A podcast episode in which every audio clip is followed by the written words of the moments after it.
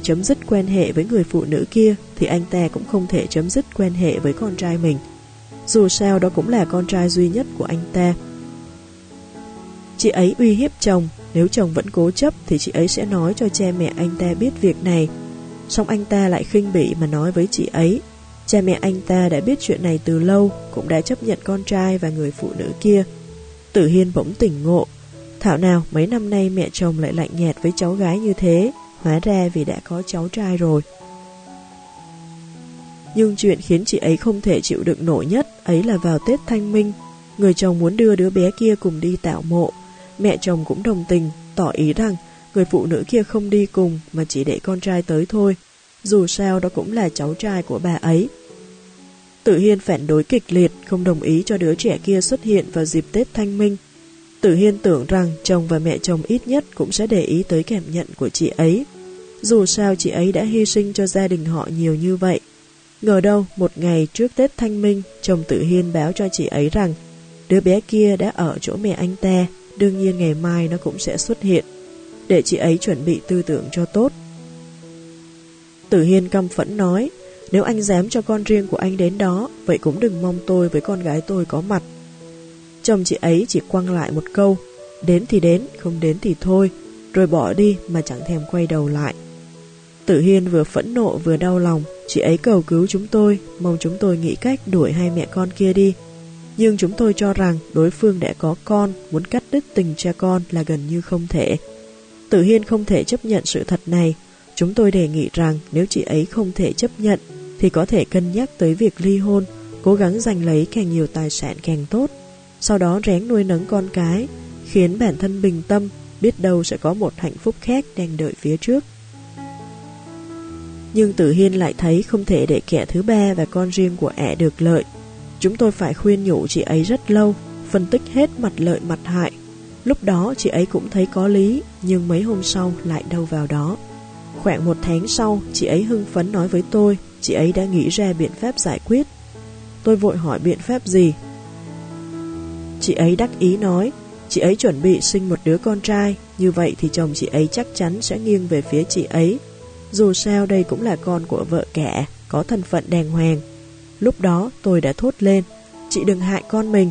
Tôi nói với chị ấy, chưa bàn tới chuyện chị có sinh được con trai hay không. Dù chị có sinh được con trai thì cũng không thể xóa bỏ sự tồn tại của đứa bé kia. Nếu hôn nhân xảy ra vấn đề thì nên giải quyết một cách lý trí, chứ không nên tạo thêm bi kịch. Ngộ nhỡ chồng chị vẫn không bị lây chuyển, vậy lúc đó chị với con biết phải làm sao? Chị có khả năng nuôi con một mình không? Nếu kết quả cuối cùng không như chị mong muốn, thì chị có thể chấp nhận sự thật ấy sao? Nhưng Tử Hiên không nghe tôi, chị ấy khăng khăng muốn thử, cho rằng chồng chị ấy có thể không quan tâm tới chị ấy, nhưng nhất định sẽ bận tâm tới con trai anh ta. Bốn tháng sau, chị ấy vui mừng thông báo cuối cùng cũng mang thai rồi, hy vọng được tôi chúc phúc, cho chị ấy thêm sức mạnh. Lúc đó tôi nghe xong mà trong lòng chỉ thấy bi thương. Cuộc hôn nhân này vốn đã bi kịch. Nếu dừng lại đúng lúc thì có thể thương tổn sẽ chấm dứt ở đây. Nhưng Tử Hiên lại cố chấp muốn sinh thêm một đứa bé nữa. Tôi không thể thốt ra lời chúc phúc mà chỉ tặng cho chị ấy bốn chữ, tự lo liệu đi. Quả nhiên, mấy tháng sau, chị ấy lại khóc sướt mướt tới tìm tôi, nói với tôi chồng chị ấy chẳng để ý tới mình. Chị ấy ốm nghén khổ sở như vậy mà anh ta không hỏi hen lấy một câu, mẹ chồng cũng rất lạnh nhạt. Tôi khuyên chị ấy ngẫm lại thật kỹ, bây giờ chồng và mẹ chồng chị đều như vậy rồi, chị còn mong tương lai sẽ thế nào nữa. Giờ vẫn chưa muộn đâu, chị ngẫm lại xem có nên bỏ đứa bé này đi không.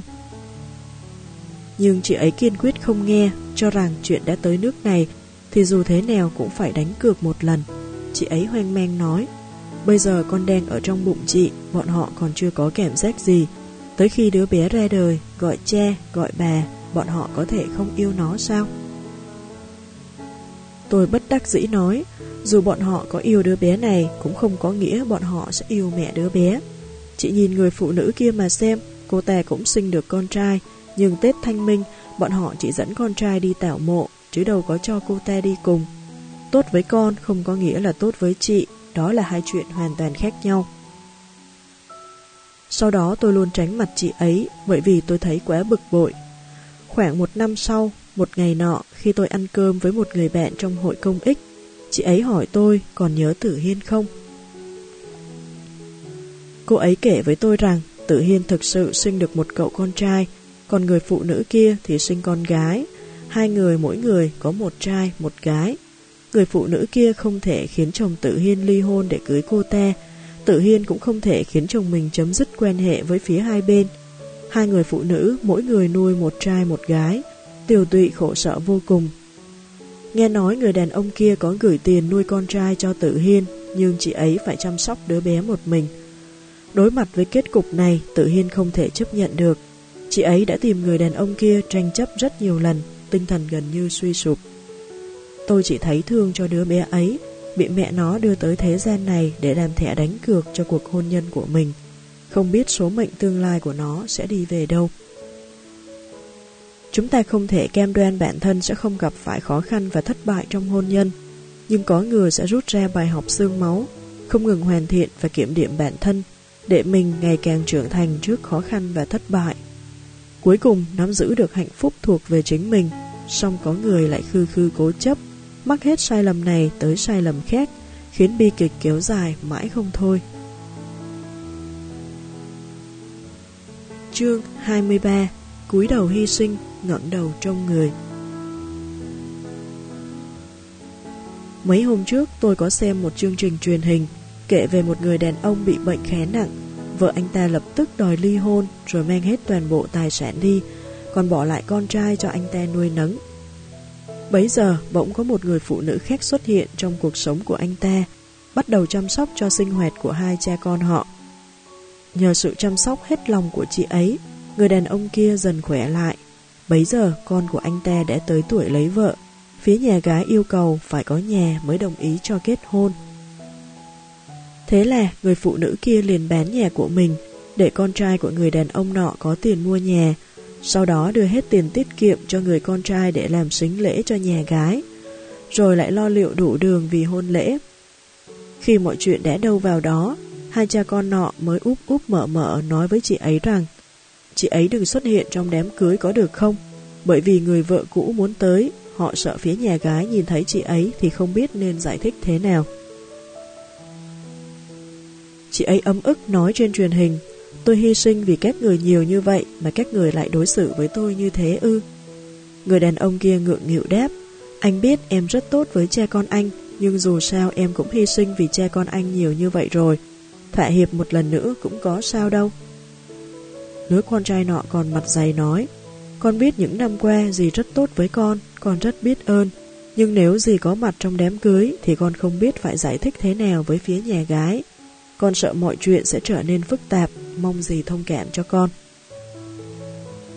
Vị khách ngồi bên cạnh không khỏi chất vấn đứa con trai. Chuyện này thì có gì mà khó giải thích, chị ấy xuất hiện trong đám cưới thì đánh xấu hổ lắm à. Cậu định sau khi kết hôn không bao giờ để người khác gặp chị ấy sao? Hai cha con họ á khẩu không trả lời được, nhưng vẫn cố chấp với cách làm của mình, hy vọng người phụ nữ kia lại thỏa hiệp về bọn họ lần nữa. Vị khách của chương trình bèn hỏi người phụ nữ kia, Chị đã thấy bộ mặt thật của bọn họ chưa? Rõ ràng là phường ăn cháo đá bát Không lẽ suốt 4 năm qua chị không phát hiện ra bọn họ là người như thế ư? Người phụ nữ kia khóc nức nở, Tôi không nghĩ được nhiều như thế Tôi chỉ muốn thật lòng đối tốt với họ Cũng mong bọn họ có thể thật lòng đối tốt với tôi Vị khách giận dữ nói, Vậy họ có thật lòng đối tốt với chị không? 4 năm qua Chị có cảm nhận được tấm lòng của bọn họ không? Chị không hề nhận ra nhân phẩm của họ có vấn đề ư? Người phụ nữ kia, chị không ngừng kể ra những hy sinh của mình. Người khác đành thở dài ngheo ngén. Ai kỳ bất hạnh, nộ kỳ bất tranh. Ý nói, cảm thấy bi ai trước bất hạnh của ai đó, cũng thấy tiếc nuối trước sự buông xuôi của họ. Có lẽ trong cuộc sống mọi chuyện không khoa trương như vậy, nhưng chúng ta có thể bắt gặp rất nhiều mâu thuẫn gia đình tương tự. Mới đây thôi có một chị gái khóc than với tôi rằng chị ấy đã hy sinh cả nửa đời mình cho chồng. Vì anh ta mà sinh con dưỡng cái, nấu cơm hầu hạ, chăm sóc cha mẹ chồng. Nhưng khi chị ấy bị bệnh phải giải phẫu, cả gia đình ấy lại không có một ai chịu chăm sóc chị ấy. Chỉ có cha mẹ đẻ đã lớn tuổi, thương con gái nên tới chăm sóc cho tới khi chị ấy xuất viện. Chị hỏi tôi, chị hy sinh vì bọn họ nhiều như thế, sao bọn họ có thể vô lương tâm đến thế? Lúc đó tôi đáp, chị nói về lương tâm với những kẻ vô lương tâm chẳng phải là tự rước lấy nhục hay sao? Nhưng sau đó tôi cho là vấn đề này không thể quy kết về chuyện vô lương tâm hay có lương tâm. Tôi luôn cho rằng một người có thể che giấu sự bạc bẽo ích kỷ của mình một thời gian, nhưng không thể che giấu mãi mãi. Bình thường chỉ khoảng một năm sau khi kết hôn là mọi tính tình thật đều gần như bộc lộ hoàn toàn. Nhưng rất nhiều phụ nữ sống trong hôn nhân mười mấy hai mươi năm vẫn còn hỏi sao anh ấy lại là người như vậy. Tôi chỉ thấy vô cùng bi ai, sống bên nhau nhiều năm như thế mà bạn không phát hiện được bất cứ điều gì ư, hay là nhận ra rồi nhưng vẫn chẳng hề bận tâm. Tôi luôn đề nghị với các chị em phụ nữ, sau khi kết hôn đừng cắm đầu vào hy sinh, thỉnh thoảng cũng nên ngẩng đầu xem thử phản ứng của đối phương. Nếu đối phương trân trọng sự hy sinh của bạn, cũng cố gắng báo đáp, vậy bạn có thể tiếp tục hy sinh. Nhưng nếu đối phương coi sự hy sinh của bạn như lẽ đương nhiên, thậm chí đòi hỏi nhiều hơn nữa, vậy bạn nên mau chóng điều chỉnh chiến lược. Xong có rất nhiều phụ nữ lại làm ngược lại, khi họ gặp phải những người bạc bẽo ích kỷ, không biết trân trọng, họ sẽ càng hy sinh nhiều hơn, hy vọng người đàn ông này có thể cảm động trước tấm lòng của họ.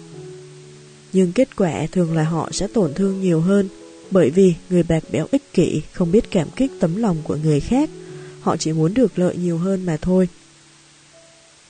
Gặp phải người như vậy thì rời đi là cách tốt nhất. Nếu thực sự không muốn rời đi, vậy cũng đừng hy sinh mọi thứ, phải cho đi một cách chừng mực. Từng có độc giả hỏi tôi một vấn đề khá tiêu biểu. Cô ấy hỏi, Chị Vãn Tình ơi, em đã đọc hết các tác phẩm của chị rồi, em muốn nghe ý kiến của chị về một chuyện. Có tác phẩm chị cổ vũ phụ nữ nên biết hy sinh, nhưng lại có tác phẩm chị nói phụ nữ không nên hy sinh. Vậy rốt cuộc là nên hy sinh hay không nên hy sinh?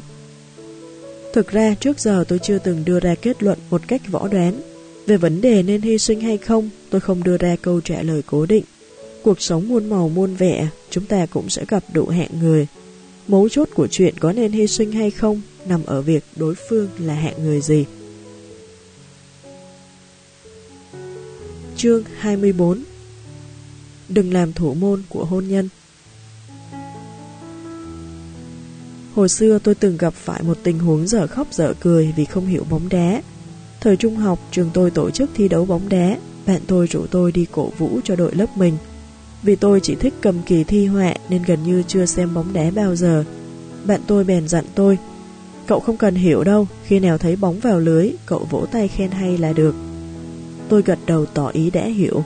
Sau đó để tỏ ra là người nhiệt tình tham dự hoạt động của lớp, thấy bóng vào lưới là tôi lập tức vỗ tay khen hay. Bạn tôi vội kéo tôi lại. Rầu rĩ nói, đội bạn đá vào, cậu vỗ tay gì chứ? Sau đó tôi nhận ra có một thành viên không giống những người còn lại. Bèn chỉ vào người đó, hỏi, sao bạn ấy cứ loanh quanh ở cầu môn thế? Bạn tôi bèn cho tôi biết đó là thủ môn, nhiệm vụ của cậu ấy là bảo vệ cầu môn cho tốt, không để bóng của đối phương lọt vào. Mấy hôm trước, một vị phu nhân vui mừng gọi điện cho tôi, nói chị ấy đã tìm thấy địa chỉ và công ty của ả bồ nhí, tới tận nơi đàm phán. Chị ấy nói nếu đối phương không chịu chấm dứt quen hệ với chồng mình, thì chị ấy sẽ đưa sự việc này tới công ty cô ả, để tất cả mọi người đều biết cô ả là kẻ thứ ba.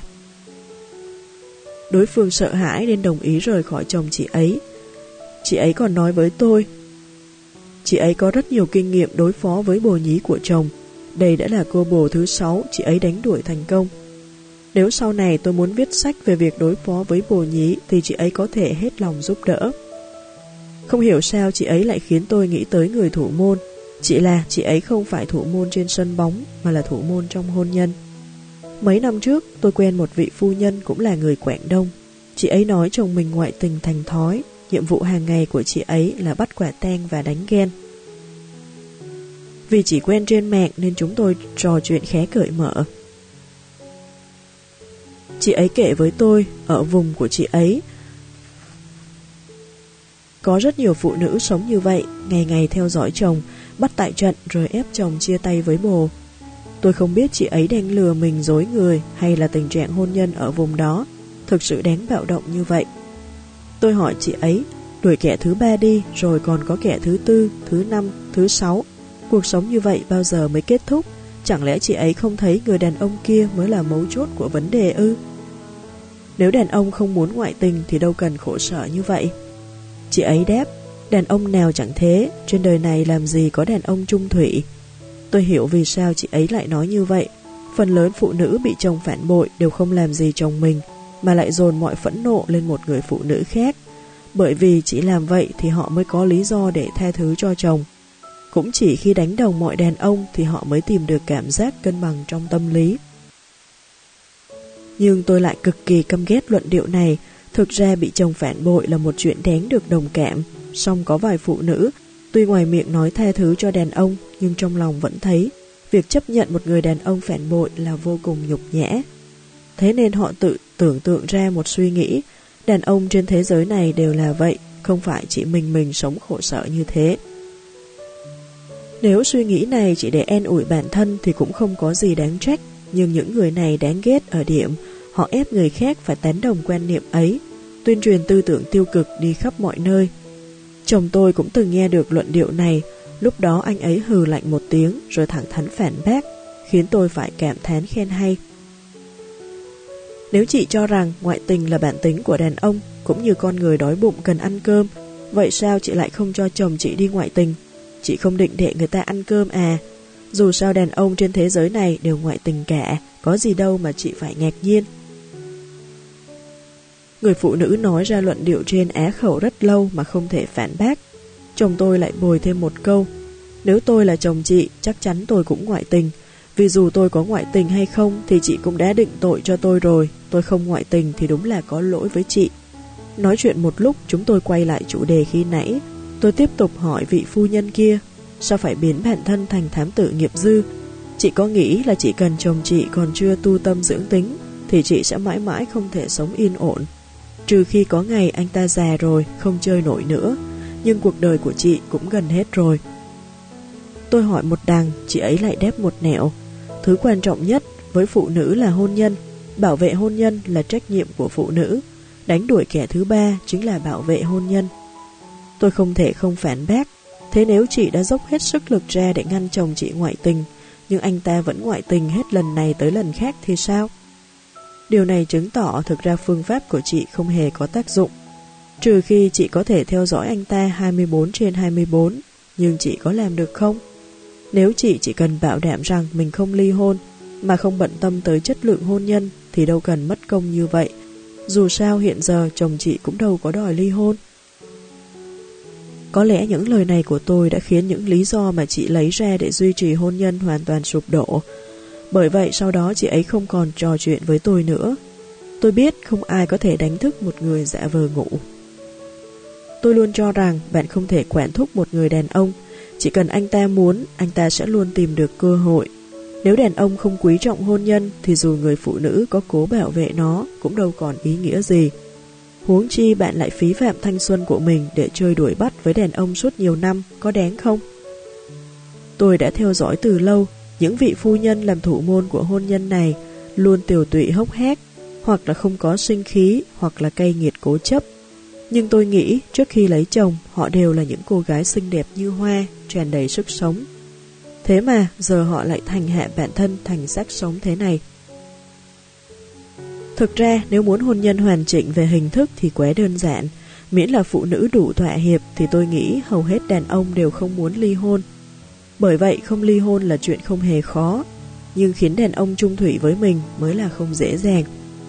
Có điều chúng ta không chỉ cần ly hôn, có điều chúng ta không chỉ cần hôn nhân, chúng ta còn cần hôn nhân hạnh phúc, kể cả hai vị phu nhân trong câu chuyện của tôi cũng không ngoại lệ. Tôi hỏi vị phu nhân thứ nhất Tuy chị đã đánh đổi được kẻ thứ ba, nhưng chị có thực sự vui vẻ không?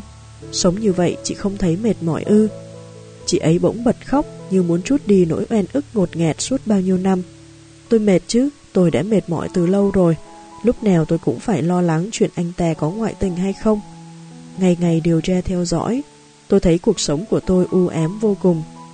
Không có ngày nào tôi yên tâm, thoải mái, nhưng tôi làm gì còn cách nào khác.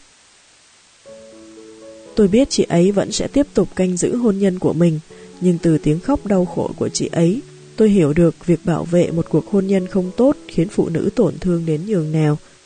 Nó sẽ hoàn toàn phá hủy tự tin và mọi mưu cầu hạnh phúc trong cuộc sống của người phụ nữ ấy. Bởi vậy, dù là đàn ông hay phụ nữ, cũng đừng làm thủ môn của hôn nhân. Mỗi chúng ta chỉ cần làm thủ môn của chính mình là đủ. Hơn nữa, một cuộc hôn nhân hạnh phúc dài lâu không phải kết quả của việc canh giữ tra xét, mà dựa trên sự tin tưởng, thưởng thức và suy nghĩ sẽ sống bên nhau trọn đời của cả hai vợ chồng. Chương 25 Bi kịch luân hồi Nếu năm 20 tuổi có người nói với tôi trước khi lấy chồng thì phải xem gia đình anh ta, xem hình thức hôn nhân của cha mẹ anh ta, rồi hẳn quyết định xem có nên kết hôn với người này hay không. Tôi sẽ thấy cực kỳ phản cảm. Rốt cuộc là kết hôn với anh ấy hay kết hôn với cha mẹ anh ấy. Nếu gia đình anh ấy không hạnh phúc thì phải chia tay với anh ấy sao? Thậm chí tấm lòng nhân hậu sẽ nổi lên, cảm thấy một người đàn ông như vậy thật đáng thương. Trước đây, chưa từng cảm nhận được tình thân ấm áp, phải đối xử với anh ấy tốt hơn, cho anh ấy hạnh phúc. Nhưng tới năm 25 tuổi, nếu có người nói với tôi như vậy, tôi sẽ tán thành một nửa, đồng thời lập tức nghĩ ra đối sách. Dù sao người tôi lấy cũng là anh ấy, nếu không thích tiếp xúc với cha mẹ anh ấy, thì tôi sẽ thuyết phục anh ấy mua nhà, xa họ một chút. Sau đó hai người sống cuộc sống của mình, gia đình anh ấy sẽ không ảnh hưởng nhiều tới tôi. Lần sau trước khi kết hôn nhất định tớ phải xem xét kỹ gia đình đối phương. Nếu trong nhà anh ta, người cha có cũng như không, vậy chắc chắn tớ sẽ không lấy anh ta nữa. Đây là kinh nghiệm xương máu mà cô bạn Tiểu Lương rút ra sau khi cô ấy ly hôn. Ba năm trước, trước khi kết hôn, có người bạn nhắc khéo Tiểu Lương rằng mẹ chồng cô ấy cực kỳ thương con trai. Bấy giờ cô ấy thấy người đó thật tức cười, mẹ nào mà chẳng thương con. Cho tới khi kết hôn, cô ấy mới biết mẹ chồng có ảnh hưởng lớn thế nào tới hôn nhân của mình. Tuy mẹ chồng không hề muốn phá hoại hôn nhân của họ, nhưng lại có rất nhiều hành vi dẫn đến điều đó. Hầu như ngày nào mẹ chồng cũng tranh con trai với Tiểu Lương. Chồng Tiểu Lương mua cho cô ấy một bộ quần áo, mẹ chồng sẽ giận dỗi không vui. Cho tới khi con trai mua cho bà ấy một bộ đắt hơn thì mới bỏ qua. Hai người muốn đi nghỉ mát, mẹ chồng liền thản nhiên nói dù sao mẹ ở nhà cũng không có việc gì làm, chi bằng đi chơi với hai đứa. Tiểu lương không vui, chồng cô ấy khó xử nói. Bà ấy là mẹ anh, sao anh có thể từ chối bà ấy được, bà ấy sẽ rất thương tâm. Trong cuộc đấu này, Tiểu Lương mong chồng có thể đứng về phía mình, mà mẹ chồng cũng muốn có quyền kiểm soát tuyệt đối với con trai. Hai người phụ nữ bắt đầu một cuộc chiến tranh không khói súng. Chiến tranh bùng nổ, nhưng chiến lợi phẩm lại trốn biệt từ lâu, anh ta cảm thấy gia đình này quá ngột nghẹt nên bắt đầu mượn cớ đi công tác hoặc tiếp khách để khỏi phải về nhà. Cho tới một ngày, bên cạnh anh ta có những người phụ nữ khác. Khi Tiểu Lương ly hôn thì không có con, tôi thấy đây là chuyện may mắn nhất với cô ấy. Nếu không bi kịch này sẽ tiếp tục luân hồi. Tôi luôn cho rằng hôn nhân thời nay thực dụng hơn ngày xưa rất nhiều. Từ ngày xưa này là chỉ mấy chục năm trước đây, xa hơn nữa thì không có giá trị tham khảo. Khi đó mọi người đều không giàu có, chỉ cần hai người vừa ý nhau thì dù điều kiện gia đình đối phương có thế nào, họ đều sẽ toàn tâm toàn ý mà kết hôn. Hôn nhân như vậy thường bền chặt suốt đời. Đương nhiên, điều này có liên quan tới sự biến chuyển của thời đại, bởi ngày đó rất ít người muốn ly hôn. Nhưng hiện giờ hôn nhân cần dựa trên rất nhiều yếu tố. Tôi từng cùng bạn mình tới hai buổi xem mắt, cảm giác của tôi về cuộc gặp mặt ấy là một buổi trao đổi điều kiện. Trước tiên phải nhìn vào công việc, bằng cấp, thu nhập, gia cảnh của đối phương để cân nhắc. Nếu thấy những điểm này đều ổn thì mới tìm hiểu xem con người này tính cách thế nào. Còn yêu cầu về tình cảm thường không quá cao, có lẽ là chỉ cần người nọ trông đáng tin một chút, tạo cảm giác an toàn. Sau đó dưới sự thúc giục của cha mẹ đôi bên, chẳng bao lâu sau hai người sẽ kết hôn. song điều ảnh hưởng lớn nhất tới hôn nhân của bọn họ không phải điều kiện gia đình mà là hoàn cảnh gia đình. Tôi từng quan sát rất kỹ kiểu hôn nhân này, phát hiện phương thức ấy khá thích hợp với phụ nữ nhưng lại không phù hợp với phần lớn đàn ông. Bởi vì phụ nữ thích nghi với vai trò mới nhanh hơn đàn ông. Hơn nữa phụ nữ cũng dễ dàng chấp nhận hiện tại, nhưng đàn ông thì không giống vậy. Có thể họ đã kết hôn gần một năm nhưng vẫn chưa thích nghi với vai trò của mình. Thế nên phụ nữ thường không cảm thấy an toàn, họ không cảm nhận được sự nhiệt tình của người đàn ông. Họ sẽ cực kỳ khao khát cảm giác an toàn. Thường thì con đường để phụ nữ tìm được cảm giác an toàn là khống chế, trói buộc. Nhưng đàn ông đâu chấp nhận để một người phụ nữ khống chế. Huống hồ còn là người vợ chưa có bao nhiêu tình cảm. Điều này khiến anh ta cảm thấy ngột nghẹt. Những người đàn ông này hầu như đều từng chịu sự khống chế của mẹ hồi nhỏ. Khi còn bé không có năng lực chống cự, nhưng giờ thì khác, anh ta có năng lực phản kháng. Anh ta muốn thoát khỏi sự khống chế này, bởi vậy anh ta sẽ kiếm đủ lý do để trốn tránh vợ mình. Thế nên phụ nữ sẽ càng thiếu cảm giác an toàn, một khi thiếu cảm giác an toàn, cô ấy càng muốn nắm bắt được thứ gì đó. Đây quả thực là một vòng luân hồi tai quái. Tới khi có con, cô ấy sẽ chợt nhận ra bản thân không thể khống chế chồng, nhưng con hoàn toàn ỷ lại vào cô ấy. Cô ấy bỗng tìm được mục tiêu sống mới. Nếu đứa bé này là con trai, vậy nó sẽ vừa phải sắm vai con, vừa phải thay thế vị trí của cha, để bù đắp cho sự trống vắng về mặt tình cảm của người mẹ. Sự xuất hiện của bé trai này đã rời đi phần lớn sự chú ý của phụ nữ. Dục vọng khống chế chồng của họ sẽ giảm xuống rất nhiều. Đàn ông nhận ra sự xuất hiện của con khiến bản thân giành được tự do, anh ta sẽ nóng lòng hưởng thụ sự tự do hiếm hoi này mà không hề bận tâm tới sự thật đáng sợ khuất sau tất cả. Thế nên phụ nữ sẽ ở bên con trai như hình với bóng. Tới khi con trai tới tuổi lấy vợ, lý trí nói với phụ nữ rằng con trai nên có tình yêu và gia đình thuộc về riêng nó, cô ấy vẫn sẽ tích cực lo liệu cho hôn sự của con trai. Nhưng về mặt tình cảm, cô ấy không thể chấp nhận việc con trai rời xa mình để bước vào vòng tay của một phụ nữ khác. Bởi vậy mới có chuyện mẹ chồng suốt ngày soi mói bắt bẻ con dâu rồi tranh giành con trai với con dâu. Vậy đứa con trai này phải làm sao bây giờ? Về tình cảm, anh ta biết mình đã kết hôn nên có cuộc sống của riêng mình. Nhưng anh ta đã gắn bó với mẹ từ nhỏ, anh ta không thể thoát khỏi sự ảnh hưởng của mẹ. Cũng không muốn thấy mẹ thương tâm, bởi vì bà ấy gần như chưa từng giữ được cha. Nếu anh ta lại phản bội bà ta thì bà ấy cũng quá đáng thương. Dựa theo tâm lý này, anh ta sẽ yêu cầu vợ phải nhường nhịn mẹ mình một cách vô tội vạ. Mà vợ anh ta không thể từ chối. Vì có sự trói buộc của đạo hiếu từ xưa tới nay, song người vợ lại cảm thấy bản thân mới là một gia đình với chồng. Thế nên hai người phụ nữ sẽ bắt đầu cuộc chiến đoạt vị thế. Và rồi người con trai này cũng sẽ tìm cách trốn tránh giống như cha anh ta vậy. Trong rất nhiều gia đình, cha chồng gần như không tồn tại trong nhà, Thế rồi hình thức sống không lành mạnh này sẽ được đời đời luân hồi. Không phải nói người đàn ông có hình thức gia đình không lành mạnh thì không được kết hôn. Chẳng qua lấy người đàn ông như vậy thì nguy hiểm hơn lấy những người khác quá nhiều. Khả năng không hạnh phúc cũng cực kỳ lớn. Lúc tôi và ông xã yêu nhau, tôi cũng chưa hiểu rõ điều này. Thời điểm đó tôi yêu anh ấy hoàn toàn là vì anh ấy rất chín chắn, có kiến thức uyên bác, lại đối xử với tôi tốt vô cùng. Tôi rất ít khi hỏi tới gia đình của anh ấy, anh ấy cũng ít khi nhắc tới gia đình mình. Cho tới khi quen hệ hai người đã xác định, trước khi tới gặp cha mẹ anh ấy, anh ấy mới cho tôi biết. Thậm chí khi đó anh ấy còn nói với vẻ khá bối rối, rằng cha mẹ anh ấy không giống cha mẹ người khác. Họ không chấp nhận làm trâu làm ngựa cho con cái. Sau khi kết hôn, việc chúng tôi muốn bọn họ tới chăm sóc là điều không thể. Với cha mẹ anh ấy, thậm chí ông bà anh ấy, Người họ yêu thương nhất không phải con cái mà là bạn đời. Ngày anh ấy còn bé, bà nội anh ấy luôn dành thứ tốt đẹp nhất cho ông nội anh ấy trước tiên, sau đó mới tới con cháu. Người mà mẹ anh ấy quan tâm nhất chính là cha anh ấy, chứ không phải anh ấy. Lúc đó tôi còn bật cười nhéo mặt anh ấy. Bé con đáng thương, sau này đã có em thương anh. Anh ấy còn nói với tôi, anh ấy rất ít khi nhắc tới gia đình, là bởi gia đình anh ấy chưa từng can thiệp hay giúp đỡ con cái quá nhiều. Anh ấy sợ tôi bận tâm tới điều này. Tới khi kết hôn, tôi mới biết kiểu truyền thống gia đình này có lợi với tôi nhiều thế nào. Đầu tiên, mẹ chồng chưa bao giờ can thiệp vào cuộc sống của tôi. Dù tôi có phá hỏng nhà thì bà ấy cũng không bận tâm. Tôi và chồng tôi có thế nào chăng nữa, bà ấy cũng sẽ không hỏi tới. Cùng lắm là dặn dò chúng tôi phải chú ý giữ gìn sức khỏe. Thêm nữa, mẹ chồng tôi tỏ thái độ rất rõ ràng. Sau khi kết hôn, hai đứa chính là người quan trọng nhất của nhau, những người khác mãi mãi là thứ yếu.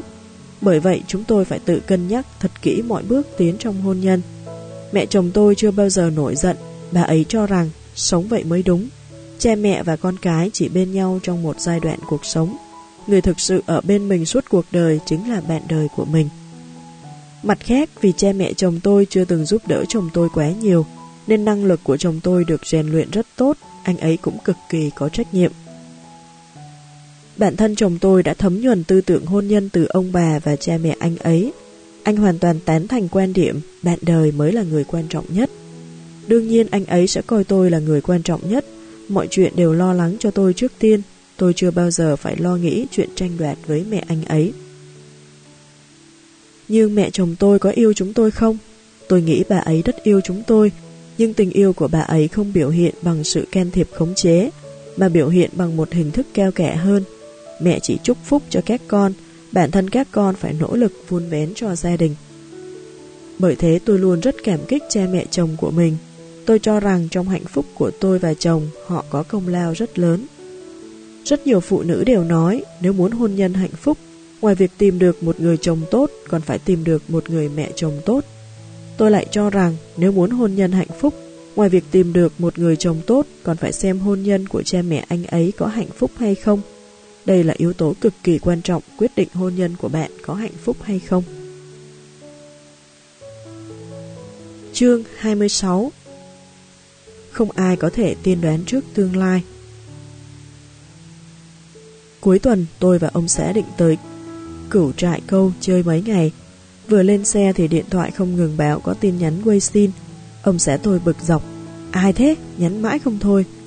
Nửa năm rồi tôi với anh ấy đều quá bận rộn cho sự nghiệp riêng Hiếm khi có dịp du lịch cùng nhau Anh ấy hy vọng mấy ngày nghỉ này chúng tôi chỉ thuộc về nhau Tôi đành đưa di động cho anh ấy xem Tin nhắn thứ nhất Cậu ơi, cậu nghĩ sau khi ly hôn tớ còn có thể tìm được người yêu thương tớ nữa không?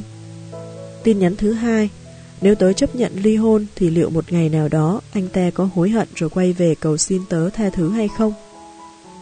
Tin nhắn thứ ba nếu mọi người xung quanh biết tớ ly hôn thì liệu họ có nhìn tớ bằng ánh mắt khác thường hay không?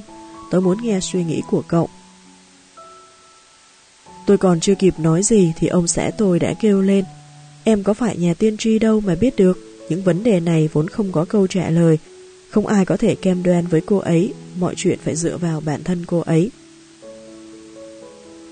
Người nhắn tin là bạn học cũ của tôi. Thực ra với tôi, những câu hỏi này đã quá quen thuộc.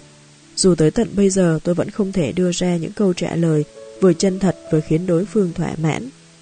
Có thể nói, tôi đã được hỏi về hầu hết các vấn đề trong hôn nhân. Vấn đề được hỏi nhiều nhất chính là Chị Vãn Tình ơi, chị nghĩ anh ấy có yêu em không? Nếu tôi đáp không yêu, đối phương sẽ đưa ra rất nhiều ví dụ để chứng minh người đàn ông kia rất tốt với mình. Nhưng nếu tôi đáp yêu, đối phương sẽ lập tức hỏi Vậy tại sao anh ấy lại đối xử với em như thế? Những vấn đề khác thì nhiều tới không đếm nổi. Người bị phản bội hỏi tôi Chị nghĩ anh ấy có hồi tâm chuyển ý không? Nếu em cố cứu vẽn hôn nhân, thì liệu sau này chúng em có hạnh phúc được không? Người vừa chia tay hỏi tôi, chị nghĩ anh ấy còn tìm gặp em nữa không? Em rất nhớ anh ấy, liệu anh ấy có đang nhớ em không? Người có chồng trắng đêm không về hỏi tôi, chị nghĩ đêm qua anh ấy đi đâu? Có phải anh ấy tới chỗ bồ nhí hay không? Tôi vốn không thể trả lời được những vấn đề này, ví dụ như vấn đề của bạn học tôi, sau khi ly hôn liệu còn có thể tìm được tình yêu chân thành hay không? Chỉ số mệnh mới biết đáp án. Nếu may mắn thì sau khi ly hôn, cô ấy sẽ lập tức tìm được một người đàn ông tốt hơn chồng cũ. Nhưng cũng có thể rất nhiều năm sau cô ấy vẫn không thể tìm được một người phù hợp.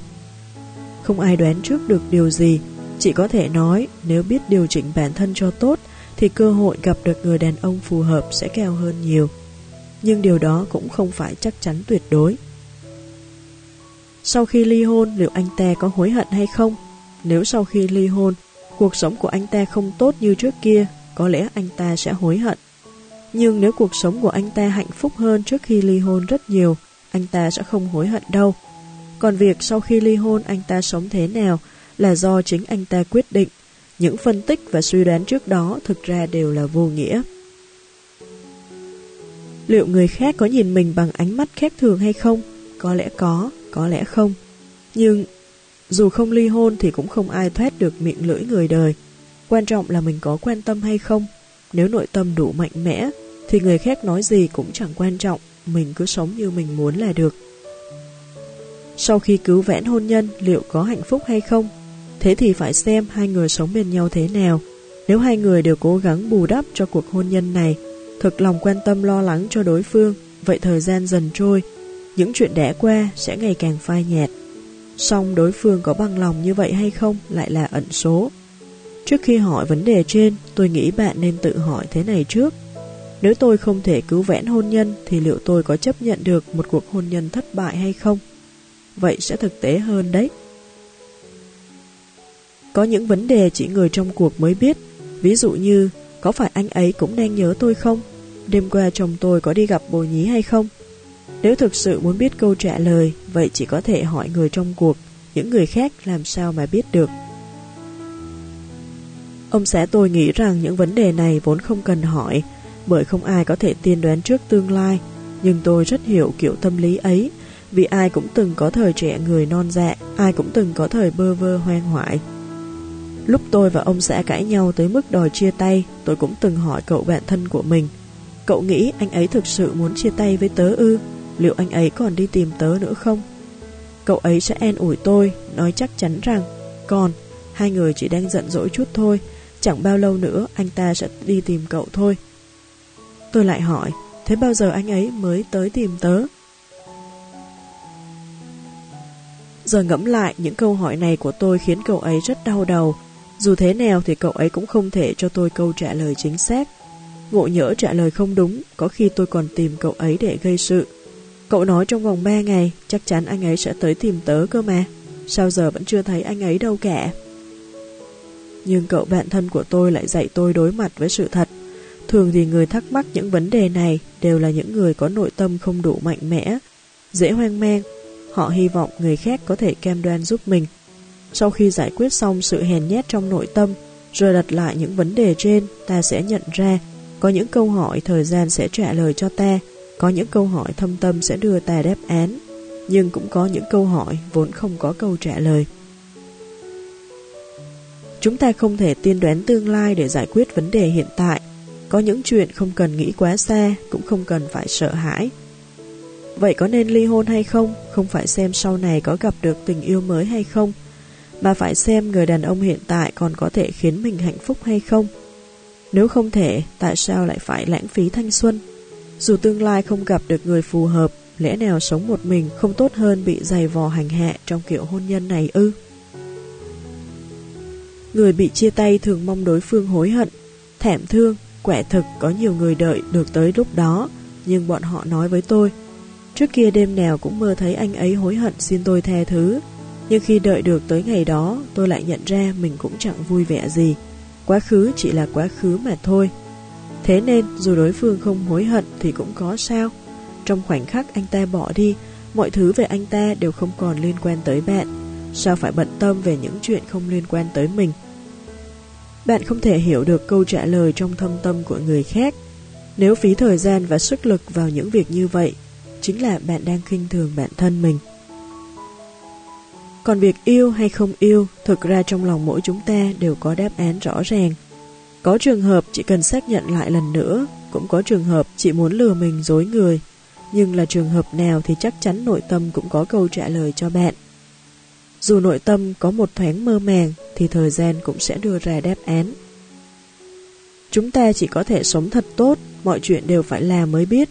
Cứ nếu do dự, băn khoăn thì sẽ không bao giờ biết được đáp án, sẽ chỉ rơi vào một giả thiết khác. Nếu lúc trước tôi chọn ly hôn thì có lẽ tôi đã sống tốt hơn hiện tại cả trăm lần. Tôi có cô bạn yêu một nhà nghệ thuật làm về hội họa rất nhiều người vừa nghe tới nghệ sĩ là đã vội lắc đầu ngheo ngén, cho rằng họ sống trên mây trên gió, nhưng bạn tôi lại yêu hết lòng hết dạ. Rất nhiều người khuyên cô ấy, yêu ai không yêu lại yêu loại người này. Người làm nghệ thuật chẳng đáng tin chút nào, sau này chắc chắn cậu sẽ không hạnh phúc đâu, mau yêu người khác đi. Bạn tôi liền trả lời đầy triết lý, có lẽ sau này tôi sẽ không hạnh phúc, nhưng nếu không ở bên anh ấy, hiện tại tôi sẽ không hạnh phúc.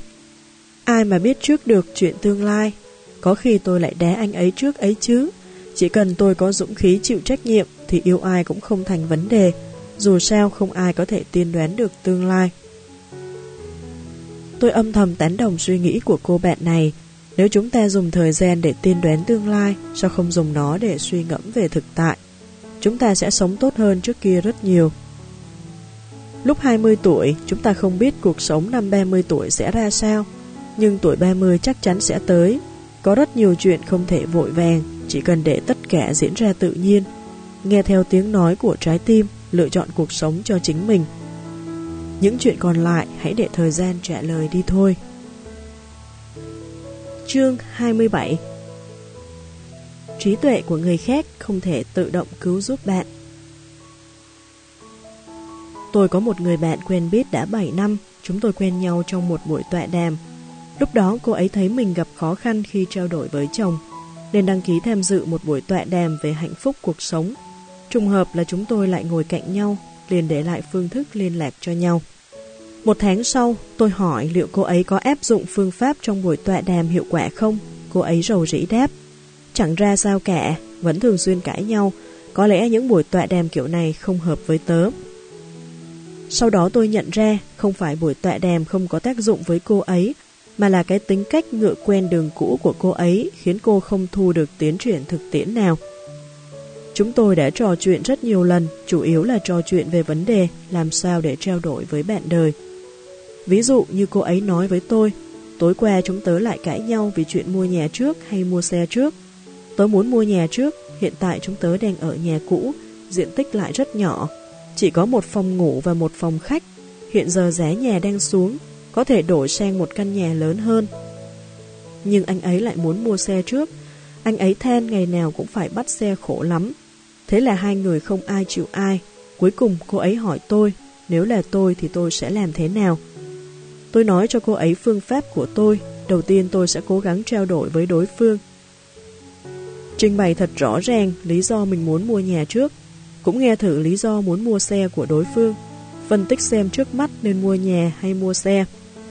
Nếu vẫn không ai chịu ai thì giảm yêu cầu xuống, mua nhà nhỏ một chút, mua xe tạm tạm để khỏi đi bộ là được, mỗi người nhượng bộ một chút. Cô ấy nói đã hiểu, nhưng sau đó vẫn cãi nhau với chồng, Tôi bèn hỏi cô ấy, cậu nói là muốn thay đổi cách thức trao đổi cơ mà. Cô ấy ngại ngùng đáp, tớ quen rồi, cứ thấy anh ấy khăng khăng đòi mua xe, làm máu nóng lại sông lên đầu. Tôi thở dài một tiếng, thảo nào người xưa có câu, giang sơn dễ đổi, bản tính khó rời. Cho tới giờ, quan hệ giữa cô ấy và chồng cô ấy vẫn không thay đổi chút nào, nhưng cô ấy luôn chăm chỉ học tập cách thức trao đổi với chồng. Đôi lúc tôi nghĩ chỉ cần cô ấy áp dụng một hai phương pháp mà cô ấy học được vào thực tế, thì quan hệ của hai người sẽ tốt hơn nhiều. Kinh nghiệm, trí tuệ của người khác dù có tốt tới đâu, cũng không thể tự động giúp cô ấy giải quyết vấn đề. Bởi thế, hành động còn quan trọng hơn kiến thức rất nhiều. Mấy năm trước, tôi làm tư vấn viên cho một tổ chức tư vấn tình cảm. Mong muốn của tôi là giúp những người gặp khúc mắc tình cảm giải quyết vấn đề của họ. Song tôi không thể không thừa nhận rằng tỷ lệ thành công khá thấp. Ban đầu tôi tưởng do trình độ của tôi còn yếu hoặc phương pháp của tôi không ổn, nên mới không thể giúp được bọn họ. Nhưng rồi khi trò chuyện với các tư vấn viên khác, tôi mới biết, hóa ra bọn họ cũng thấy bất lực như tôi. Khi làm việc ở đó, tôi đã gặp rất nhiều người thế này. Họ sẵn sàng nghe chúng tôi phân tích và kiến nghị nhiều lần. Thái độ của họ rất thành khẩn, rất ham học hỏi. Nhưng điều này không thể thay đổi được quan niệm tình yêu của họ. Dù tình cảm ấy đau khổ tới đâu, dù tương lai xa vời cỡ nào, họ vẫn như thiêu thân lao đầu vào lửa. Biết bản thân yêu một người vô cùng tồi tệ, biết anh ta đối xử với mình cực kỳ không tốt, nhưng vẫn không muốn rời bỏ anh ta. Tôi không thể hiểu nổi tại sao họ lại phải khổ sở chịu đựng như thế. Mãi về sau tôi mới biết, tựa như một người bị dao đâm trong phim vậy, người bị thương luôn nói rằng đừng rút ra. Nếu bị đâm quá sâu Vết thương và sự đau đớn đã trở thành một phần không thể thiếu trong thân thể họ. Họ đành tiếp tục sống chung với chúng. Nhưng ý thức của họ vẫn tỉnh táo, đúng hơn là chút lý trí còn sót lại mách bảo họ nên cầu cứu ai đó. Có điều khi tôi thực sự muốn giúp họ rút con dao gây nguy hiểm cho tính mạng ấy ra, họ lại băn khoăn bối rối. Cuối cùng từ bỏ cơ hội được cứu giúp, bởi vì họ không thể chịu nổi cơn đau ấy. Tôi đành trơ mắt nhìn họ dần mất máu mà chết. Đây cũng là nguyên nhân thúc đẩy tôi rời khỏi tổ chức kia. Vẫn có những người nhận giúp đỡ, thay đổi và bắt đầu cuộc sống mới. Họ tới gặp tôi với lòng biết ơn sâu sắc, nói rằng nhờ tôi mà họ vượt qua sóng gió trong cuộc sống.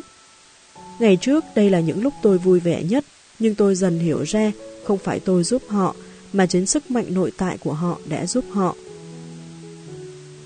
Thường xuyên có độc giả nói với tôi, đọc sách của chị hoặc đọc một đoạn văn trong sách của chị, em thường có cảm giác tỉnh ngộ, buông bỏ được mọi chuyện làm em băn khoăn và bứt rứt trước kia. Đó không phải công của tôi mà là sức mạnh của chính độc giả. Họ chợt tỉnh ngộ, tựa như bảo kiếm được rút ra khỏi vỏ, tỏa sáng bốn phương. Thực ra, nhiều khi chúng ta không cần tìm người cứu giúp mình, càng không cần phải dựa vào sức mạnh bên ngoài để giải quyết vấn đề của bản thân. Vì nếu như vậy thì dù vấn đề được giải quyết cũng chỉ là tạm thời. Trí tuệ của người khác không thể tự động cứu giúp bạn. Chỉ có sức mạnh nội tại trong chính con người bạn kết hợp với hành động thực tiễn mới tạo nên thay đổi được thôi. Chương 28 Giá trị của bản thân bạn Ngày trước khi quyết định khởi nghiệp, tôi có ba sự lựa chọn. Mở một tiệm trà thật khác biệt, mở một câu lạc bộ tư nhân dành cho các chị em phụ nữ, hoặc thực hiện giấc mơ từ thuở nhỏ, kinh doanh châu báu. Ông sẽ một mực ủng hộ tôi kinh doanh châu báu. Anh ấy nói nghề này cần có trình độ giám định cực cao, mà tôi lại có mười mấy năm kinh nghiệm rồi. Ngoài ra đây còn là sở thích của tôi, đam mê chính là thành công lớn nhất. Hơn nữa kinh doanh châu báu có cơ hội phát triển rất lớn, tôi có thể sử dụng hình thức thương mại điện tử để mở rộng kinh doanh toàn quốc, thậm chí là toàn cầu. Dù sao người ta không thể lặn lội xa xôi tới chỗ tôi chỉ để uống cốc trà đúng không? Còn câu lạc bộ cho nữ giới, làm sao một phụ nữ ở Bắc Kinh lại tới chỗ tôi được? Tôi thấy anh ấy phân tích rất chuẩn xác, bởi vậy tôi chọn ngành châu báu. Sau đó có lần chồng tôi đi uống rượu về, lỡ miệng nói với tôi, Em biết tại sao anh lại một mực đề nghị em kinh doanh châu báu không? Bởi nhàn nhã chứ sao, em đã thấy ai kinh doanh châu báu mà lúc nào cũng đông khách chưa? Nhưng những chuyện sau đó vẫn nằm ngoài dự đoán của anh ấy. Không biết là do giá kẻ tôi đề ra quá hợp lý hay vì tôi có duyên buôn bán. Từ lúc khai trương tiệm tới giờ, khách hàng của tôi luôn đông như chạy hội. Đôi lúc tôi bận rộn tới mức không kịp ăn cơm. Ban đầu, ông xã tôi chẳng mấy bận tâm, thấy tôi đắc ý thì còn không quên đẻ kích. Gớm, được mấy bữa đầu thôi, Em mới khai trương tiệm nên bạn bè đều tới ủng hộ. Đương nhiên việc kinh doanh sẽ thuận lợi, đợi vài hôm nữa là biết ngay ấy mà. Nhưng một thời gian sau, việc kinh doanh không những không giảm sút, mà còn ngày càng tốt hơn. Sau khi đi hỏi thăm tôi mới biết, nhiều bạn bè mua hàng ở nhà tôi về, mọi người quanh họ đều thấy không tồi, liền tới đây chọn. Những người bạn làm trong ngành truyền thông mà tôi quen ngày trước cũng nhiệt tình giới thiệu giúp tôi mỗi khi có cơ hội thích hợp. Chẳng bao lâu sau, tôi đã bận rộn tới tối tăm mặt mũi. Chồng tôi lại giúp tôi tuyển người hỗ trợ, nhưng tôi vẫn rất bận, bởi hầu hết khách hàng đều tin tưởng ánh mắt giám định chuyên nghiệp của tôi. Cũng thích được trò chuyện và nghe tôi đích thân tư vấn hơn. Cuối cùng tôi đành để cô giúp việc gửi và nhận đồ chuyển phát nhanh, mời một nhiếp ảnh ra tới chụp ảnh cho tiệm một tháng một lần, còn lại tôi phải tự lo liệu hết. Tuy vừa bận vừa mệt nhưng tôi lại rất vui vẻ, một cuối tuần nọ, khi tôi đang cực kỳ bận rộn, ông xã ủ rũ than thở. Anh thấy từ khi kinh doanh châu báu, hình như em chẳng bận tâm tới chuyện nào khác. Anh ở bên em cả ngày rồi mà em chẳng để ý gì đến anh cả. Tôi bỗng thấy có lỗi với anh ấy, không hiểu sao lại buột miệng nói. Nếu anh không thích em quá bận rộn thì hay là em không kinh doanh nữa. Ông xã chăm chú nhìn tôi, thật hay đùa thế? Tôi cho anh ấy một ánh mắt khẳng định, Tuy em rất coi trọng sự nghiệp cá nhân, nhưng em cũng phải coi trọng cảm xúc của bạn đời. Giờ anh đã có ý kiến rồi, sau này chắc chắn sẽ có ý kiến gay gắt hơn. Ông sẽ thấy tôi nói thật, bèn vội ngăn cản. Anh chỉ nói vui thế thôi, em để tâm một chút là được. Đã làm tới nước này rồi, em cũng phải hy sinh rất nhiều, sao có thể buông bỏ dễ dàng như thế. Tôi đưa mắt nhìn anh ấy, không cần miễn cưỡng vậy đâu, mau nói thật với em đi, tại sao anh không muốn em ngừng kinh doanh? Sau đó tôi liền nghe được những lời thật lòng của anh ấy. Ông xã tôi nói, rất nhiều phụ nữ thích ngắm đàn ông khi tập trung làm việc. Thực ra khi phụ nữ tập trung làm việc cũng rất cuốn hút. Nói đúng hơn là khi một người tập trung làm việc gì đó thì họ luôn tràn ngập sức quyến rũ. Bên cạnh đó, từ khi khởi nghiệp tới giờ, tôi cũng không còn than phiền việc anh ấy quá bận rộn với công việc nữa. Tôi thông cảm cho anh ấy hơn bất cứ lúc nào. Khi bản thân tôi lĩnh hội được cái bất đắc dĩ của sự bận rộn, tôi không còn lo lắng chuyện anh ấy sẽ bận rộn tới mức quên mất tôi nữa. Ngoài ra, khi thấy tôi nỗ lực từng bước, bước về mục tiêu của mình, anh ấy cảm nhận được sức sống và niềm vui từ việc một người phụ nữ hết lòng phấn đấu cho lý tưởng của mình. Thấy được niềm hạnh phúc của bạn đời và anh ấy cũng mừng lây cho tôi. Bởi những nguyên nhân này, anh ấy nghĩ việc tôi tiếp tục phát triển sự nghiệp quan trọng hơn việc nhất thời quên mất anh ấy rất nhiều. Nhưng từ những lời của anh ấy, tôi tổng kết ra được ý nghĩ sau. Đàn ông hy vọng người phụ nữ của mình có sự nghiệp riêng, nhưng lại mong sự nghiệp ấy không mang tới nhiều tác dụng phụ. Có lẽ nhiều người sẽ cho rằng suy nghĩ này thật tham lam, nào có chuyện khế ngọt hái được cả chùm như thế. Nhưng thực ra nó hoàn toàn dễ hiểu, cũng tựa như phụ nữ vừa mong đàn ông kiếm tiền bạc triệu, vừa mong mỗi ngày anh ta về nhà đúng giờ vậy. Chẳng qua đàn ông chín chắn sẽ biết cách làm sao để cân bằng hai nhu cầu mâu thuẫn này. Phụ nữ thông minh cũng sẽ thực sự hiểu được nhu cầu của đàn ông. Nếu sự nghiệp của bạn không mang tới quá nhiều phiền phức cho anh ấy, anh ấy cũng không ngại chuyện bạn có sự nghiệp thuộc về riêng mình. Còn giờ thì nói về cảm nhận của chính tôi nhé. Trước khi khởi nghiệp, ông xã cũng rất tốt với tôi, nhưng tôi vẫn có thể cảm nhận được sự khác biệt.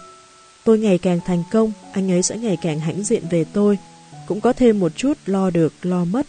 Đôi lúc tôi đi họp mặt bạn bè cùng anh ấy, có người bạn hỏi về tôi, anh ấy sẽ khiêm tốn đáp lời với vẻ hãnh diện.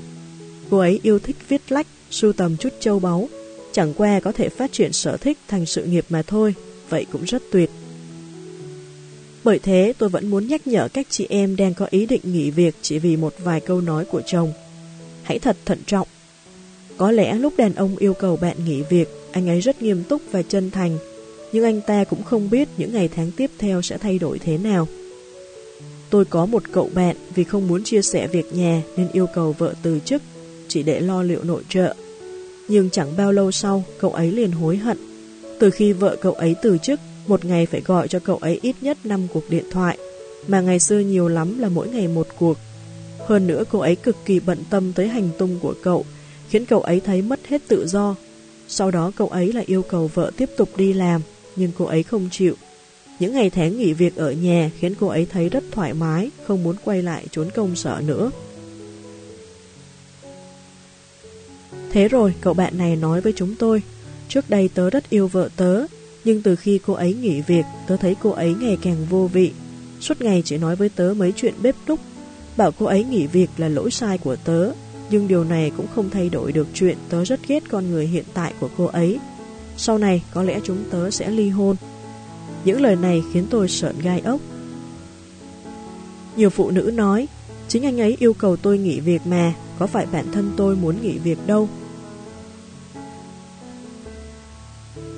Nhưng sự thực lại chứng minh phụ nữ phải gánh chịu hậu quả bởi vì người đưa ra lựa chọn chính là bạn. Dù đàn ông có nói thế nào chăng nữa thì chúng ta cũng phải hiểu một đạo lý, phải nâng cao giá trị của bản thân. Nhiều phụ nữ ly hôn là bởi giá trị con người của đàn ông ngày càng cao, còn giá trị của bản thân ngày càng thấp, vợ chồng không thể đối thoại bình đẳng với nhau.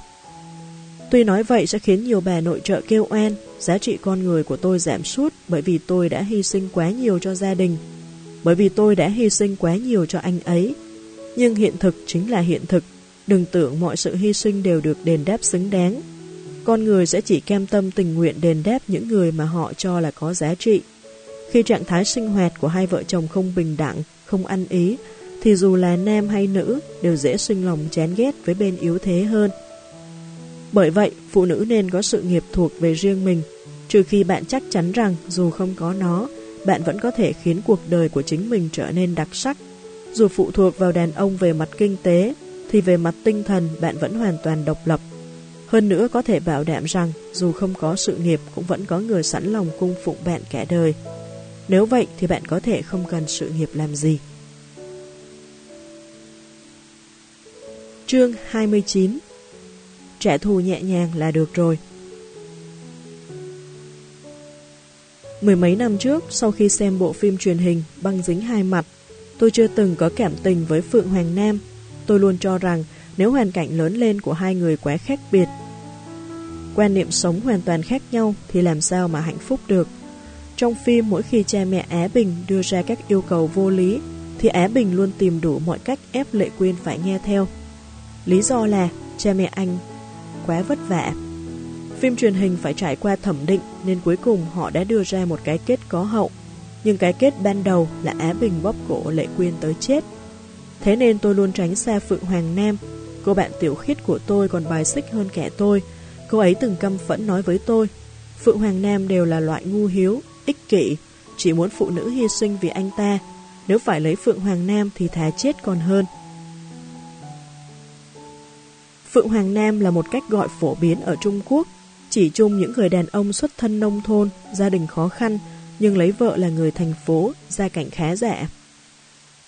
Nhưng điều khiến tôi kinh ngạc ấy là cuối cùng Tiểu Khiết lại ngượng ngùng nói với tôi, người cô ấy muốn kết hôn là một Phượng Hoàng Nam. Thấy tôi tỏ vẻ ngạc nhiên, cô ấy bền biện giải cho Phượng Hoàng Nam. Trước đây bọn mình chưa từng tiếp xúc với Phượng Hoàng Nam nên đều bị phim truyền hình lừa phỉnh. Mọi tuyếp đàn ông đều có người tốt kẻ xấu, Phượng Hoàng Nam cũng vậy. Ít nhất thì người tớ yêu rất nhiệt tình với bạn bè, lại dễ tính, rất tốt với tớ, còn chăm chỉ cầu tiến, bỏ xa đám thành phố dày ăn mỏng làm, cả km. Tôi nghĩ không thể phủ nhận mọi quan niệm về Phượng Hoàng Nam, song nếu quan niệm của Tiểu Khiết đã thay đổi lớn như vậy, thì hẳn là người đó phải rất tốt. Nhưng hai năm sau, Tiểu Khiết kể với tôi, cô ấy và người chồng Phượng Hoàng Nam của mình đang làm thủ tục ly hôn. Tôi lại kinh ngạc một lần nữa, Tiểu Khiết chua chét nói, tớ cứ tưởng anh ta là người cầu tiến, tốt tính, nhưng giờ thì tớ hiểu rồi, anh ta chẳng có gia thế, cũng chẳng có tiền của. Nếu không tỏ ra cầu tiến, tốt tính, thì ai thèm lấy anh ta. Hồi trước tớ đã quá ngây thơ nên không hiểu thấu điều này. Sau khi kết hôn tớ mới biết, lấy một người chồng như vậy thì sẽ phải trả giá bao nhiêu. Tiểu khiết kể, cho tôi suốt một buổi trưa, tường tận từng chi tiết về cuộc sống hôn nhân suốt hai năm qua của cô ấy. Lúc mới kết hôn, cô ấy đã biết điều kiện gia đình chồng không tốt. Mỗi tháng chồng cô ấy đều phải gửi một ngàn tệ về quê. Tiểu khiết nghĩ cha mẹ nuôi lớn một người con trai cũng không dễ dàng, nên lấy hành động này là nên làm. Nhưng dần dần cô ấy không thể chịu nổi nữa, vì nhà chồng đòi hỏi quá nhiều. Hết yêu cầu mua thứ này thứ kia, rồi yêu cầu đăng ký khám bệnh, lại yêu cầu ở nhờ nhà cô ấy để đi học. Chồng cô ấy không những thấy chuyện đó là đương nhiên mà còn cho rằng Tiểu Khiết cũng là một thành viên của gia đình họ, nhất định phải góp tiền góp công. Em chồng cô ấy muốn tới tìm việc làm, định ở nhà cô ấy. Ba mẹ chồng bèn đưa người tới tận cửa, chẳng thèm thương lượng với cô ấy một câu, trong khi nhà này là do cha mẹ Tiểu Khiết bỏ tiền ra mua. Cô ấy than phiền với chồng, chồng cô ấy nói, ở chỗ tôi lấy chồng là người của nhà chồng, đồ của vợ đương nhiên cũng là đồ trong nhà, cha mẹ chồng có quyền xử lý. Tiểu khiết suýt nữa thì tức chết, trong cơn giận dữ cô ấy về nhà mẹ đẻ. Thế là nhân lúc này không chỉ em chồng mà cha mẹ chồng cũng chuyển tới ở nhà cô ấy. Nửa tháng sau, Tiểu khiết quay về, thấy nhà mình hoàn toàn thay đổi. Ngoài ban công còn nuôi gà, cô ấy giận đến điên lên, quảng hết những thứ ấy ra ngoài. Cha mẹ chồng về thấy vậy thì nổi khùng, kêu gào đuổi cô ấy đi. Tiểu khiết giận dữ đến cùng cực. Đây là nhà tôi, kẻ phải đi là các người mới đúng. Nhà này cha mẹ tôi mua cho tôi, các người ở đâu thì biến về nơi đó đi. Cha mẹ chồng cười lạnh. Của cô, trên sổ đỏ cũng viết tên con trai tôi đấy. Tiểu khiết hối hận vô cùng, sau khi nghe chuyện này, chồng cô ấy cãi nhau với cô ấy một trận, nói cô ấy sỉ nhục cha mẹ mình. Anh ta không thể chấp nhận người vợ như vậy nên kiên quyết đòi ly hôn. Tiểu khiết nói, tôi chịu đủ rồi, ly hôn thì ly hôn, đồ cha mẹ tôi mua cho tôi thì trả cho tôi, còn đâu các người thích làm gì thì làm. Không ngờ chồng và cha mẹ chồng cô ấy liền bắt tay nhau, ép cô ấy phải nhượng nhà cho họ thì mới được ly hôn, đồng thời còn lấy ra một tờ giấy nợ trị giá một triệu tệ. Tiểu khiết phải gánh một nửa số nợ đó, không gánh cũng được, nhưng phải dùng một nửa căn nhà để thế chấp. Tiểu khiết giận đến suýt nôn ra máu, cô ấy đòi kiện ra tòa, nhưng cha mẹ chồng lại ngày ngày tới nhà cha mẹ cô ấy gây sự, đổi trắng thay đen, bẻ cong sự thật, khiến cha mẹ cô ấy mất hết mặt mũi. Một người huyết áp lên cao, một người phát tác bệnh tim. Để cha mẹ có thể an hưởng tuổi già, Tiểu Khiết nuốt hận vào lòng, cắn răng từ bỏ căn nhà, rời khỏi cái gia đình khiến cô ấy ghê tởm kia. Sau khi ly hôn, Tiểu Khiết tới gặp tôi, cô ấy đập bàn nói, Vãn tình à, tớ không phục, tớ rất phẫn nộ, tớ thấy như có ngọn lửa đang bùng cháy trong ngực tớ. Tớ nguyền rủa gia đình kia, tớ rất muốn trả thù bọn họ. Suy nghĩ này hành hạ tớ tới sắp phát điên rồi. Tôi ngẫm nghĩ rồi đáp, cậu muốn trả thù cũng được thôi, nhưng phải tuân thủ mấy điều sau. Thứ nhất, tuyệt đối đừng vi phạm pháp luật. Thứ hai, đừng liều mạng, cậu phải nhớ mạng sống của chúng ta đáng giá gấp trăm lần mạng sống của tên khốn đó. Thứ ba, cậu nên bình tâm lại, đừng chìm đắm trong thù hận, mau chóng tiếp tục cuộc sống thường nhật của mình. Nếu có thể tuân thủ ba điều trên thì khi tìm được cơ hội thích hợp, cậu hãy giải hận cho bản thân đi. Tiểu khiết do dự nhìn tôi. Cậu nói thật hay nói đùa đấy? Tớ tưởng cậu sẽ khuyên tớ từ bỏ thù hận, bắt đầu một cuộc sống mới. Nếu có thể từ bỏ thù hận mà bắt đầu một cuộc sống mới thì còn gì bằng. Nhưng khi gặp phải những kẻ khốn kiếp, bị tổn thương và ghê tởm mà vẫn phải bao dung từ bỏ thù hận, thì thực ra chẳng mấy ai làm được, ít nhất cũng rất khó làm được ngay. Tôi đã từng gặp khá nhiều cô gái hỏi, chị Vãn Tình ơi, chị nghĩ trên thế gian này có báo ứng không? Liệu ông trời có trừng phạt anh ta không? Thật lòng mà nói thì tôi không tin kiểu lý luận, ông trời sẽ trừng phạt kẻ xấu, hay người xấu sẽ không có kết cục tốt đẹp. Đó chỉ là lời tự en ủi của những người không phản kháng được mà thôi. Thường thì phụ nữ gặp tổn thương trong tình cảm nói với tôi rằng họ muốn trả thù. Đa phần tôi đều khuyên họ hãy sống thật thoải mái. Sống tốt hơn đối phương chính là sự trả thù mạnh mẽ nhất. Nhưng có những chuyện tới tôi nghe xong còn muốn thay trời hành đạo. Tôi thực sự không thể khuyên người khác rộng lượng và lương thiện trong hoàn cảnh ấy. Huống chi hành vi của một số kẻ không còn giống con người nữa rồi. Cũng nên được dạy cho một bài học. Có điều nếu để liên lụy tới bản thân thì tôi lại cho là không đáng. Tiểu khiết nói cô ấy sẽ cân nhắc ý kiến của tôi. Lúc từ biệt cô ấy nói, cậu biết không, nếu khi nãy cậu khuyên tớ buông bỏ thù hận thì cũng chẳng có tác dụng gì. Tớ chỉ càng muốn trả thù hơn thôi. Nhưng những lời ban nãy của cậu lại khiến tớ phải suy ngẫm. Có lẽ tớ sẽ sống thật thoải mái, yêu quý bản thân mình hơn. Nếu có cơ hội, tớ cũng không ngại đòi lại công bằng cho bản thân. Thế rồi, Tiểu Khiết kể với tôi, sau khi ly hôn, gia đình chồng cũ không cho cô ấy lấy lại đồ đẹp của mình. Cô ấy bèn tìm một người bạn cảnh sát cùng đi thẳng tới công ty của chồng cũ, yêu cầu đối phương thực hiện thỏa thuận ly hôn, trả lại cho cô ấy những thứ thuộc về cô ấy. Nếu không, Tiểu Khiết sẽ khiến anh ta phải vào đồn cảnh sát vì tội chiếm dụng tài sản của người khác. Không ngờ chồng cũ của cô ấy chẳng những không hung hãn như bình thường, mà còn sợ hãi hoảng hốt. Ngày tới lấy đồ, cô ấy cũng đi cùng người bạn cảnh sát nọ. Cha mẹ chồng vốn nanh nọc lại sợ tới im thiên thít, trơ mắt nhìn cô ấy thu dọn đồ đạc rồi rời đi. Vì cảnh sát tới công ty của chồng cũ nên tin bọn họ ly hôn mau chóng được lan truyền. Hình tượng nam thanh niên nông thôn cầu tiến chăm chỉ mà chồng cũ khổ công xây dựng cũng hoàn toàn sụp đổ. Sau đó anh ta gặp rất nhiều khó khăn trong công việc. Tiểu khiết cứ ngỡ chồng cũ sẽ không chịu thua, ngờ đâu từ đó, người đàn ông này không dám gây sự với cô ấy nữa.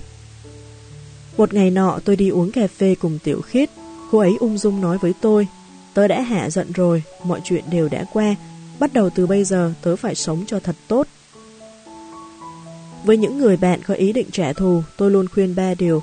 Thứ nhất, tuyệt đối đừng vi phạm pháp luật. Thứ hai, đừng liều mạng, phải nhớ mạng sống của chúng ta đáng giá gấp trăm lần mạng sống của tên khốn đó. Thứ ba, nên bình tâm lại, đừng chìm đắm trong thù hận, mau chóng tiếp tục cuộc sống thường nhật của mình. Nếu có thể tuân thủ ba điều trên, thì khi tìm được cơ hội thích hợp, bạn hãy giải hận cho bản thân đi. Chương 30 bạn tiết kiệm vì ai? Trước đêm thất tịch, tôi tổ chức một hoạt động giới thiệu ngọc bích, thu hút được rất nhiều người tham dự. Có vị khách thích một viên ngọc như ý, hỏi tôi giá cả. Tôi nói viên ngọc như ý này là hàng đẹp, giá phải hơn 20.000 tệ. Lúc đó tôi cũng không nghĩ chị ấy sẽ mua, vì trước đó chị ấy cũng thích một món trang sức hơn 3.000 tệ. Nhưng thấy quá đắt nên đã cân nhắc mấy ngày mà vẫn chưa quyết định có mua hay không. Cuối cùng, mấy hôm sau, món trang sức đó bị một vị khách khác mua mất. Giờ viên ngọc này đắt gấp 7-8 lần món trang sức kia, nên tôi cũng chỉ tưởng là chị ấy muốn hỏi thử giá cả mà thôi. Sau đó chị ấy yêu cầu tôi quay một video về viên ngọc cho chị ấy. Thế rồi 5 phút sau, chị ấy nói với tôi, chị mua viên ngọc như ý này, tìm giúp chị một hộp quà thật đẹp nhé. Tôi bèn thiện ý nhắc chị ấy viên ngọc này không rẻ, có lẽ chị ấy nên cân nhắc thêm rồi hãy quyết định mua. Xong chị ấy lại mau chóng chuyển khoản cho tôi, nói rằng chị ấy định mua viên ngọc này làm quà thất tịch cho chồng, sợ là trần trừ thì sẽ bị người khác nhanh tay mua mất. Thế là tôi bắt đầu tán gẫu với chị ấy, tôi hỏi, sao chị không nỡ mua cho mình món đồ hơn 3.000 tệ mà lại sẵn lòng mua cho chồng món đồ 20.000 tệ? Chị ấy nói chị cũng không biết tại sao, Chị là nếu mua đồ cho chồng cho con thì dù đắt tới mấy chị cũng không thấy tiếc, nhưng nếu mua cho mình thì sẽ thấy sót. Trò chuyện lâu hơn, tôi biết được hai vợ chồng chị trục trạc suốt mấy năm qua, nên chị cũng muốn nhân dịp này hèn gắn quan hệ vợ chồng. Trong lúc tán gẫu, tôi biết gia cảnh của chị ấy khá tốt, là một vị phu nhân hiền hậu, có công việc ổn định, cũng chăm sóc chồng và con chu đáo. Nhưng chồng chị lại luôn hờ hững lạnh nhạt. Chị ấy cũng không biết phải giải quyết vấn đề này thế nào, đành tự en ủi mình rằng có rất nhiều đôi vợ chồng cũng chung sống với nhau như vậy thôi. Tôi đã gặp rất nhiều phụ nữ tiết kiệm, ban đầu tôi cứ ngỡ họ tiết kiệm là vì điều kiện sinh hoạt có hạn, nhưng sau đó tôi nhận ra khá nhiều người trong số họ có gia cảnh rất tốt. Hơn nữa họ chỉ tiết kiệm với bản thân mình, nhưng với chồng con thì luôn thoải mái hào phóng. Điều khiến tôi phải suy ngẫm hơn cả đó là rất nhiều phụ nữ thời còn trẻ không những không tiết kiệm, mà còn khá hoang phí, nhưng một khi bước vào hôn nhân họ lại tự động bắt đầu sống thần tiện. Cô bạn thân L của tôi lấy chồng sớm hơn tôi 2 năm, Lúc chưa lấy chồng thì gần như tuần nào chúng tôi cũng đi mua sắm để thỏa mãn sở thích của chính mình. Ba tháng sau khi cô ấy kết hôn, chúng tôi hẹn nhau đi mua sắm. Cô ấy thích một chiếc sườn xám, giá niêm yết là hơn 2.000 tệ. Cô ấy cứ băn khoăn mãi mà không biết có nên mua hay không. Tôi rất ngạc nhiên bởi vì trước đây cô ấy thường mua những bộ quần áo giá 4-5 ngàn tệ mà chẳng cần đắn đo bao giờ. Về khoản chiều chuộng bản thân thì cô ấy luôn thực thi triệt đệ hơn tôi nhiều xong cuối cùng cô ấy vẫn bỏ qua chiếc sườn xám ấy, mà mua cho chồng hai chiếc sơ mi và hai chiếc quần. Hôm sau cô ấy gọi điện nói với tôi rằng cô thực sự rất thích chiếc sườn xém kia. Tôi bèn đáp, nếu thích đến vậy thì cứ mua đi, sao tự nhiên cậu như biến thành người khác thế hả? Cô ấy cũng tự thấy bản thân thay đổi rất nhiều, từ lúc kết hôn tâm lý hoàn toàn không giống ngày xưa. Trước đây là mình tự kiếm tiền rồi mình tự tiêu, thoải mái hưởng thụ, nhưng sau khi kết hôn thì phải cân nhắc cho gia đình trước, nên đã vô tình xếp bản thân mình thành thứ yếu. Tôi thở dài, cậu có còn là L, người từng muốn hưởng thụ cuộc đời với tớ không đấy? Cô ấy bật cười, không phải tớ thì là ai? Qua điện thoại, tôi lại bắt đầu thấy lo lắng cho hôn nhân của cô ấy. Tôi luôn nghĩ, hầu như phụ nữ đều không đòi hỏi nhiều, họ cam tâm tình nguyện hy sinh cả đam mê và sự nghiệp để đổi lấy sự tôn trọng từ người thân trong nhà, song cuối cùng lại chẳng tìm được bao nhiêu người biết ơn và ngưỡng mộ mình. Tôi hiểu việc kết hôn sẽ khiến tâm lý của người ta thay đổi, kể cả tôi cũng vậy thôi. Chúng ta không thể tự kiểm soát sự thay đổi này, có thể gọi đó là trách nhiệm. Chúng ta phải chịu trách nhiệm với gia đình và con cái, không thể thích gì thì làm như trước đây nữa. Tôi nghĩ sự thay đổi này rất tốt, nó giúp một người phụ nữ trở nên trưởng thành, chín chắn và có trách nhiệm hơn nên sau khi kết hôn mà vẫn vô tư như trước đây thì cũng chưa chắc đã tốt. Nhưng đôi khi sự thay đổi này lại khiến ta tự đẩy mình vào ngõ cụt. Giờ bàn một chút về nam giới nhé. Trong buổi giới thiệu đó, có khe khé nam giới tham gia chọn quà cho vợ hoặc bạn gái của mình. Những người chọn quà cho bạn gái đều chọn những món khá đắt, nhưng những người chọn quà cho vợ thì ngược lại. Có một người bạn thích hai món đồ có giá trị cách biệt khá lớn, Cuối cùng anh ta bỏ qua món đồ đắt tiền hơn, nói với tôi, mua đồ đắt quá, cô ấy còn trách tôi ấy chứ, nên mua món rẻ thôi. Có lẽ sẽ có người cho rằng điều kiện kinh tế của người bạn này không tốt, nhưng thực tế thì không phải như vậy. Cách anh ấy nói cho thấy anh ấy hoàn toàn tin là vợ mình chỉ thích đồ rẻ, không thích đồ đắt. Nhưng phụ nữ chúng ta đều biết, điều đó đâu có đúng, ai chẳng thích thứ tốt. Nhưng rất nhiều đàn ông lại tưởng lầm như vậy bởi chính bạn mang đến cho anh ta cảm giác ấy. Anh ta cực kỳ tin tưởng giữa chất lượng và giá cả, nhất định bạn sẽ chọn yếu tố thứ hai. Tôi từng tán gẫu với L về vấn đề này, cuối cùng kết luận được rằng Có hai nguyên nhân khiến một phụ nữ trở nên tiết kiệm sau khi kết hôn. Phụ nữ có ý thức trách nhiệm với gia đình là do bản năng muốn vun vén cho gia đình nhiều hơn đàn ông. Đồng thời phần lớn phụ nữ đều muốn dâng hiến tình cảm của mình và tự động đưa nhu cầu của mình về thứ yếu. Ngoài ra còn có một nguyên nhân nữa xuất phát từ tiềm thức. Qua sự tiết kiệm, phụ nữ hy vọng đàn ông có thể thấy được sự hy sinh của mình cho gia đình. Nhờ đó xây dựng hình tượng mẹ hiền vợ đảm để thu hút đàn ông, đây là bản năng. Nhưng bạn thân hỡi, bạn có nhiều ưu điểm để thu hút đối phương như vậy, cớ sao phải dựa vào sự tiết kiệm cơ chứ? Khi bạn trưng diện thật đẹp thì niềm vui và sự tự hào mà bạn cho anh ấy đã sớm thay thế sự tiếc nuối với tiền bạc rồi đấy. Bạn không những không đánh mất tình yêu của đối phương mà còn làm anh ấy yêu mình say đắm hơn. Trên thế gian này có rất nhiều đàn ông cạn tình chỉ vì phụ nữ không chăm chút cho bản thân, nhưng lại có rất ít đàn ông rời bỏ vợ mình chỉ vì cô ấy ăn mặc thật đẹp, bởi vì đàn ông cực kỳ coi trọng thể diện. Đương nhiên mọi chuyện đều không thể quá đà. Mấy năm qua có rất nhiều luận điệu xúi dục phụ nữ sống phung phí. Ví dụ như thích gì thì phải mua nấy, nếu không sẽ có phụ nữ khác tiêu tiền giúp bạn. Xét từ mọi góc độ khác thì đây cũng là một hình thức giác ngộ mới của phụ nữ, nhưng giác ngộ thái quá cũng không hẳn đã tốt. Tôi có quen một vị phu nhân, ngày trước sống vô cùng tiết kiệm, tần tiện chăm sóc cả gia đình, nhưng cũng chẳng được ai trong nhà thừa nhận. Sau đó không biết chị ấy gặp phải chuyện gì mà bỗng cho rằng trước đây mình quá ngốc. Thế lại chỉ trong một ngày, chị ấy đã mua hết tất cả thứ mà trước kia chị ấy không dám mua. Tiêu sạch tiền trong hai tấm thẻ tín dụng dùng điều này thay lời tuyên bố từ nay về sau chị ấy sẽ yêu chính bản thân mình. Đương nhiên kết quả là một cuộc chiến gia đình đã bùng nổ. Chúng ta không nên đề cao sự hoang phí, quan niệm này không đáng được tôn thờ, nhưng ít nhất thì đừng đối xử với bản thân quá kém so với chồng. Chúng ta có thể vừa yêu thương người thân quanh mình, vừa chăm chút cho bản thân thật tốt, bởi vì nếu bạn quên mất chính mình thì những người xung quanh cũng sẽ quên mất bạn. Chương 31 Bao nhiêu người còn đang làm những việc này? Khu nhà của vợ chồng chúng tôi bị ô nhiễm nghiêm trọng, nhiều lần bị đài CCTV nhắc tới. Cuối cùng thì năm ngoái chúng tôi cũng quyết định chuyển nhà. Năm nay lúc nhận nhà, chồng tôi nói, chuyện trang hoàng nhà cửa cứ làm theo ý em, anh chỉ có một yêu cầu thôi, ấy là tivi trong nhà phải thật lớn, xem cho thoải mái. Ngoài ra anh muốn mua một bộ rạp chiếu phim gia đình. Boss nữa. Tôi hỏi anh ấy muốn mua loại giá bao nhiêu. Anh ấy nói đắt hơn tivi bình thường khoảng 4-5 vạn tệ. Loại tốt hơn thì khoảng mười mấy 20 vạn tệ. Tôi nghe vậy thì thốt lên. Mười mấy vạn tệ, đắt thế cơ à. Thấy tôi kêu đắt, anh ấy lặng lặng nói. Thế thì cứ mua loại bình thường thôi. Thấy dáng vẻ thất vọng của anh ấy, tôi bỗng nhớ tới hai chuyện khi tôi còn bé. Lúc lên 10, tôi cố sức đeo nhẫn của mẹ vào ngón cái, sau đó không tháo ra được. Tôi bèn gào khóc kêu đau, cha mẹ vội tới giúp tôi tháo ra, nhưng chỉ cần động vào là tôi lại thấy đau. Cha tôi bèn cầm kìm đến định vặn gãy chiếc nhẫn, nhưng mẹ tôi lập tức phản đối, nói làm thế thì sẽ làm hỏng nhẫn. Sau đó, mẹ tôi liền cố sức tháo nhẫn ra, khiến tôi đau đến hòa khóc. Ngón tay sưng đỏ, nhưng vẫn không sao tháo được. Tôi bèn nói hay là vặn đứt nhẫn đi, nhưng mẹ tôi kiên quyết không đồng ý.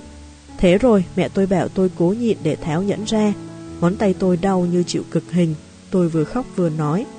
Mẹ thà để con chịu nhiều đau đớn còn hơn là khiến chiếc nhẫn này không hoàn chỉnh. Mẹ tôi lườm tôi một cái, ai bảo mày tự đeo vào tay. Trong khoảnh khắc đó, lòng tôi lạnh buốt, tới bây giờ tôi vẫn chưa quên được tâm trạng của mình khi đó. Hóa ra trong mắt mẹ tôi thì một chiếc nhẫn còn quan trọng hơn ngón tay của con gái. Hóa ra trong mắt mẹ tôi thì những thứ vật chất này còn quý giá hơn cảm nhận của tôi. Về sau, mẹ giải thích với tôi rằng, thời đó mọi người đều rất nghèo, sao nỡ làm hỏng chiếc nhẫn. Tôi thông cảm cho bà, nhưng cảm giác không được trân trọng đã luận quẩn trong lòng tôi rất nhiều năm. Còn một chuyện nữa, hồi tôi còn nhỏ thì điều hòa chưa phổ biến như bây giờ. Mùa hè người thường đổ rất nhiều mồ hôi, tôi hay đợi tới trước khi đi ngủ rồi mới tắm, để sau đó ngủ cho thoải mái mát mẻ. Nhưng mẹ tôi lại luôn ép tôi phải tắm rửa ngay sau khi ăn cơm. Lý do là mẹ tôi muốn giặt hết quần áo trong ngày, mọi người trong nhà phải phối hợp với bà. Tôi đã phản đối chuyện này rất nhiều lần, nhưng nếu sau bữa tối tôi không tắm rửa ngay theo yêu cầu của mẹ, thì bà sẽ nhắc nhở, cằn nhằn, thậm chí nổi giận. Tôi và mẹ thường đối thoại như sau. Tôi vừa buông đũa là mẹ tôi nói ngay, mau đi tắm đi để mẹ còn giặt quần áo. Tôi không nghe theo mà còn đi đọc sách hoặc làm bài tập. Mẹ thấy tôi còn chưa đi tắm, bèn bực bội nói, sao còn chưa đi tắm, mau đi nhanh lên. Tôi nói, trước khi đi ngủ con mới tắm cơ. Mẹ tôi sẽ quét, trước khi đi ngủ mới tắm, thế quần áo thì sao? Quần áo mai giặt cũng được mà, giờ tắm rồi lát nữa lại đổ mồ hôi. Mày có làm gì đâu mà đổ mồ hôi, có việc đi tắm thôi mà cũng phải để nói nhiều thế nhỉ? Mày không để mẹ đỡ mệt được à? Có ai bắt mày giặt quần áo đâu, chỉ bảo mày tắm sớm một chút mà khó thế cơ à. Nếu có người giặt quần áo cho mẹ thì bảo mẹ tắm rửa lúc nào cũng được. Sau đó mẹ tôi sẽ cằn nhằn cho tới khi tôi bất đắc dĩ đi tắm hoặc là ra khỏi nhà mới thôi. Bà ấy không thể khiến tôi ngoan ngoãn ăn tối xong liền đi tắm ngay. Tôi cũng không thể khiến bà ấy đồng ý việc trước khi đi ngủ mới tắm. Tranh chấp kiểu này kéo dài tới lúc tôi không còn ở chung với bà mẹ nữa. Lúc rời khỏi nhà tôi cũng không mấy tiếc nuối, mà chỉ thấy như được giải thoát, thậm chí còn hưng phấn vì sắp được hít thở bầu không khí tự do. Về chuyện này tôi vẫn luôn không đồng tình với mẹ tôi. Theo quan điểm của tôi thì tối tắm rửa, mai giặt quần áo cũng có sao đâu. Không lẽ quan hệ mẹ con còn không quan trọng bằng mấy bộ quần áo? Bởi vậy lúc đó tôi đã thầm thề rằng tới lúc tôi có chồng có con, nhất định tôi sẽ tôn trọng thói quen sống của họ, tôn trọng cảm nhận của họ, tuyệt đối không để xảy ra tình trạng mất nhiều hơn được. Khi thấy vẻ thất vọng của ông xã, tôi bỗng nhớ tới những chuyện hồi nhỏ. Tôi nghĩ giờ phút này chắc chắn anh ấy cũng đang buồn như tôi ngày bé. Tôi gần như có thể đoán được suy nghĩ của anh ấy lúc này. Hóa ra trong mắt cô ấy tiền còn quan trọng hơn mình. Chẳng qua trước giờ anh ấy luôn rộng lượng, không phản kháng mãnh liệt như tôi hồi nhỏ mà thôi. Tôi nói với anh ấy bằng giọng khẳng định. Nếu anh đã thích như vậy thì chúng ta không thể mua loại bình thường. Chúng ta nhất quyết phải mua loại mà anh thích nhất. Ông xã tôi nói không cần, không cần, nhưng tôi có thể dễ dàng nhận ra niềm vui trong mắt anh ấy. Lúc này tôi cũng hiểu, trên thế gian không gì quan trọng hơn cảm nhận của những người yêu thương mình. Hôm sau tôi cùng anh ấy tới trung tâm điện tử để chọn bộ rạp chiếu phim gia đình mà anh ấy thích. Cuối cùng chúng tôi không chọn loại đắt nhất, nhưng vẫn chọn một loại mà anh ấy cực kỳ yêu thích. Sau chuyện này tôi bắt đầu nghiêm khắc kiểm điểm lại bản thân. Lúc đó tôi không muốn tiêu quá nhiều tiền vào việc mua rạp chiếu phim gia đình, bởi vì bản thân tôi gần như không xem tivi, kể cả có mua rồi sau này cũng rất ít xem, bởi vậy tôi liền thấy nó đắt, phí tiền. Nhưng nếu tôi là người thích xem phim thì có lẽ không những không thấy đắt, mà còn cho rằng nhất định phải mua loại tốt nhất, bởi vì ngàn vàng cũng khó mua được sự vui vẻ.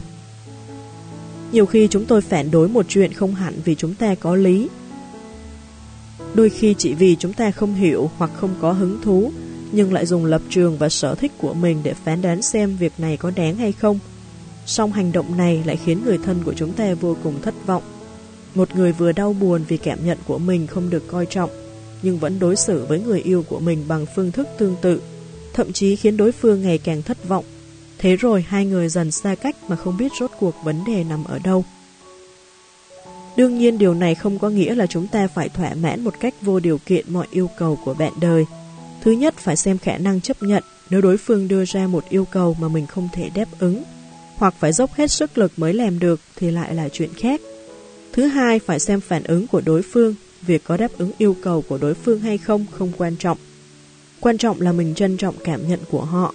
Khi đối phương đưa ra một yêu cầu mâu thuẫn với mình, thì chí ít cũng nên nghe thử suy nghĩ của họ. Xem có biện pháp giải quyết tốt hơn hay không, chứ không phải vừa nghe xong đã vội phủ quyết, hay thậm chí có phản ứng quá khích. Từng có một người chồng đề nghị đổi xe mới, người vợ vừa nghe đã nổi giận. Bây giờ anh không có xe để đi à, đổi sang xe gì? Anh chỉ biết sướng mình anh thôi, trong mắt anh còn cái nhà này nữa không? Sau này còn nhiều việc cần đến tiền, không được mua xe mới.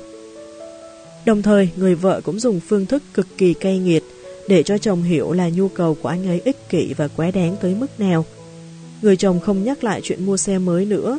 Khi những người đồng cấp trong công ty lần lượt đổi xe mới, thì anh ấy vẫn lái chiếc xe cũ từ 8 năm nay. Chuyện này trở thành một trong những nguyên nhân khiến anh ấy quyết định ly hôn. Hai năm sau, anh ấy để hết tiền lại cho vợ rồi chọn ly hôn. Có người hỏi anh ấy có hối hận hay không, anh ấy nói anh ấy không hối hận. Dù sao thứ mà vợ thích nhất là tiền chứ không phải anh ấy. Tôi luôn thấy tiếc nuối vô cùng nếu khi đó cô vợ kia hòa nhẽ nói với chồng Em biết anh rất muốn đổi xe mới, nhưng em nghĩ giờ nhà mình nên tiết kiệm tiền một thời gian nữa bọn mình hẳn mua xe mới, được không? Thì kết cục sẽ ra sao? Nhưng tôi cũng hiểu phương thức giải quyết vấn đề của mỗi người đều đã ăn sâu vào tiềm thức. Không thể chỉ có lần này họ mới phản ứng như vậy. Hơn nữa, trong cuộc sống không tồn tại chữ nếu. Tiêu hết tiền thì có thể kiếm về, nhưng đánh mất trái tim thì thực sự là không còn nữa. Quan hệ tốt nhất chắc chắn là đối xử tốt với bạn đời, cũng đối xử tốt với chính mình. Chương 32 Rốt cuộc việc khéo ăn nói quan trọng tới mức nào? Tôi có một cô bạn học chung suốt mười mấy năm, tạm gọi cô ấy là F đi. F có nhân phẩm cực tốt, tâm địa lương thiện, chân thành trượng nghĩa với bạn bè, bình thường cũng rất hay giúp đỡ người khác. Nhưng cô ấy có một khuyết điểm chí mạng, không khéo ăn nói. Lúc đi học trung học xa nhà, tôi bất cẩn bị trộm mất 500 tệ, đây là tiền sinh hoạt hơn một tháng của tôi. Thời đó không thuận tiện như bây giờ là chỉ cần chuyển khoản một phút là sẽ nhận được tiền ngay. Khi ấy tôi còn không có thẻ ngân hàng, nhanh nhất cũng phải hai ngày cha mẹ mới gửi được tiền cho tôi. Tôi nói với F bằng vẻ tội nghiệp. Bạn thân yêu ơi, tớ gặp nạn rồi, mấy ngày này tớ phải nhờ cậy vào cậu. F tức giận lườm tôi. đánh đời cậu, ai bảo cậu bất cẩn như thế, tớ còn thấy cậu bị trộm vậy là ít đấy bị trộm thêm vài lần cậu mới nhớ được. Lúc đó tôi phiền muộn vô cùng. Thời ấy 500 tệ với tôi là một khoản tiền cực lớn. Lòng tôi đang đau tới rỉ máu. Rất hy vọng cô ấy có thể an ủi tôi. Nhưng F không những không an ủi mà còn sát muối lên vết thương của tôi. Trong lúc tôi đang nằm trên bàn mà than thở, F bèn đưa cho tôi một bát mì hải sản, nói Có tớ ở đây, cậu không chết đói được đâu, mau ăn đi. Và thế là tôi vừa băn khoăn vừa cảm kích ăn bát mì hải sản kia. Nói thật, bình thường chính F cũng không dám ăn món ấy đâu. Trong những năm đi làm, có lần tôi theo lãnh đạo ra ngoài làm việc. Tình cờ gặp F ở cửa ngân hàng. Tôi vội giới thiệu cho cô ấy đây là lãnh đạo của tôi. Hy vọng cô ấy có thể giữ thể diện cho tôi. Nhưng F chẳng hề do dự mà nói với lãnh đạo tôi. Ôi chao, lãnh đạo à, tôi rất đồng cảm với anh. Lại đi tuyển tình tình nhà tôi vào làm việc Cậu ấy vừa cậu thả vừa nhõng nhẽo, lại còn xấu tính nữa. Sao anh lại tuyển cậu ấy vào làm thế? Lãnh đạo bèn dùng ánh mắt, hỏi dò tôi, ý nói, đây là kẻ thù của em à. Tôi chỉ muốn đèo lỗ mà chui vào, vội nói với lãnh đạo. Đúng vậy, bạn trai cậu ấy thay lòng đổi dạ chuyển sang yêu em, nên cậu ấy mới hận em như vậy. Sau đó, nhân lúc F chưa kịp phản ứng, tôi vội đưa lãnh đạo rời khỏi hiện trường. Những sự việc tương tự như thế diễn ra rất nhiều lần trong suốt mười mấy năm qua. Nhiều lúc bực quá, tôi cũng nghĩ, sau này không chơi với cô ấy nữa. Suốt ngày bị cô ấy làm cho khó xử, đúng là như tra tấn. Nhưng khi cuốn sách đầu tiên của tôi xuất bản, F lập tức mua 20 cuốn tặng cho bạn bè người thân. Mọi người cùng ủng hộ nhé, có rảnh thì mua ủng hộ mấy cuốn. Thời điểm ấy, cô ấy vừa vay tiền mua nhà, mẹ lại mắc bệnh nặng, kinh tế rất túng thiếu, dù chỉ mua một quyển thì tôi cũng sẽ ghi nhận tình cảm của cô ấy. Còn có lần, tôi bất cẩn lạc đường, lại không bắt được taxi. F bèn lặn lội suốt hơn một tiếng để tới đón tôi. Bởi vậy, cô ấy chính là một người khiến tôi vừa yêu vừa hận. Không bao giờ giữ thể diện cho tôi, nhưng lại thật lòng đối tốt với tôi. Tôi từng ảo tưởng vô số lần rằng nếu F khéo ăn nói một chút thì cô ấy sẽ hoàn mỹ biết bao. Quả thực là một người ai gặp cũng phải quý, Tôi cũng từng chân thành nhắc nhở cô ấy nên thay đổi cách thức nói chuyện, nhưng thường bị cô ấy mắng lại. Từ bé bà đây đã như thế rồi, sao hả? Bây giờ đại tiểu thư ngày càng khó chiều, không chịu được nữa à. Không chịu được thì tuyệt giao đi. Đúng là rất nhiều lần tôi giận tới mức muốn tuyệt giao, nhưng nghĩ tới việc cô ấy từng đối xử rất tốt với tôi, tôi lại không ngừng thuyết phục bản thân. Ai cũng có khuyết điểm, bản thân mình cũng có khuyết điểm. F chỉ không khéo ăn nói mà thôi, dù sao cũng hơn những kẻ miệng nam mô bụng bồ dao găm. Đúng không? Thế là chúng tôi qua lại suốt mười mấy năm dưới tác động của cô ấy, sức chịu đựng của tôi ngày một tăng cao. Hồi đi học, khuyết điểm này của F cũng không mang lại quá nhiều phiền phức cho cô ấy. Cùng lắm là cô ấy có ít bạn mà thôi. Nhưng khi đi làm, vấn đề bắt đầu lộ rõ. F làm việc rất chăm chỉ, nhưng vì không khéo ăn nói, nên thường xuyên đắc tội đồng nghiệp. Ở công ty cô ấy gần như không có bạn bè. Nhưng mấy năm trôi qua, cô ấy cũng được thăng cấp thành một quản lý nhỏ. Sau đó trong bộ phận có một nhân viên mới vừa ra trường được phân thành cấp dưới của F. Cô bé đó vừa khéo nói vừa giỏi làm, được mọi người trong bộ phận hết sức yêu quý. Đến F cũng rất quý cô bé ấy, đích thân chỉ dạy nhiều điều. Một năm sau, trong bộ phận có trống vị trí chủ nhiệm, F nghĩ mình là người có tư cách nhất, nhưng không ngờ từ lãnh đạo tới đồng nghiệp, ai nấy đều bỏ qua cô ấy mà ủng hộ cô bé kia ngồi vào vị trí đó. F rất buồn phiền, cô ấy then thở với tôi mọi chuyện không như ý ở trốn văn phòng, chua xót nói với tôi. Tớ thiệt thòi ở khoẻn không khéo ăn nói, nếu không vị trí chủ nhiệm chắc chắn là của tớ. Cô ta hơn tớ ở điểm nào chứ, chẳng qua là dẻo miệng hơn, giỏi nịnh bợ lãnh đạo hơn tớ thôi. Lần đầu tiên tôi nghiêm túc nói với cô ấy chuyện này. Thật lòng mà nói, cậu thấy cô bé ấy chỉ biết nịnh bợ mà không có năng lực gì sao? F miễn cưỡng đáp. Năng lực thì cũng có, nhưng tớ cũng đâu kém hơn cô ta. Nếu hai người có năng lực sàn sàn mà người ta lại khéo ăn nói hơn, được mọi người quý mến, thì tại sao lãnh đạo không chọn cô ta mà lại chọn cậu? Nếu là cậu, thì cậu có đề bạt một người thường khiến mình bực bội không? Ép phiền muộn một thời gian, rồi cũng dần chấp nhận sự thật này.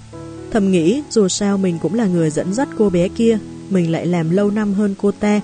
Có lẽ mình cũng sẽ không thiệt thòi nhiều. Nhưng F đã lầm, từ khi cô bé kia thành chủ nhiệm, thái độ với F khác xa lúc trước. Có lần, F nghe thấy cô ta nói với người khác trong nhà vệ sinh. Đúng là chị ta đã dạy tớ vài thứ, nhưng một năm qua tớ nhẫn nhịn cũng rất cực khổ. Nhiều lần tớ rất muốn cãi nhau với chị ta. Chuyện này khiến F khá sốc, nhưng việc khiến F thực sự cảm nhận được những thiệt thòi khi không khéo ăn nói, ấy là trong hôn nhân gia đình. Chồng F có một anh trai sinh đôi, hai người kết hôn cùng năm nhưng mẹ chồng chỉ thích dâu cả mà không thích F. Theo lời F thì mẹ anh ấy có chuyện tớ đều góp tiền, góp công, chị ta chỉ biết nịnh nọt bà cụ.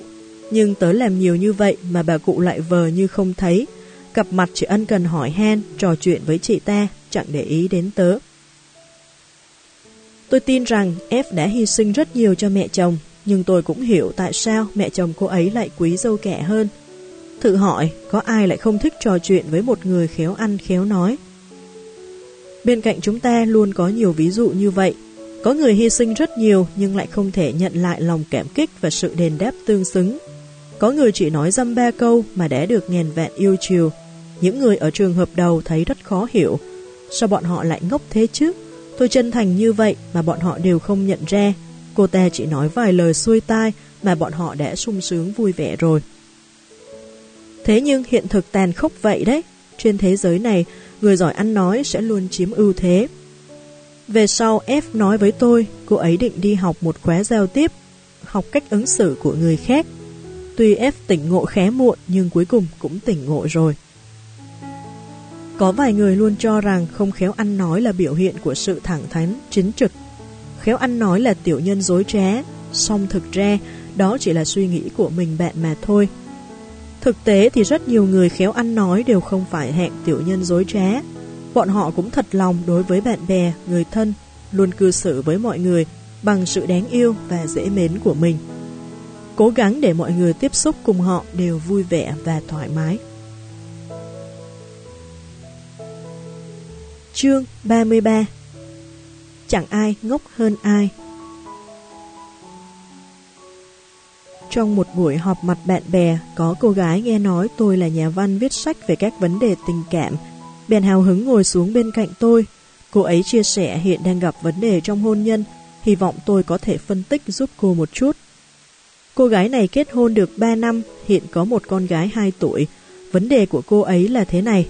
Chồng em là người rất keo kiệt, mới kết hôn đã đề nghị em phải cùng gánh vác chi tiêu trong nhà với anh ấy. Nhưng bạn bè quanh em đều được chồng nuôi, không ai bị yêu cầu phải chia sẻ kinh tế hết.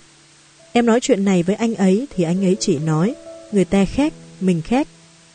Đàn ông nhà người ta đều hào phóng, chỉ có mỗi anh ấy keo kiệt như vậy. Chị nghĩ em nên làm gì bây giờ? Tôi hỏi cô ấy, Nếu em không thích đàn ông keo kiệt thì sao lại kết hôn với người keo kiệt? Cô ấy ấm ức nói, lúc yêu nhau thì anh ấy đâu có như vậy, kết hôn rồi mới trở nên keo kiệt. Em nghĩ nuôi gia đình là chuyện của đàn ông, tiền em kiếm được nên để em tiêu vặt thôi.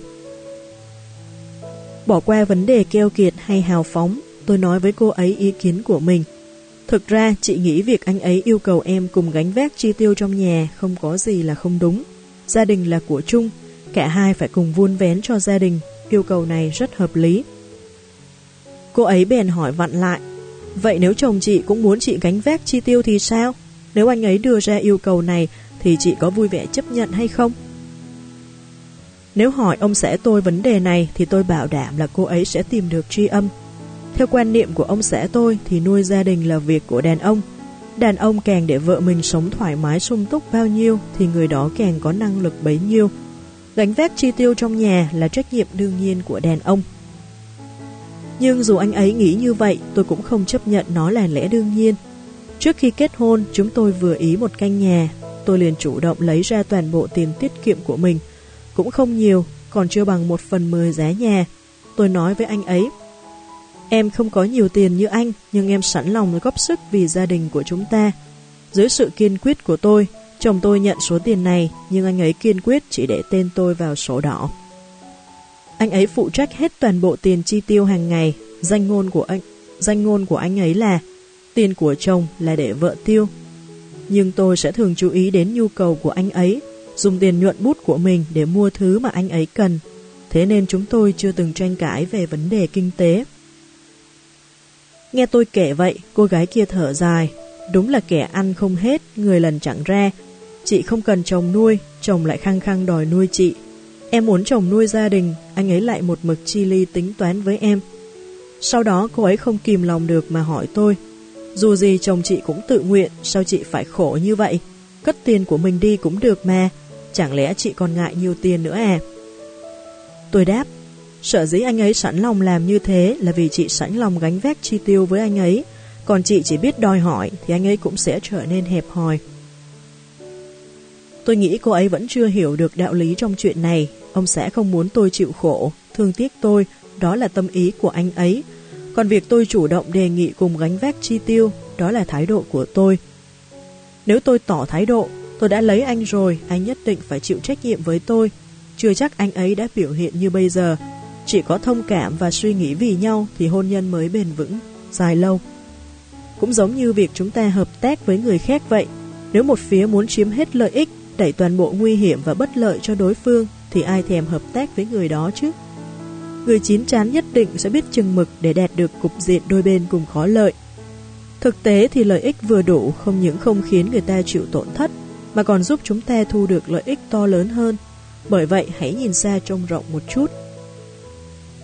Ở phần năng lực của bạn đã tương xứng với các mối quan hệ hay chưa, tôi đã giải thích cặn kẽ về hiện tượng này.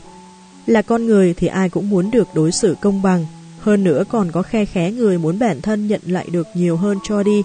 Rất ít người chấp nhận chịu thiệt. Nếu một người tỏ ra mình muốn được lợi và để đối phương chịu thiệt, thì tôi nghĩ hầu hết chẳng ai chịu chấp nhận đâu. Trong cuộc sống có rất nhiều hiện tượng tương tự, một cô gái cuối 8X viết thư cho tôi. Chị Vãn Tình thân mến, em rất thích bài viết Lấy người giàu là sai ư của chị. Cha em là một nhân viên vệ sinh, tiền lương rất thấp. Đời này mẹ em phải bươn trải rất khổ cực, mới 4-50 tuổi mà đã già như bà lão 7-80 tuổi. Bởi vậy em đã thề rằng mình nhất định phải lấy một người giàu có, cũng không để mẹ em phải sống khổ sở như thế nữa. Nhưng những người giàu mà em gặp được đều không tốt, Họ đều chỉ muốn yêu chơi chút thôi. Em có vài người bạn đều không xinh đẹp như em, nhưng đều lấy được chồng giàu. Không lẽ số mệnh của em lại kém may mắn như vậy? Cuộc sống nghiệt ngã như thế đấy. Người không mong lấy chồng giàu thì lại thành phu nhân danh giá. Còn người chỉ mong lấy chồng giàu lại chẳng được như ý nguyện. Dù có lấy được chồng giàu thì thường họ cũng không được hạnh phúc. Thậm chí những người đàn ông giàu có ấy còn keo kiệt hơn cả đàn ông bình thường Thế là liền có thêm một từ mới để hình dung về họ, phu nhân nghèo. Nhiều người cho rằng đây là bởi người tính không bằng trời tính, nhưng đó có thật là sự sắp đặt của số mệnh hay không? Tôi từng chia sẻ đoạn văn này trên blog. Đàn ông thường dùng vật chất để theo đuổi phụ nữ, nhưng nếu phụ nữ vì vật chất mà cắn câu thì lại không nhận được sự trân trọng từ anh ta. Trong lòng anh ta, người phụ nữ này đã bị dán lên cái mác. Một phụ nữ có thể mua được bằng tiền, chỉ là một món hàng mà thôi. Phụ nữ thường dùng sắc đẹp để thu hút đàn ông, nhưng những người si mê sắc đẹp của cô ấy thường sẽ không có được cô ấy. Bởi trong lòng cô ấy đã quy loại đàn ông này thành những kẻ trăng hoa gian dối. Đây là bản tính chân thực nhất của con người, bởi vì trong thâm tâm chúng ta đều mong gặp được một người thật lòng yêu thương chúng ta.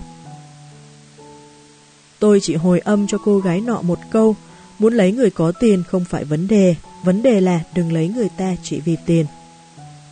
Đàn ông và phụ nữ trên thế gian này đều không có ai ngu ngốc cả. Nếu phụ nữ tiếp cận đàn ông chỉ vì tiền, anh ta hoàn toàn có thể cảm nhận được. Thử hỏi, người đàn ông nào biết đối phương tiếp cận mình chỉ vì tiền mà còn chấp nhận yêu cô ấy thật lòng. Thế nên chúng ta thường thấy những cô gái ham giàu hay bị đùa bỡn nhiều hơn người khác là bởi nguyên nhân này đây. Tôi có một người bạn có quan hệ với cha mẹ cực kỳ tồi tệ. Có lần cậu ấy than thở với tôi, cha mẹ suốt ngày bảo tớ, họ đã nuôi tớ lớn nhường này, sau này họ sẽ sống dựa vào tớ. Nhưng nghe họ nói vậy tớ lại thấy rất phản cảm. Bọn họ càng muốn dựa dẫm vào tớ thì tớ càng không muốn bọn họ tọa nguyện. Tớ biết nhiều người sẽ nói tư tưởng này của tớ quá bất hiếu, nhưng đây thực sự là suy nghĩ trong lòng tớ. Tôi rất thông cảm với cậu ấy.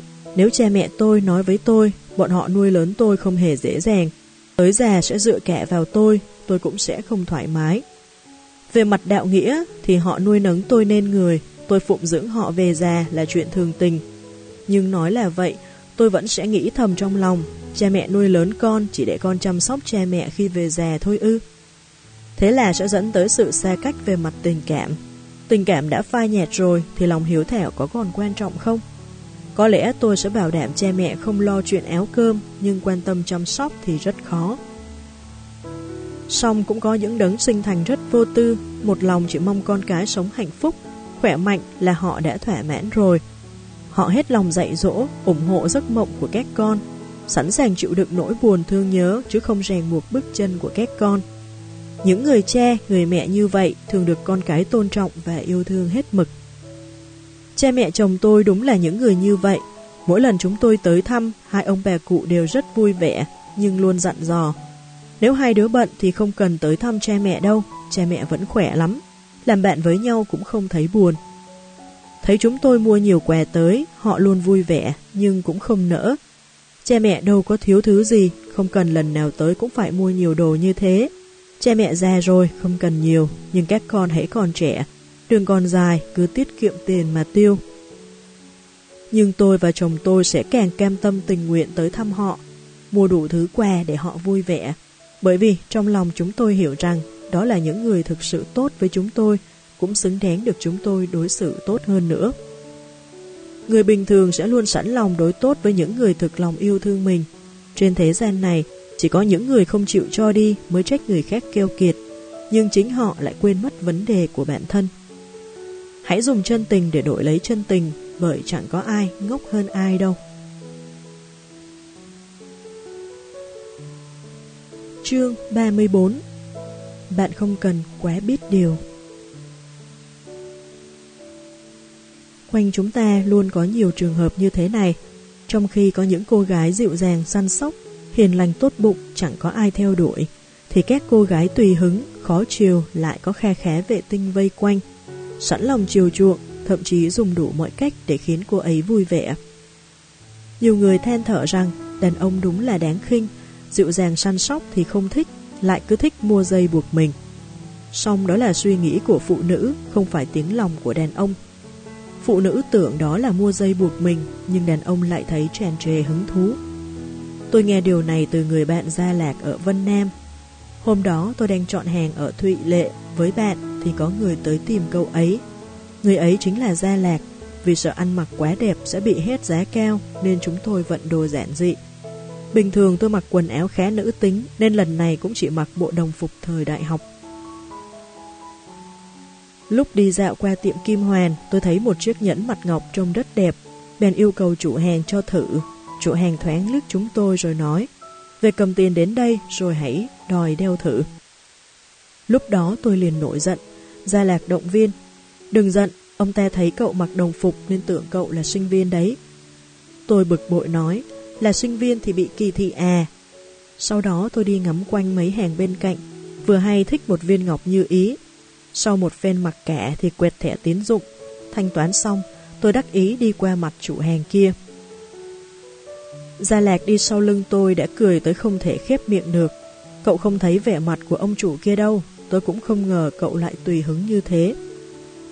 Tôi thưởng thức viên ngọc như ý trong tay, ai bảo ông ta xem mặt mà bắt hình rong. Gia Lạc nói với tôi bằng giọng khẳng định, chồng cậu nhất định là rất yêu chiều cậu. Tôi thốt lên, sao cậu biết? Cậu ấy nói, vì cậu tùy hứng mà, có người yêu chiều thì mới tùy hứng chứ. Người tính khí thất thường mới tìm được người chiều chuộng cô ấy. Tớ đã gặp nhiều cô gái ngoan ngoãn, biết điều rồi. Họ biết điều là vì chưa có ai yêu chiều họ bao giờ, biết điều là phép tắc sinh tồn của họ. Tôi cười hỏi câu ấy, thế cậu thích cô gái biết điều hay cô gái tùy hứng? Gia Lạc trả lời, cậu ấy thích những cô gái không quá biết điều. Tôi nhìn cậu ấy với vẻ hoài nghi. Sao lại thế? Tớ tưởng đàn ông đều thích phụ nữ biết điều. Gia Lạc nói với tôi, cậu ấy chỉ mong phụ nữ biết điều ở một số trường hợp đặc biệt là được. Những lúc khác thì không cần. Để chứng minh bản thân không phải một chàng trai khác thường, Gia Lạc nêu cho tôi rất nhiều ví dụ. Ví dụ như Diêu Mộc Lan trong Kinh Hoa Yên Vân, tài năng xuất chúng, dịu dàng hiền hậu, vun vén cho gia đình, là một phụ nữ hào phóng khéo léo. Ai lấy được cô ấy là đúng là có phúc ba đời, nhưng người chồng đối xử với cô ấy thế nào? Dù trong sách có xây dựng Diêu Mộc Lan xuất sắc tới đâu, được người ngoài kính nể ra sao cũng không thể thay đổi được số phận hậm hưu của cô ấy trong hôn nhân. Trương Ái Linh cũng vậy, vì yêu Hồ Lan Thành, Trương Ái Linh hạ thấp mình đến không thể thấp hơn, nhưng cuối cùng Hồ Lan Thành vẫn phản bội cô ta. Phượng Trí nữa, biết điều vô cùng. Thế nhưng trái tim của đàn ông vẫn không thuộc về những người ấy. Dù bọn họ có ngoan ngoãn, biết điều tới đâu thì những gì họ trải qua cũng đang nói cho chúng ta rằng phụ nữ quá biết điều sẽ không có kết cục tốt. Gia Lạc nói đây là bản tính con người. Bản tính con người là một thứ rất lạ lùng, không tuân theo bất cứ đạo lý gì. Cậu ấy hỏi tôi, ở nhà cậu có nấu cơm không? Tôi đáp rằng gần như không bao giờ, thi thoảng mới nấu một bữa. Cậu ấy hỏi tôi, vậy những dịp hiếm hoi cậu xuống bếp, chồng cậu có phản ứng thế nào? Tôi đáp, vô cùng vui vẻ, khen không dứt lời. Gia Lạc thở dài, cậu biết không, có biết bao người vợ luôn bận rộn lo toan một ngày ba bữa cho gia đình, nhưng chẳng có ai cảm kích. Chưa kể, hôm nào không nấu hoặc nấu không ngon còn bị chỉ trích. Một việc diễn ra hàng ngày, nếu chỉ đôi lúc không làm, thì mọi nỗ lực trước kia đều là công cốc, nhưng chẳng mấy khi làm, thi thoảng làm một lần, ông xã liền vô cùng mừng rỡ. Tôi bỗng tỉnh ngộ, kỳ vọng của mỗi người đều không giống nhau, phụ nữ biết điều sẽ nâng kỳ vọng của người khác về bản thân cô ta lên rất cao, nhưng phụ nữ không biết điều sẽ hạ thấp kỳ vọng của người khác về mình xuống. Đây chính là bản tính con người. Chồng nói tan tầm có hẹn với đồng nghiệp, không về nhà ăn cơm. Vợ thoáng liếc ngày tháng chuyên lịch, trên đó có một vòng tròn, hôm nay là sinh nhật cô ấy. Nhưng người vợ vẫn dịu dàng nói, được rồi, anh uống ít thôi nhé. Chồng đề nghị, hôm nay chúng ta đi xem phim nhé. Vợ vốn định đi tập yoga, nhưng thấy chồng tỏ vẻ không vui, bèn vội nói, thôi chúng mình đi xem phim. Thoạt nhìn, người phụ nữ như vậy cực kỳ ngoan ngoãn, biết điều. Nhưng lâu dần, người đàn ông sẽ không còn tôn trọng, cũng không quan tâm tới cô ấy nữa. Bởi vì phụ nữ quá biết điều, nên một khi gặp chuyện, đàn ông nhất định sẽ để phụ nữ chịu thiệt trước. Bởi vì cô ấy đã hy sinh quen rồi, cũng không bao giờ phản kháng. Dù trong lòng không vui, nhưng đàn ông đâu có biết được. Bạn hạ thấp mình như vậy mà còn mong đàn ông trân trọng mình ư? Dù sao trên thế gian này cũng không có nhiều đàn ông chín chắn và biết trân trọng. Nhưng tệ nhất chính là khi phụ nữ nhận ra mình đã quá biết điều. Trong lòng cô ấy cũng không vui, chẳng qua người phụ nữ ấy kiềm chế nhu cầu của chính mình để thỏa mãn nhu cầu của đàn ông, hy vọng nhờ điều đó mà lấy được niềm vui của đàn ông. Thế nhưng đàn ông lại coi mọi thứ như lẽ đương nhiên từ lâu. Anh ta chẳng hề cảm kích. Vốn dĩ phụ nữ biết điều với hy vọng đàn ông có thể cảm động trước tình cảm của mình. Quý trọng điểm tốt này, nhưng kỳ vọng không được như mong đợi. sao họ có thể vui vẻ được đây? Bởi thế, phụ nữ tuyệt đối đừng quá biết điều, không cần chuyện gì cũng làm vì đối phương, thỏa hiệp mọi thứ vì đối phương, không làm phiền đàn ông. Phụ nữ nghĩ mình rất ngoan ngoãn nghe lời, nhưng từ góc độ của đàn ông, anh ta sẽ không tìm được cảm giác về sự tồn tại của mình, cũng sẽ không biết anh ta có tác dụng gì với bạn, bởi vì bạn có thể tự lo liệu mọi thứ cho mình. Lúc cần được đưa đón, hãy cứ để anh ta đưa đón. Lúc cần được giúp đỡ, hãy cứ để anh ta giúp đỡ. Đương nhiên, tôi không khuyến khích gây sự vô cớ. Nếu bạn cố ý làm khó đàn ông trong một số trường hợp, thì chắc là EQ của bạn quá thấp. Biết chừng mực mới là khởi nguồn để bạn tùy hứng. Tôi không quấy rầy ông xã khi anh ấy đang làm việc, nhưng nếu anh ấy đang lướt WeChat thì tôi sẽ không tốt tính như vậy. Thường thì tôi sẽ quấn lấy anh ấy, nếu anh ấy vừa xem di động vừa trả lời một cách qua loa, tôi sẽ rầu rĩ nói, anh mà không để ý đến em thì em sẽ nổi giận đấy. Ông xã tôi nghe vậy chắc chắn sẽ ngoan ngoãn buông điện thoại xuống, ôm lấy tôi dỗ dành. Đừng giận, đừng giận mà. Đây chính là đạo lý, nhỏ thì vui vẻ, lớn thì hại thân. Chương 35 Đừng mượn danh tình yêu để trục lợi Gần đây, bài viết Đàn ông không chịu chi tiền vì bạn chứng tỏ điều gì được chia sẻ rất nhiều trên blog bạn bè của tôi. Quan điểm chính của bài viết là một người đàn ông không chịu chi tiền vì bạn thì chắc chắn là anh ta không yêu bạn. Quan điểm này được rất nhiều chị em phụ nữ tán đồng, vô số người chia sẻ về trang cá nhân của mình. Ý đồ chia sẻ rất rõ ràng. Một, nói với những người phụ nữ quanh mình rằng người đàn ông không chịu chi tiền vì bạn, vốn không hề yêu bạn, mau bỏ quách anh ta đi. Hai, nói với những người đàn ông quanh mình rằng nhất định phải chi tiền vì phụ nữ, dù sao phụ nữ thời nay cũng không dễ dụ như ngày xưa đâu. Nói thực, ban đầu tôi cũng tán thành quan điểm này, đương nhiên tới giờ tôi vẫn tán thành vì tôi đã được trải nghiệm nó trong cuộc sống thực tế rồi. Bạn bè tôi đều biết tôi tiêu tiền không hề tiết kiệm. Mỗi lần ông xã muốn tặng quà cho tôi, tôi đều không quan tâm tới giá thành mà chỉ chọn thứ mình thích. Mà thường thì chúng đều rất đắt. Tôi không nghĩ mình là người ham giàu, tôi làm vậy chỉ vì muốn thấy anh ấy dám chi bao nhiêu vì tôi. Nhưng thấy nhiều cô bạn chia sẻ bài viết ấy như vậy, tôi cũng đặt trường hợp của mình vào đó, lại bỗng có cảm giác như mọi thứ trở nên quá đà. Ví dụ, không thể lấy người đàn ông để bạn phải thanh toán tiền ăn, không thể tha thứ cho người đàn ông quên ngày kỷ niệm, và đàn ông không chịu tặng quà chắc chắn là người keo kiệt. Lý do rất đơn giản, đi ăn mà để phụ nữ thanh toán thì không xấu hổ sao? Đến mua quà cũng tiếc tiền thì còn yêu đương gì nữa? Phụ nữ thấy đây là chuyện đương nhiên, Ai bảo anh là đàn ông? Là đàn ông thì nhất định phải hào phóng. Thật lòng mà nói, tôi không thích đàn ông keo kiệt. Những người keo kiệt luôn khiến người khác thấy khó chịu, như thể anh ta không xứng làm đàn ông vậy. Chuyện tiêu tiền có hào phóng hay không dường như đã trở thành một đặc điểm để xét xem người đàn ông có khí phách của phái mạnh hay không. Tôi quen một người đàn ông, trong mắt người đời, anh ta chắc chắn là một người keo kiệt. Mua đồ thì phải săn sale, Đi siêu thị cũng phải tìm hàng giảm giá, tính toán chi ly từng đồng. Bình thường chẳng mấy khi mời mọc ai ăn cơm. Nhiều phụ nữ thầm rỉ tay nhau, đừng bao giờ yêu người như vậy, keo kiệt tới phát sợ. Nhưng một ngày nọ, trò chuyện với anh ta, tôi bỗng thấy thông cảm. Anh ta nói với tôi, có lẽ mọi người đều nghĩ tôi keo kiệt. Nhưng lương tháng của tôi chỉ khoảng 5.000 tệ. Cha mẹ tôi cũng xem như có thể tự lo cho họ. Tôi muốn sống được ở thành phố này thì phải dựa vào chính mình. Tôi còn phải mua nhà để lấy vợ sinh con, thế nên nhất định phải tính toán chi ly. Đã vậy rồi thì lấy đâu ra tiền mà hào phóng nữa. Bởi thế, anh ta vẫn keo kiệt như trước, nhưng trong khi rất nhiều người vẫn sống chẳng ra đâu vào đâu, thì anh ta đã mua được một căn hộ nhỏ ở khu phố khá đẹp. Tôi bỗng nhận ra, tuy người đàn ông này rất ít khi thiết đãi người khác, nhưng anh ta cũng chưa từng để ai phải thiết đãi mình. Thỉnh thoảng mọi người họp mặt gọi đến, biết mình không thể mời lại nên anh ta rất ít khi tham gia, cũng không lợi dụng người khác. Tuy không hào phóng với đồng nghiệp, nhưng nếu có chuyện gì cần giúp đỡ, anh ta cũng giúp hết lòng hết dạ. Đôi khi anh ta cũng mua cà phê cho người khác, còn mình thì chỉ uống nước lọc. Với tôi một người đàn ông keo kiệt như vậy cũng không quá đáng ghét, phải không? Thậm chí tôi nghĩ anh ta còn là một người chồng không tồi trong tương lai, Chỉ cần không có nhu cầu vật chất quá lớn thì anh ta sẵn lòng sống yên ổn với vợ mình tới hết đời. Những kẻ mà chúng ta cho là keo kiệt hẳn là loại đàn ông sẵn sàng mua cho mình một đôi giày 4.000 tệ, nhưng lại không chịu mua cho vợ một chiếc váy 400 tệ. Nếu anh ta hào phóng với bạn đời hơn là với bản thân, vậy thì không thể xem anh ta là một người keo kiệt. Một cô bạn inbox hỏi tôi, cô ấy đang qua lại với một người đàn ông khá được, nhưng hình như anh ta hơi keo kiệt. Bình thường toàn tặng quà nhỏ, không lẽ anh ta không yêu cô ấy?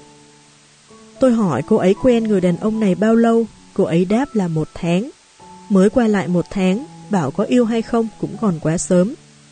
Có những cô gái vừa quen chưa lâu đã tìm mọi cách để đàn ông phải tặng túi, tặng xe, hơn nữa còn không thấy được rằng hành vi và yêu cầu này có chút không ổn. Họ lấy danh nghĩa rằng đây là biện pháp thử thách đàn ông trực tiếp và hữu hiệu nhất. Tôi có một cậu bạn quen một cô gái rất dễ thương, cậu ấy định tìm hiểu người bạn gái này một thời gian rồi tiến tới hôn nhân. Một hôm, hai người đi dạo phố, cô gái kia thích một chiếc vòng Cartier, tỏ ý muốn cậu bạn tôi mua cho mình. Nếu không mua thì tức là không yêu cô ấy, không vượt qua thử thách của cô ấy.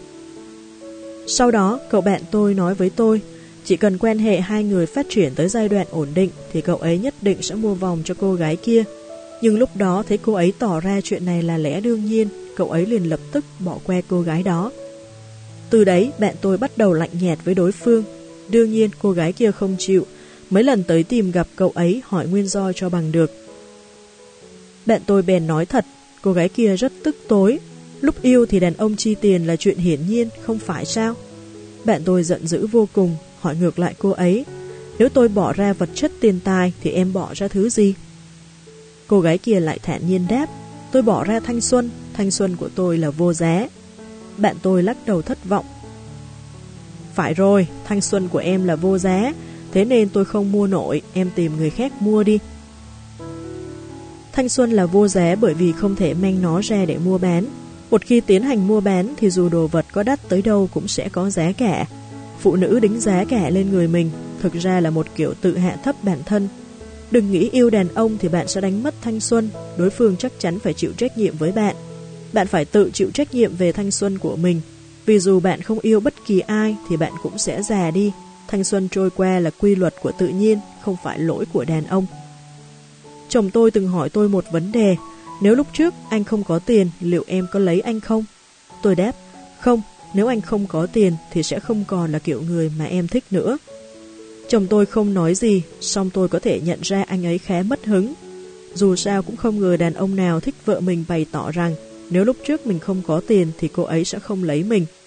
Đàn ông không tiền sợ bản thân không có thứ đáng để phụ nữ thèm khát. Đàn ông có tiền lại sợ phụ nữ chỉ thèm khát tiền của mình. Đây là sự kỳ diệu của bản tính con người. Nhưng nếu bây giờ anh không có tiền, em sẽ cùng anh gây dựng sự nghiệp, hoặc cùng anh sống thành tiện tiết kiệm. Tôi nghiêm túc nói với anh ấy.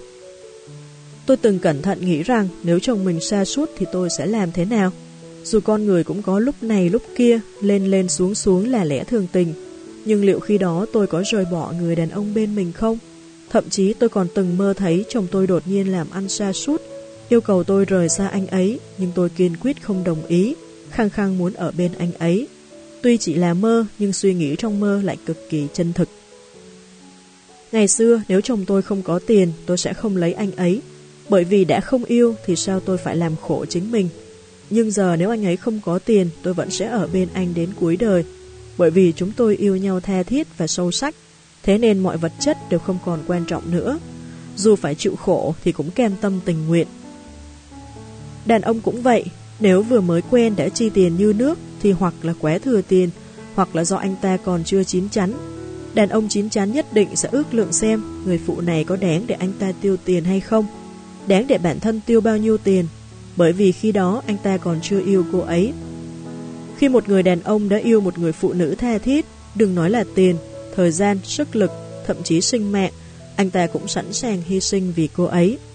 Chẳng qua có quá nhiều phụ nữ đảo lộn trình tự này Họ luôn cho rằng đàn ông sẵn lòng tiêu tiền thì mới là yêu.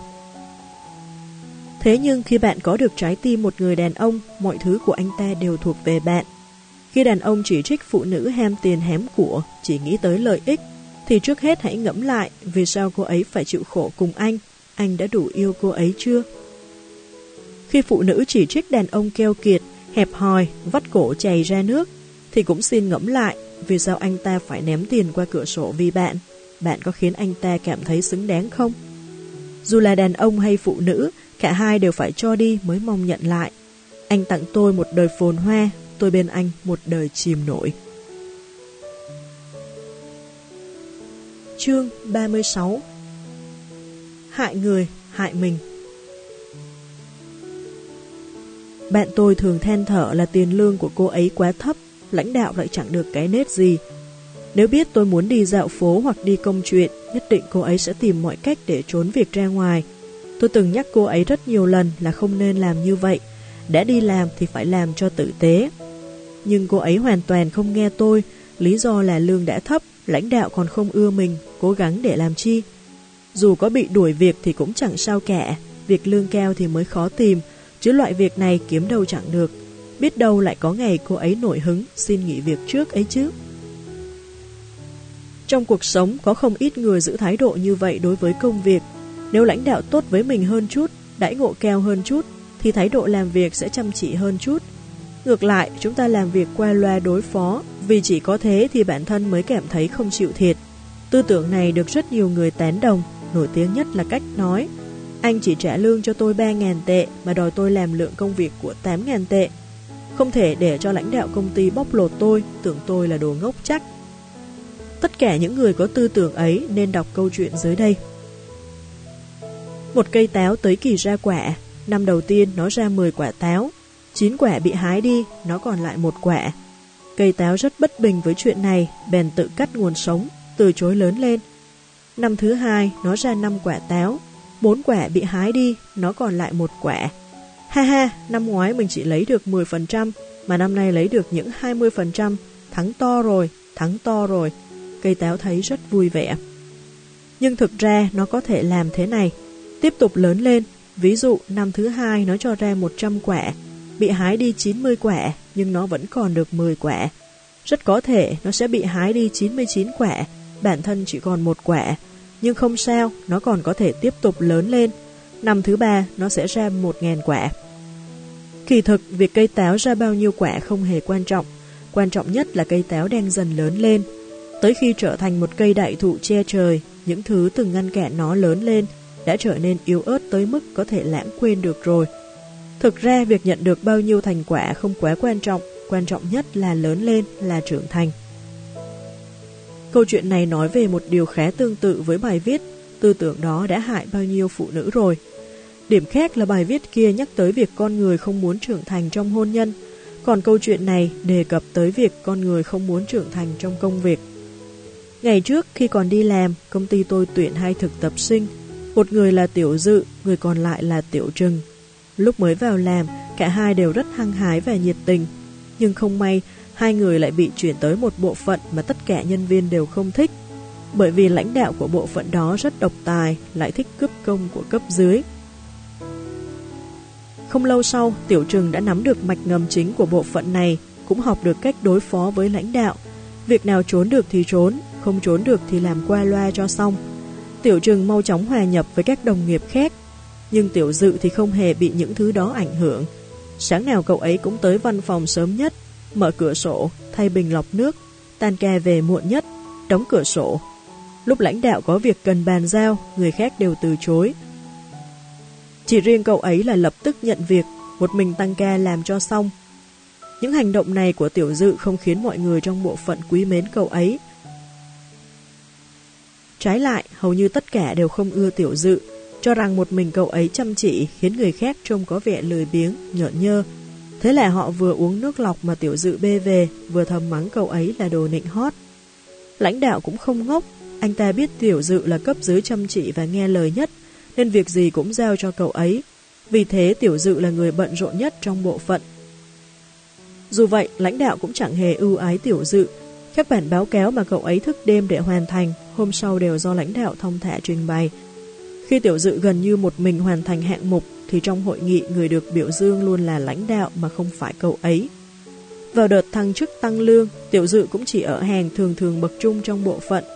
Bởi vì tuy những người khác không chăm chỉ làm việc, nhưng họ ở trong công ty từ lâu, còn Tiểu Dự lại là người dễ ức hiếp nhất. Thỉnh thoảng tôi không kìm lòng được mà hỏi Tiểu Dự, vì sao cậu không nghĩ cho bản thân mình? Tôi tưởng sẽ phải nghe than thở về lãnh đạo, ngờ đâu cậu ấy chỉ nói một câu mà tới giờ tôi vẫn khó thể quên được. Em biết chị thấy lãnh đạo đối xử với em quá bất công, nhưng anh ta cho em rất nhiều cơ hội để học tập. Em dám khẳng định là hiện giờ ở bộ phận này không có ai hiểu rõ cách thức vận hành của tổ chức hơn em. Mấy năm sau, công ty thấy bộ phận ấy luôn là nơi có hiệu quả công tác thấp nhất, bèn quyết định thay máu lãnh đạo. Khi lãnh đạo cấp cao xuống thị sát, họ ngạc nhiên phát hiện hóa ra trong bộ phận còn có một người như tiểu dự. Cậu ấy hiểu rõ bộ phận này hơn cả lãnh đạo, cũng biết vấn đề chính nằm ở nơi đâu. Lúc đó, đoàn lãnh đạo cấp cao đề xuất việc đề bạt lãnh đạo trẻ.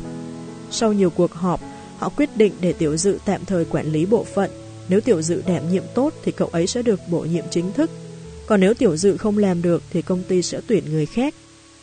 Không còn bị lãnh đạo cản đường, tiểu dự mạnh dạn đưa ra nhiều chính sách mới, loại bỏ những thói xấu cũ, nhận được sự khen ngợi từ toàn thể lãnh đạo cao cấp. Thời gian thử việc chưa kết thúc, tiểu dự đã được chính thức bổ nhiệm thành quản lý. Trong bộ ngành vốn có nhiều người không chịu nghe theo quyết định của công ty, nhưng nhìn theo hướng phát triển cũng phải dần thay đổi thái độ. Tôi rất mừng cho tiểu dự nhưng vẫn hỏi cậu ấy một vấn đề. Nếu lần này công ty không chuyển lãnh đạo cũ đi thì liệu cậu ấy còn chấp nhận đãi ngộ bất công như thế không? Tiểu dự thành thực nói, thật ra cậu ấy đã có ý định xin nghỉ việc rồi. Mấy năm qua, tiểu dự đã học được những thứ mà cậu ấy muốn học, hoàn toàn có thể đảm nhiệm được công việc yêu cầu cao hơn. Cậu ấy bày tỏ chân thành, trong mấy năm đầu đi làm, em vốn không quan tâm tới việc mình sẽ nhận được bao nhiêu lương. Em chỉ muốn học tập thêm nhiều thứ để sau này còn cần dùng đến.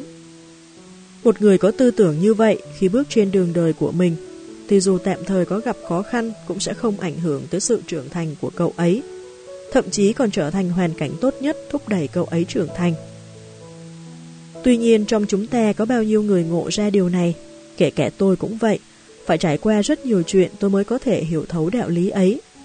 Từng có vị biên tập mở một chuyên mục, hy vọng tôi giúp chị ấy viết bài, vì quan hệ khá tốt nên tôi cũng vui vẻ đồng ý.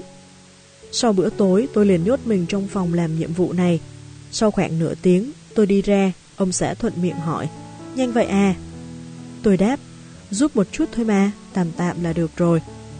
Ông xã bèn nhắc nhở, tuy nói là giúp đỡ nhưng tên tác giả bài viết vẫn là em, nếu em làm qua loa thì em đang bôi nhọ cái tên của chính mình đấy. Tôi lập tức tỉnh ngộ, vội về phòng xóa bài viết cũ đi, xây dựng lại ý tưởng, sau đó tập trung sáng tác. Tới 2 giờ sáng mới hoàn thành. Về sau, chị biên tập kia nói với tôi, chị ấy mời vài người viết bài giúp mình, nhưng nhận ra tôi là người viết nghiêm túc nhất. Thế là từ đó chúng tôi trở thành những người bạn tri kỷ. Sau chuyện này, tôi bắt đầu kiểm điểm lại bản thân, những việc tôi đang làm là vì người khác hay vì chính bản thân tôi. Sau khi hiểu thấu điều đó, tôi không bao giờ làm bất cứ chuyện gì một cách qua loa nữa. Khi sự cho đi không được đền đáp tương xứng, chúng ta sẽ oán hận, buồn phiền, căm phẫn. Cuối cùng quyết định không nhiệt tình cố gắng như trước nữa, nhằm trừng phạt những người không báo đáp xứng đáng cho chúng ta. Tuy tưởng rằng mình đang trừng phạt đối phương, lại không hề hay biết thực sự chúng ta đang trừng phạt chính mình. Lý do khiến nhiều người mắc sai lầm này là bởi vì mỗi người chỉ tính toán được cái mặt nhất thời mà quên đi điều gì mới là quan trọng nhất.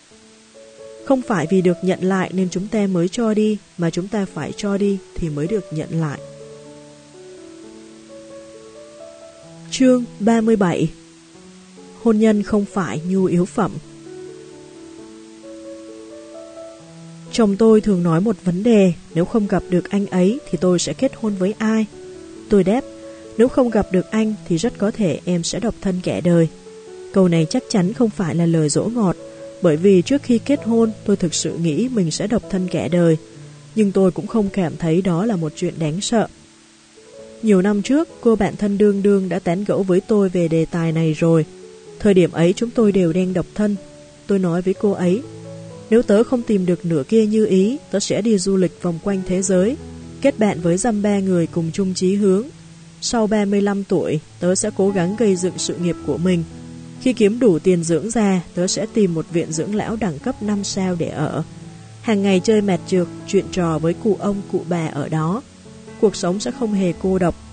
Nếu tới cuối đời mà vẫn chưa tiêu hết tiền thì tớ sẽ quyên góp cho trẻ em vùng cao. Đường đường đáp, ôi, tớ ủng hộ cậu, nhưng nếu cậu tìm được nửa kia thì tớ cũng sẽ chúc phúc cho cậu. Bạn thân của tớ không thể rơi vào tay một kẻ không biết quý trọng được.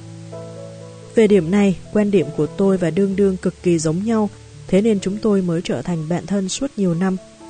Trong mắt tôi, điều đáng sợ nhất không phải độc thân mà là sống hết đời với một người mình không yêu. Với tôi, chuyện đó không khác gì tự sát. Một cuộc hôn nhân như vậy sẽ phá hủy nhiệt huyết và lý tưởng của tôi với cuộc sống, thậm chí khiến tôi không còn hứng thú gì với cuộc đời nữa. Vậy hôn nhân kiểu này tồn tại để làm gì? Trước đây khi tôi đi làm có quen một chị gái, chị ấy rất tốt, nhiệt tình hào sảng, năng lực cũng rất mạnh, là đối tượng được công ty bồi dưỡng trọng điểm. Chị là gần 40 tuổi mà vẫn chưa kết hôn. Còn một vị đồng nghiệp khác có hôn nhân không mấy hạnh phúc, thường xuyên than phiền chồng cô ấy kém cỏi thế này thế kia. Nhưng khi nhắc tới chị đồng nghiệp nọ, cô ấy sẽ tỏ ra mình ưu việt hơn hẳn người ta. Cho là dù hôn nhân không hạnh phúc, thì ít nhất mình còn có chồng, có con. Chỉ bằng điểm này thôi là đã vượt xa chị đồng nghiệp chưa kết hôn kia. Tôi nghĩ ngược lại, chị gái chưa kết hôn kia có một cuộc sống muôn màu muôn vẻ. Sau khi tan ca sẽ chạy bộ, chơi bóng, đọc sách, thật vui vẻ, phong phú. Cuối tuần lên xem blog của chị ấy, không phải là leo núi ngắm cảnh, thì cũng là nấu một bữa cơm thật thịnh soạn ở nhà. Chỉ cần nhìn blog ấy thôi cũng có thể nhận ra đây là một con người đầy sức sống. Hơn nữa, chị ấy chưa từng băn khoăn về vấn đề hôn nhân. Dù có người hỏi, cũng chỉ vui vẻ đáp. Duyên còn chưa tới, tôi cũng không làm gì được. Tôi vẫn thường nói, một trong những hành vi nông cạn nhất của phụ nữ là coi việc lấy chồng hoặc lấy được chồng tốt, làm tiêu chuẩn đo lường thành công của mình và người khác. Nếu lấy hôn nhân để đo lường thành công của một phụ nữ, thì ít nhất cuộc hôn nhân ấy cũng phải là một cuộc hôn nhân đáng giá. Còn khi chỉ đơn giản là lấy chồng, thì điều đó chẳng có gì đáng để kiêu ngạo. Hầu hết các cô gái trần trừ không chịu lấy chồng, không phải vì không ai thèm lấy, mà vì họ đặt kỳ vọng vào hôn nhân. Họ luôn mong muốn tìm được nửa kia chính xác. Bởi kỳ vọng này mà họ không muốn buông xuôi chấp nhận. Không nhiều cô gái kiên trì sống là chính mình. Có rất nhiều người sẽ thỏa hiệp với cha mẹ và sự soi mói của xã hội. Họ tưởng rằng mình chỉ thỏa hiệp một lần, nhưng kết quả là họ lại thỏa hiệp kẻ đời. Quanh tôi cũng có nhiều cô gái băn khoăn về việc hôn nhân. Rõ ràng mới khoảng 20 nhưng đã tự gọi mình là gái ế. Thậm chí còn đặt mục tiêu cho bản thân trước 25 tuổi nhất định phải kết hôn. Dù thế nào cũng phải lấy được chồng, thế nên mới có nhiều phụ nữ chấp nhận chịu đựng dày vò trong hôn nhân như vậy. Tôi luôn cho rằng hôn nhân không quan trọng sớm muộn, mà quan trọng là gặp đúng người. Lưu Nhược Anh hơn 40 mới tìm được người cô ấy muốn gả, sau khi kết hôn thì hạnh phúc tới mức làm người khác ghen tị. Nhà văn Thiết Ngưng 50 tuổi mới gặp được nửa kia, nhưng người ấy khiến Thiết Ngưng cảm thấy sự chờ đợi suốt nửa cuộc đời của mình hoàn toàn xứng đáng. Một cuộc hôn nhân tốt chưa bao giờ là quá muộn, dù người ấy không xuất hiện cũng không sao cả. Giả sử lấy phải một người không thương yêu, không quý trọng, thậm chí còn làm tổn hại chúng ta, sống chung như vậy có tốt hơn sống một mình. Chúng ta sống trên cõi đời này đã chẳng dễ dàng, cớ sao phải lấy một người như thế để tự hành hạ bản thân. Từng có cô gái hỏi tôi tại sao bây giờ càng ngày càng ít đàn ông tốt. Tôi đáp là vì phụ nữ sẵn lòng thỏa hiệp ngày càng nhiều. Người kém cỏi như vậy cũng vẫn có cô gái muốn lấy, thì sao phải cố gắng làm chi? Không cần thiết, đúng không? Nhưng điều khiến người ta khó chịu hơn cả chính là người dồn ép phụ nữ lại luôn là phụ nữ, Người luôn thúc giục con gái lấy chồng lại chính là mẹ ruột. Người luôn soi mói con dâu lại chính là mẹ chồng.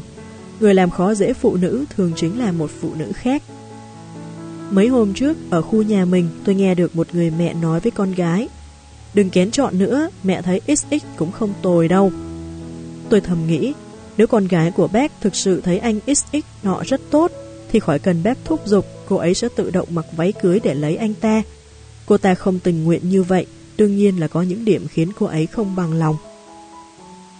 Tôi luôn thấy rất khó hiểu khi các bậc cha mẹ Á Đông thường được coi là những người sẵn sàng hy sinh vì con cái nhất. Nhưng tại sao họ lại cố chấp trong vấn đề hôn nhân của con như vậy? Như thể trong mắt họ, chỉ cần con cái kết hôn thì trách nhiệm của họ đã hoàn thành. Nhất là những người thúc ép con cái kết hôn. Họ có từng nghĩ thúc ép con trai, con gái của mình như vậy. Nếu sau này con trai, con gái mình không hạnh phúc thì sẽ như thế nào?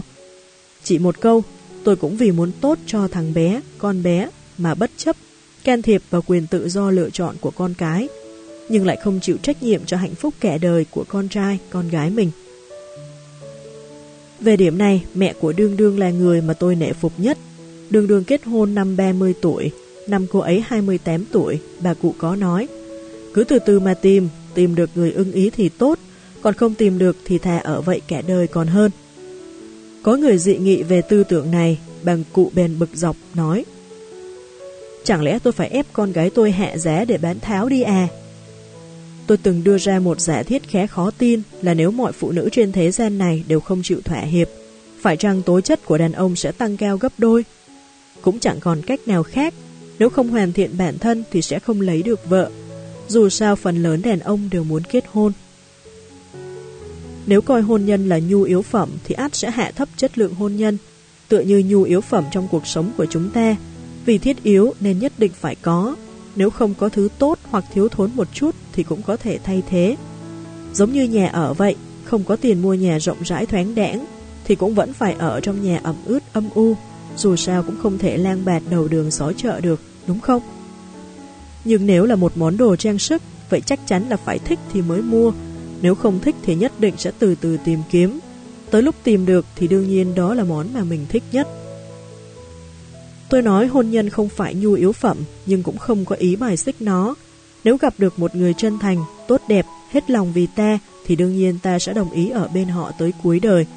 Song nếu gặp phải một người đàn ông chỉ biết nhận mà không biết cho, muốn phụ nữ phải hy sinh một mình, thì tại sao lại phải phó mặc cuộc đời cho anh ta? Chúng ta đều là bảo bối trong lòng cha mẹ, cớ sao phải che đẹp chính mình? Tôi nghĩ tư tưởng tiến bộ nhất của một phụ nữ là không đặt nặng vấn đề hôn nhân gia đình, không đối xử một cách tùy tiện với cuộc đời của mình, không để mình phụ thuộc vào người khác, thậm chí không quan tâm tới miệng lưỡi người đời. Đó là một cách sống phóng khoáng và không gò bó. Nếu như gặp được nửa kia, hãy bước đi cùng người ấy. Nhưng nếu không gặp được, bước đi một mình cũng không sao cả. Chương 38 Trung thủy chỉ là yêu cầu tối thiểu trong hôn nhân. Có lần tôi cùng bạn đi dự một buổi họp mặt, bên cạnh tôi có một bác gái nói khá nhiều. Bác ấy biết bạn tôi còn độc thân thì nhiệt tình giới thiệu bạn trai cho cô ấy. Bạn tôi không từ chối được nên đành ngồi nghe bác ấy nói về người đàn ông kia. Bác gái này nói người đó rất yên phận thủ thường vì đây là chuyện hạnh phúc kẻ đời của bạn tôi, nên tôi mong bác ấy giới thiệu thêm về các ưu điểm khác của đối phương. Bác ngẫm nghĩ một lát rồi chỉ nói, cậu ấy là người rất yên phận. Tôi suýt ngất xỉu, còn bác ấy nhìn tôi với vẻ khó hiểu. Còn cần ưu điểm gì nữa? Đàn ông yên phận là nhất rồi, chỉ cần yên phận là không chê vào đâu được. Trên đường về, tôi hỏi bạn mình liệu cô ấy có định đi gặp người đàn ông yên phận kia không? Bạn tôi nhìn trời kẻm khái. Yên phận tức là sau khi kết hôn, tỷ lệ ngoại tình của anh ta khá thấp, nhưng chỉ cần không ngoại tình thì có thể xem như một người chồng tốt. Tôi thoáng nghĩ rồi đáp, Trung thủy chỉ là yêu cầu tối thiểu trong hôn nhân. Bạn tôi nhoẹn cười, cậu đúng là tri âm của tớ. Không biết từ bao giờ, Trung thủy bỗng trở thành ân sủng lớn lao của đàn ông dành cho phụ nữ. Như thể một người đàn ông chỉ cần trung thủy với vợ thì anh ta sẽ được coi như một người chồng tốt. Làm phụ nữ phải biết đủ. Phải cảm tạ ân đức của anh ta, không còn mong mỏi gì khác. Còn việc anh ta có săn sóc, có bao dung, có trí tiến thủ hay không đều không quan trọng. Một người họ hàng nghĩ tôi quen biết rộng nên yêu cầu tôi giới thiệu bạn gái cho con trai bác ấy. Tôi khéo léo từ chối, nói không phù hợp. Bác ấy thấy rất khó tin. Tại sao lại không phù hợp?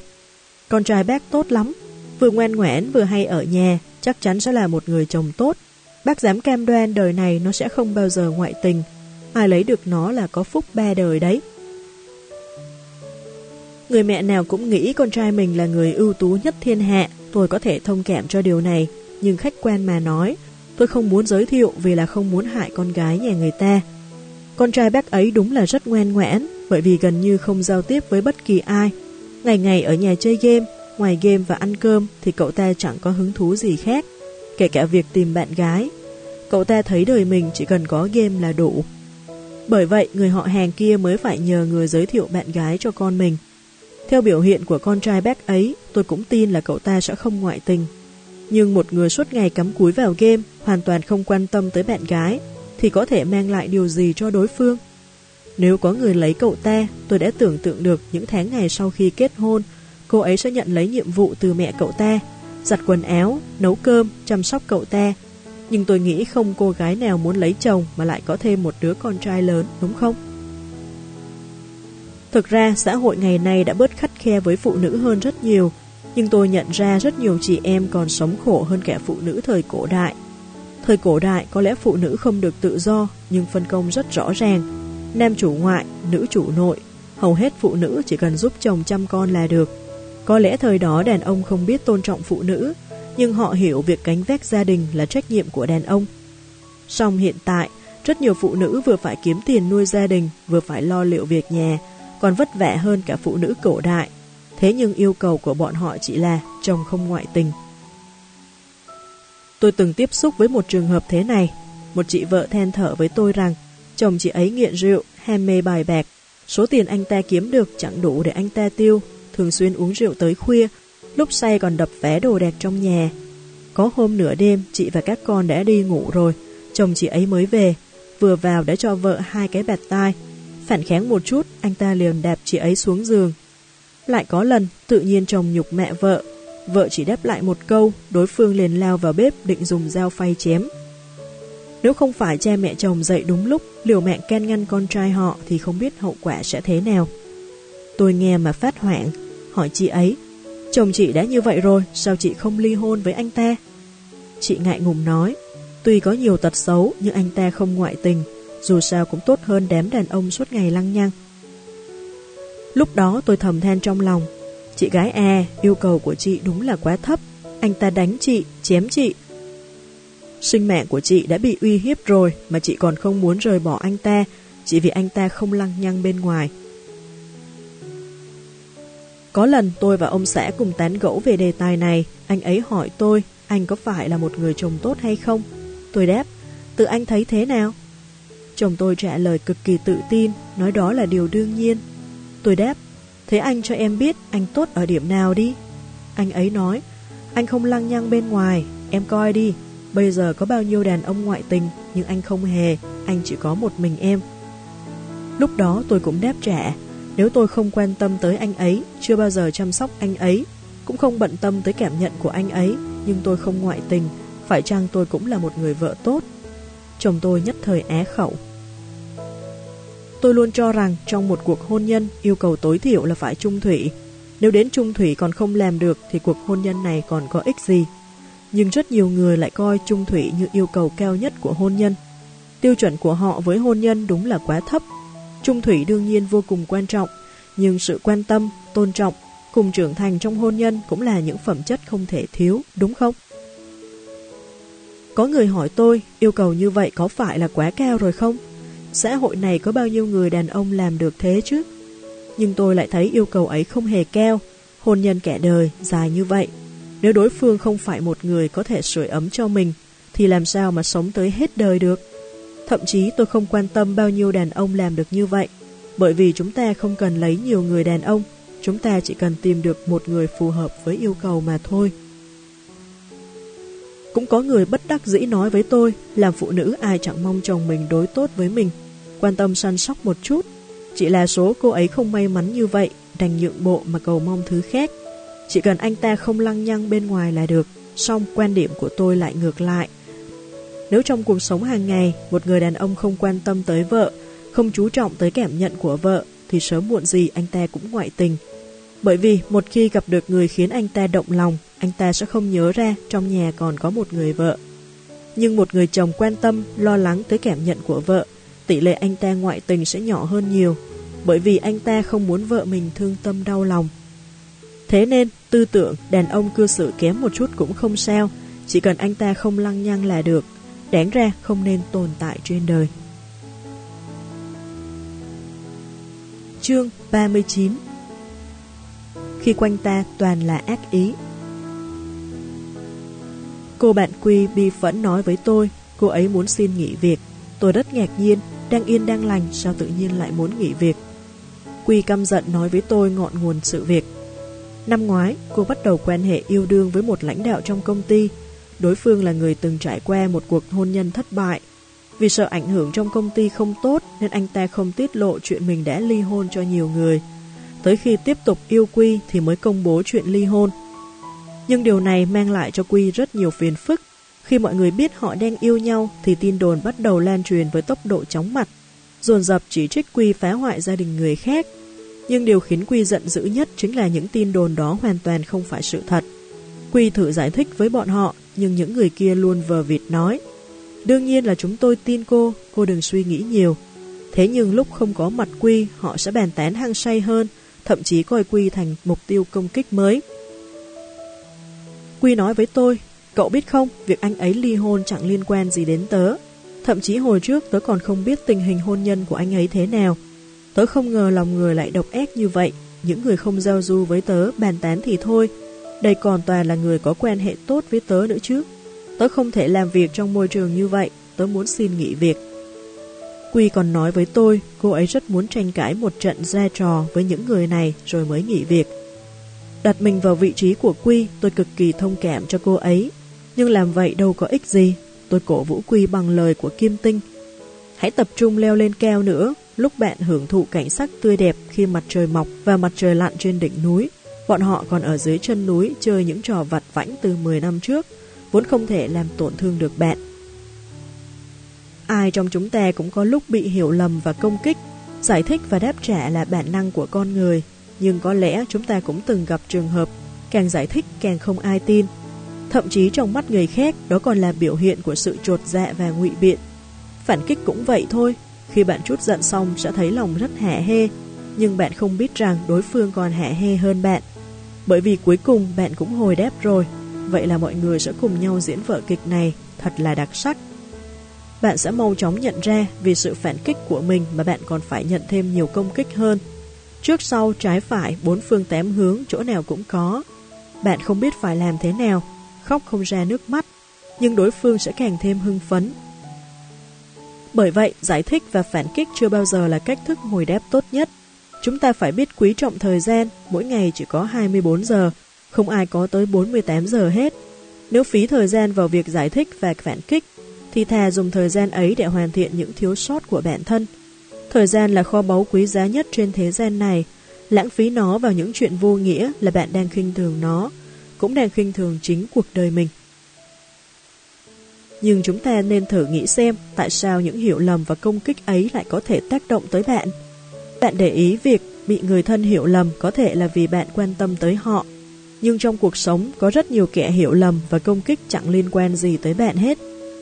Vậy sao bạn phải để ý tới những kẻ đó? Câu trả lời chỉ có một, nội tâm của bạn quá yếu đuối, bạn đứng ở một vị trí quá thấp. Có câu thành ngữ, bỏ đá xuống giếng, nhưng nếu bạn không đứng trong giếng thì làm sao người ta bỏ đá xuống được? Giả sử lúc này bạn đang đứng trên keo, người ta có thể bê tảng đá quăng lên trời ư? Nếu sự thật là vậy thì chỉ có một kết cục, ấy là những tảng đá đó sẽ không đập được vào người bạn mà sẽ rơi trúng những kẻ đã tấn công kia. Bạn thân yêu ơi, khi hiểu thấu điều này rồi, bạn còn muốn giải thích và phản kích nữa không?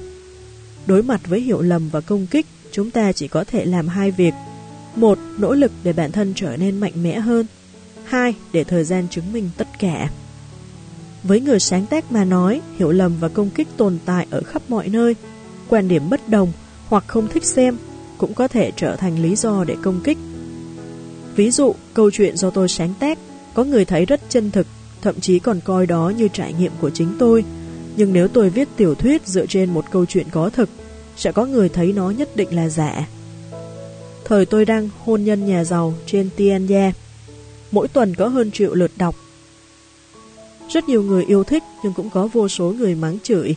Sau đó, topic chuyện ấy có hơn 4 triệu lượt đọc, lượt bình luận vượt quá 10.000, khen chê cũng ngày càng nhiều, nhưng tôi chưa từng đáp lại bất cứ ai Lúc đó tôi chỉ nghĩ, thời gian sáng tác còn không đủ, hơi đầu mà giải thích hoặc phản kích. Huống chi toàn là người xa lạ, sao phải so đo với họ, tôi cứ tập trung vào viết lách là được. Ban đầu, những kẻ công kích mắng tôi rất hăng máu, họ cho rằng mình thắng thế, họ nghĩ tôi không dám hồi đáp, càng mắng càng hăng say, nhưng tôi vẫn viết theo ý mình. Điều khác biệt duy nhất đó là vì có nhiều quan điểm bất đồng, nên tôi càng yêu cầu khắt khe với văn chương của mình hơn. Một thời gian sau, topic chuyện của tôi dần dần sạch sẽ, vì tôi không trả lời nên những kẻ đó cảm thấy vô vị. Họ chuyển sang mắng chửi ở các topic khác. Những người tiếp tục theo dõi đều là những người yêu thích tác phẩm của tôi. Có nhiều người còn ủng hộ tôi tới tận bây giờ. Mỗi lần tôi ra sách, họ đều mua về đọc. Nhớ thời đó cũng có một tác giả sáng tác chuyện rất hot, nhưng cô ấy viết khá chậm. Có một số độc giả không hài lòng, cho rằng tác giả cố ý nhử độc giả. Hai phía tranh cãi, cuối cùng cô giận dữ ngừng viết. Rất nhiều độc giả yêu thích tác phẩm đó bình luận trong topic rằng hy vọng cô ấy quay lại. Lúc đó tôi chỉ cảm thấy những kẻ mắng chửi tác giả tới nỗi tác giả ngừng viết hẳn là rất hẹ hê, nhưng hành động ngừng viết ấy của cô lại khiến những độc giả thực lòng ủng hộ thất vọng và hụt hẫng. Mấy năm sau, tôi tình cờ trở thành bạn bè với vị tác giả này, nhưng cô ấy đã ngừng sáng tác từ lâu. Tình cờ chúng tôi gặp nhau trên Tianya. Cô ấy hỏi tôi, ban đầu tôi bình tĩnh như vậy là bởi vì tôi thực sự bình tĩnh, hay là vì tôi không đọc nội dung bình luận. Tôi đáp, thực ra lúc rảnh tôi sẽ lên đọc một chút, khi ấy tôi nghĩ dù sao vẫn có nhiều người ủng hộ mình, tôi nên sáng tác vì những người ủng hộ mình, không thể phụ sự ủng hộ của họ. Bởi thế tôi vẫn tiếp tục viết tới tận bây giờ. Sau đó có một độc giả nhắn tin cho tôi, tôi không giống các độc giả khác của chị. Vì ban đầu tôi không thích chị, tôi nghĩ chị chỉ giả bộ thôi. Sự bao dung và thông tuệ của chị đều là giả tạo. Nhưng sau mấy năm, chị vẫn luôn như vậy. Tôi liền bắt đầu thưởng thức chị, tôi hy vọng mình có thể trở thành người như chị. Vậy mới nói, có rất nhiều hiểu lầm vốn không cần giải thích, bởi vì thời gian sẽ chứng minh tất cả. Cô bạn quy của tôi cuối cùng vẫn lựa chọn nghỉ việc. Cô ấy nhắn tin cho tôi thế này. Tớ nghỉ việc không phải vì bị bọn họ đánh bại nên mới trốn tránh, mà vì tớ đã quyết định bước ra khỏi vòng luận quẩn này, nỗ lực hoàn thiện để bản thân trở nên tốt đẹp hơn. Tôi thầm khen ngợi cô ấy. Sau khi nghỉ việc, Quy làm nhượng quyền cho một hãng rượu vang. Nhờ sự nỗ lực của chính mình và sự giúp đỡ từ bạn trai, cô ấy mau chóng thành công. Những gian khổ trong quá khứ gây dựng sự nghiệp có thể tạm không nhắc tới. Mấy hôm trước khi chúng tôi hẹn nhau đi uống trà, cô ấy nói với tôi, Tớ còn định quân tử báo thù 10 năm chưa muộn nữa cơ, nhưng mới một năm mà tớ đã thay đổi suy nghĩ rồi. Những chuyện tớ từng bận tâm giờ lại chẳng thể tác động đến tớ. Tớ biết bọn họ vẫn xì xào, nói tớ dựa vào anh ấy mới có thành tựu hôm nay. Nhưng bây giờ những lời nói ấy không thể làm tổn thương tớ nữa. Thậm chí tớ còn phải kém ơn bọn họ. Chính bọn họ đã khiến tớ ngày một hăng hái nỗ lực. Tôi thấy dáng vẻ tự tin hiện tại của Quy đẹp hơn trước đây rất nhiều. Thử nghĩ xem, nếu Quy buồn phiền, phẫn nộ, phản kích vì những lời ác ý kia, thì cô ấy sẽ biến thành người nhạy cảm và vô vị. Nhưng lựa chọn rời đi mới có thể nhận ra thế giới ngoài kia rộng lớn và đặc sắc đến nhường nào. Đặc sắc tới mức bạn sẽ mê đắm nó từng giây từng phút, đâu còn thời gian và sức lực để quan tâm tới những lời ác ý kia nữa. Thậm chí bạn sẽ nghĩ nếu không có những lời ác ý đó, có lẽ cả đời này bạn cũng không thưởng thức được sự muôn màu của thế gian cũng không thể vươn lên tầm cao mới trong cuộc sống. Tới lúc đó bạn sẽ biết ơn những kẻ ác ý với bạn từ tận đáy lòng. Chương 40 Vì sao chúng ta lại giữ khoảng cách với họ?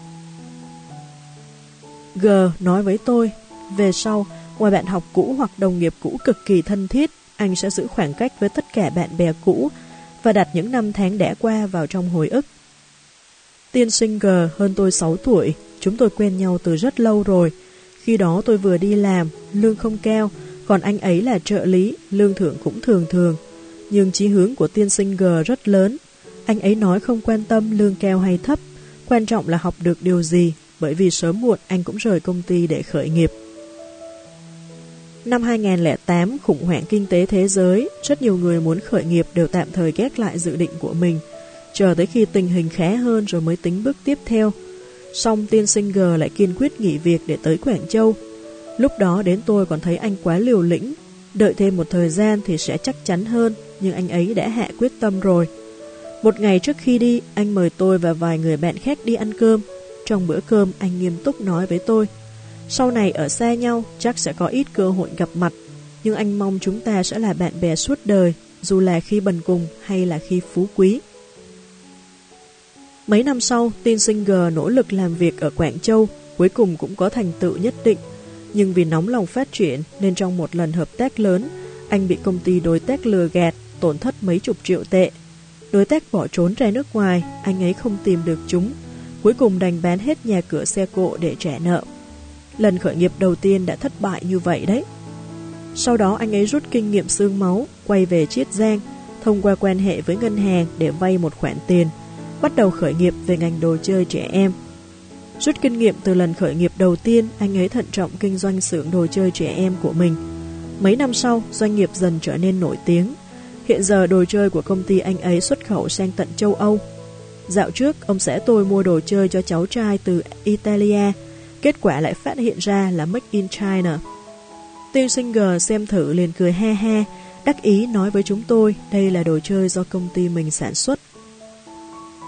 Tiên sinh G có thành công ngày hôm nay, ngoài việc cực kỳ chăm chỉ nỗ lực, thì chủ yếu là vì anh ấy rất trọng tình cảm, nhớ tình xưa. Bây giờ anh ấy lại nói muốn giữ khoảng cách với những người bạn cũ. Tôi đoán rằng hẳn là đã xảy ra chuyện gì đó. Anh kể từ khi sự nghiệp phất lên, anh thường xuyên nhận được điện thoại của bạn học hoặc đồng nghiệp cũ đã lâu không liên lạc. Mở đầu câu chuyện luôn là Tổng giám đốc G đấy à, còn nhớ tôi không? Hay giờ phát đạt rồi nên không biết tôi là ai nữa. Mỗi lần nghe được những lời tương tự, anh đều thấy rất ngột ngẹt, như có áp lực từ thứ gọi là tình xưa phả vào mặt. Anh giải thích, không biết em có hiểu được cảm giác đó không? Bình thường chúng ta cũng hay trêu đùa nhau như vậy, nhưng khi thốt ra từ miệng một vài người, anh sẽ thấy vừa chua chát vừa khó chịu. Sau đó bọn họ sẽ đề nghị anh giúp chuyện gì đó. Nếu anh từ chối thì chính là không nể tình xưa. Tôi hiểu tên Singer muốn biểu đạt điều gì. Trên thế gian này, ngoài hành vi ép đặt đạo đức còn có một cụm từ gọi là ép đặt tình cảm. Sống trên đời không ai trong chúng ta hy vọng người khác nói mình là kẻ bạc bẽo vô tình. Suốt một năm nay anh ấy cứ vướng vào vòng luận quẩn ấy không thể thoát ra. Thế rồi một buổi họp mặt bạn bè gần đây đã thúc đẩy anh ấy quyết định giữ khoảng cách với những con người kia. Hai tháng trước, một bạn học thời cấp 3 đề nghị tổ chức họp mặt liên hoan. Rất nhiều người hưởng ứng. Cuối cùng họ quyết định tới chơi ở một làng du lịch. Mỗi người phải nộp khoảng 1.000 tệ. Ngày họp mặt sẽ thu tiền. Người tổ chức cố ý gọi điện cho tiên sinh G, dặn anh ấy nhất định phải tham gia. Bây giờ trong tất cả bạn bè thì anh là người thành đạt nhất.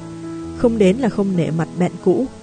Vì khó từ chối thịnh tình nên anh ấy đã lùi ngày công tác Nhật Bản được lên kế hoạch từ trước để tham dự họp mặt với bạn học. Lúc nộp tiền không biết ai nói Tổng giám đốc G Bây giờ cậu là ông chủ lớn rồi. Buổi hôm nay để cậu mời đi Cho chúng tớ hưởng sái một chút. Anh cũng hào phóng nói Không thành vấn đề Hôm nay cứ để tớ lo. Mời bạn cũ ăn cơm là vinh hạnh của tớ. Khi anh ấy đang định đưa thẻ tín dụng cho người tổ chức Thì bỗng có người nói Tuy chúng ta không giàu như G Nhưng tiền để tham dự họp lớp thì vẫn có. Cớ sao phải kiếm chút lời mọn như thế? Thế là tiên sinh G mời cũng không được, không mời cũng chẳng xong, vô cùng bối rối. Cuối cùng, lớp trưởng quyết định chấp hành theo phương án cũ, để mọi người cùng không khó xử thì mọi chi tiêu đều chia đều. Tiên sinh G kẻm khái với tôi, nhưng nguyên nhân chính khiến anh không muốn tham gia họp lớp nữa, ấy là anh nhận ra anh và họ đã không còn là người của một thế giới, không thể trò chuyện với nhau. Phái nữ tán gẫu thì toàn nói về con cái, than phiền về mẹ chồng, Phái nam thì hoặc là khoác lác, hoặc là khoe khoang mình được lãnh đạo xem trọng thế nào. Không thì cũng oán trách bản thân có tài mà không gặp thời, rồi hỏi anh nên làm gì để giàu lên nhanh chóng. Anh rất muốn trò chuyện với một vài người, nhưng họ lại nghĩ trò chuyện với anh có vẻ như thấy sang bắt quàng làm họ. Chỉ chào hỏi khách sáo, rồi ngồi cách anh rất xa. Sau đó anh liền mượn cớ có việc bận rồi ra về từ sớm. Nhưng điều khiến tinh sinh gờ bất ngờ nhất chính là sau buổi họp mặt ấy, có người gọi điện cho anh ấy vay tiền, lại có người muốn người nhà vào làm trong công ty anh ấy. Ai cũng nói, bạn bè với nhau cả, giúp đỡ một chút cũng không khó đâu nhỉ. Tiên sinh xem xét rồi giúp một hai người, còn lại đều từ chối. Dù sao, đã vươn tới vị trí ngày hôm nay, anh ấy vẫn phân biệt được giữa tình người và thực tế. Người bị từ chối đương nhiên không vui, đi rêu rao khắp nơi rằng anh không nể mặt bạn cũ. Chuyện dễ như trở bàn tay mà cũng không chịu giúp, Tôi rất thông cảm cho tiên sinh giúp một hai lần đúng là không có vấn đề gì, nhưng nếu phải giúp quá nhiều người thì làm sao mà lo hết được. Kết quả cuối cùng chính là ngày càng xa cách với những người đó. nhưng không giống với những người bình thường. Người thành đạt một khi tỏ ra xa cách với bạn cũ nữa, ắt là sẽ phải chịu chỉ trích. Trong cuộc sống, tôi thường xuyên nghe được người ta trách móc bạn cũ. Thôi đừng nhắc tới anh ta nữa, anh ta thì sướng rồi, nào thèm để ý đến chúng tôi, tầm mắt của người ta cao lắm. Trên thế gian này có một logic không công bằng luôn tồn tại. Trong một nhóm người có một người nổi bật nhất thường sẽ xảy ra hai hiện tượng sau. Người nổi bật kia sẽ ngày càng xa lánh những người còn lại, hoặc là những người còn lại sẽ ngày càng xa lánh người nổi bật kia. Con người ở hiện tượng đầu thường bị lên án là kẻ bội tình bạc nghĩa, còn những người ở hiện tượng sau lại được khen ngợi là tự tin thanh cao. Nhưng thế gian này cũng rất công bằng, khi bạn bị xa lánh hoặc xa lánh những người kia, sẽ có bạn bè tri kỷ mới bước vào cuộc sống của bạn, trở thành những người có cùng tư tưởng và tiếng nói chung với bạn. Xa lánh những người bạn cũ cũng không phải vì coi thường hay khinh rẻ họ. Nhiều khi không phải cố tình xa lánh mà là thế giới của chúng ta đã không còn giống nhau. Khi ai đó tám chuyện với bạn về thị phi của người khác, bạn chỉ thấy vô vị. Trong đầu toàn nghĩ tới việc làm thế nào để hoàn thiện bản thân. Khi ai đó than thở với bạn công việc không tốt, bạn chỉ thấy than thở thì có ích gì. Trong đầu toàn nghĩ tới việc làm sao để hoàn thành mục tiêu của mình. Người ta không hiểu thế giới của bạn, bạn cũng lạ lẫm với thế giới của người ta. Dần dần hai người ngày một xa cách, cho tới khi mỗi người chỉ còn là hồi ức của đối phương, dù bạn rất muốn hàn gắn thì cũng không thể nữa rồi. Mới đây thôi, tôi có hẹn với một cô bạn đã lâu không gặp. Tôi vui vẻ tới nơi hẹn. Chúng tôi đã từng trò chuyện với nhau thâu đêm suốt sáng, là những người quan trọng trong cuộc sống của nhau. Nhưng buổi hẹn lần này không thể khiến tôi tìm về cảm giác ngày xưa khi trò chuyện, cô ấy không ngừng kể với tôi về đứa con 6 tuổi. Đương nhiên tôi biết người mẹ nào cũng muốn nói về những điểm đáng yêu và thú vị của con cái mình. Tôi cũng vui vẻ nghe cô ấy kể một vài chuyện của bé. Nhưng lâu rồi không gặp, tôi mong cô ấy có thể tâm sự về cuộc sống hiện tại, về sở thích và lý tưởng của cô ấy.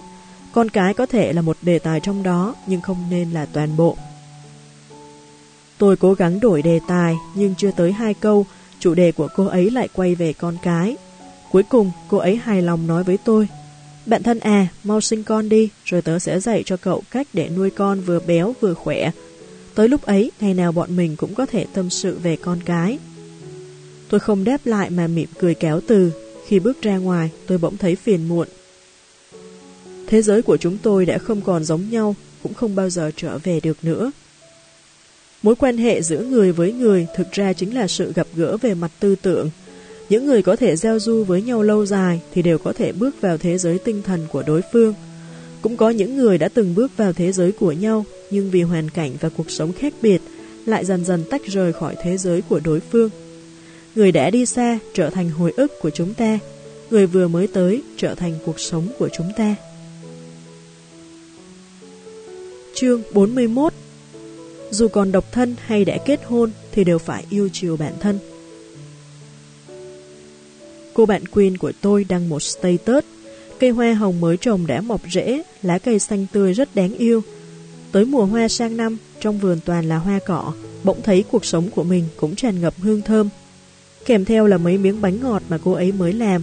Tuy không quá đẹp nhưng tôi thấy vô cùng ngon miệng, trông dễ thương hơn ngoài hàng nhiều. Thế là tôi liền bình luận bên dưới. Dạo này rảnh rỗi thế, tớ chỉ mong được đến ở với cậu ở chốn bồng lai tiên cảnh này thôi. Cô ấy mau chóng trả lời. Thế thì tới đây đi Tớ mới học nấu mấy món. Nếu cậu không ngại làm chuột bạch Thì để tớ nấu cho cậu ăn. Tất nhiên là tôi muốn tới Nhưng vẫn sợ chính mình đột ngột xuất hiện Làm phiền cuộc sống của người ta. Tôi bèn trả lời. Thế tớ đến thật nhé. Cô ấy đáp. Mau tới đi Hôm nay chỉ có hai đứa mình bên nhau thôi.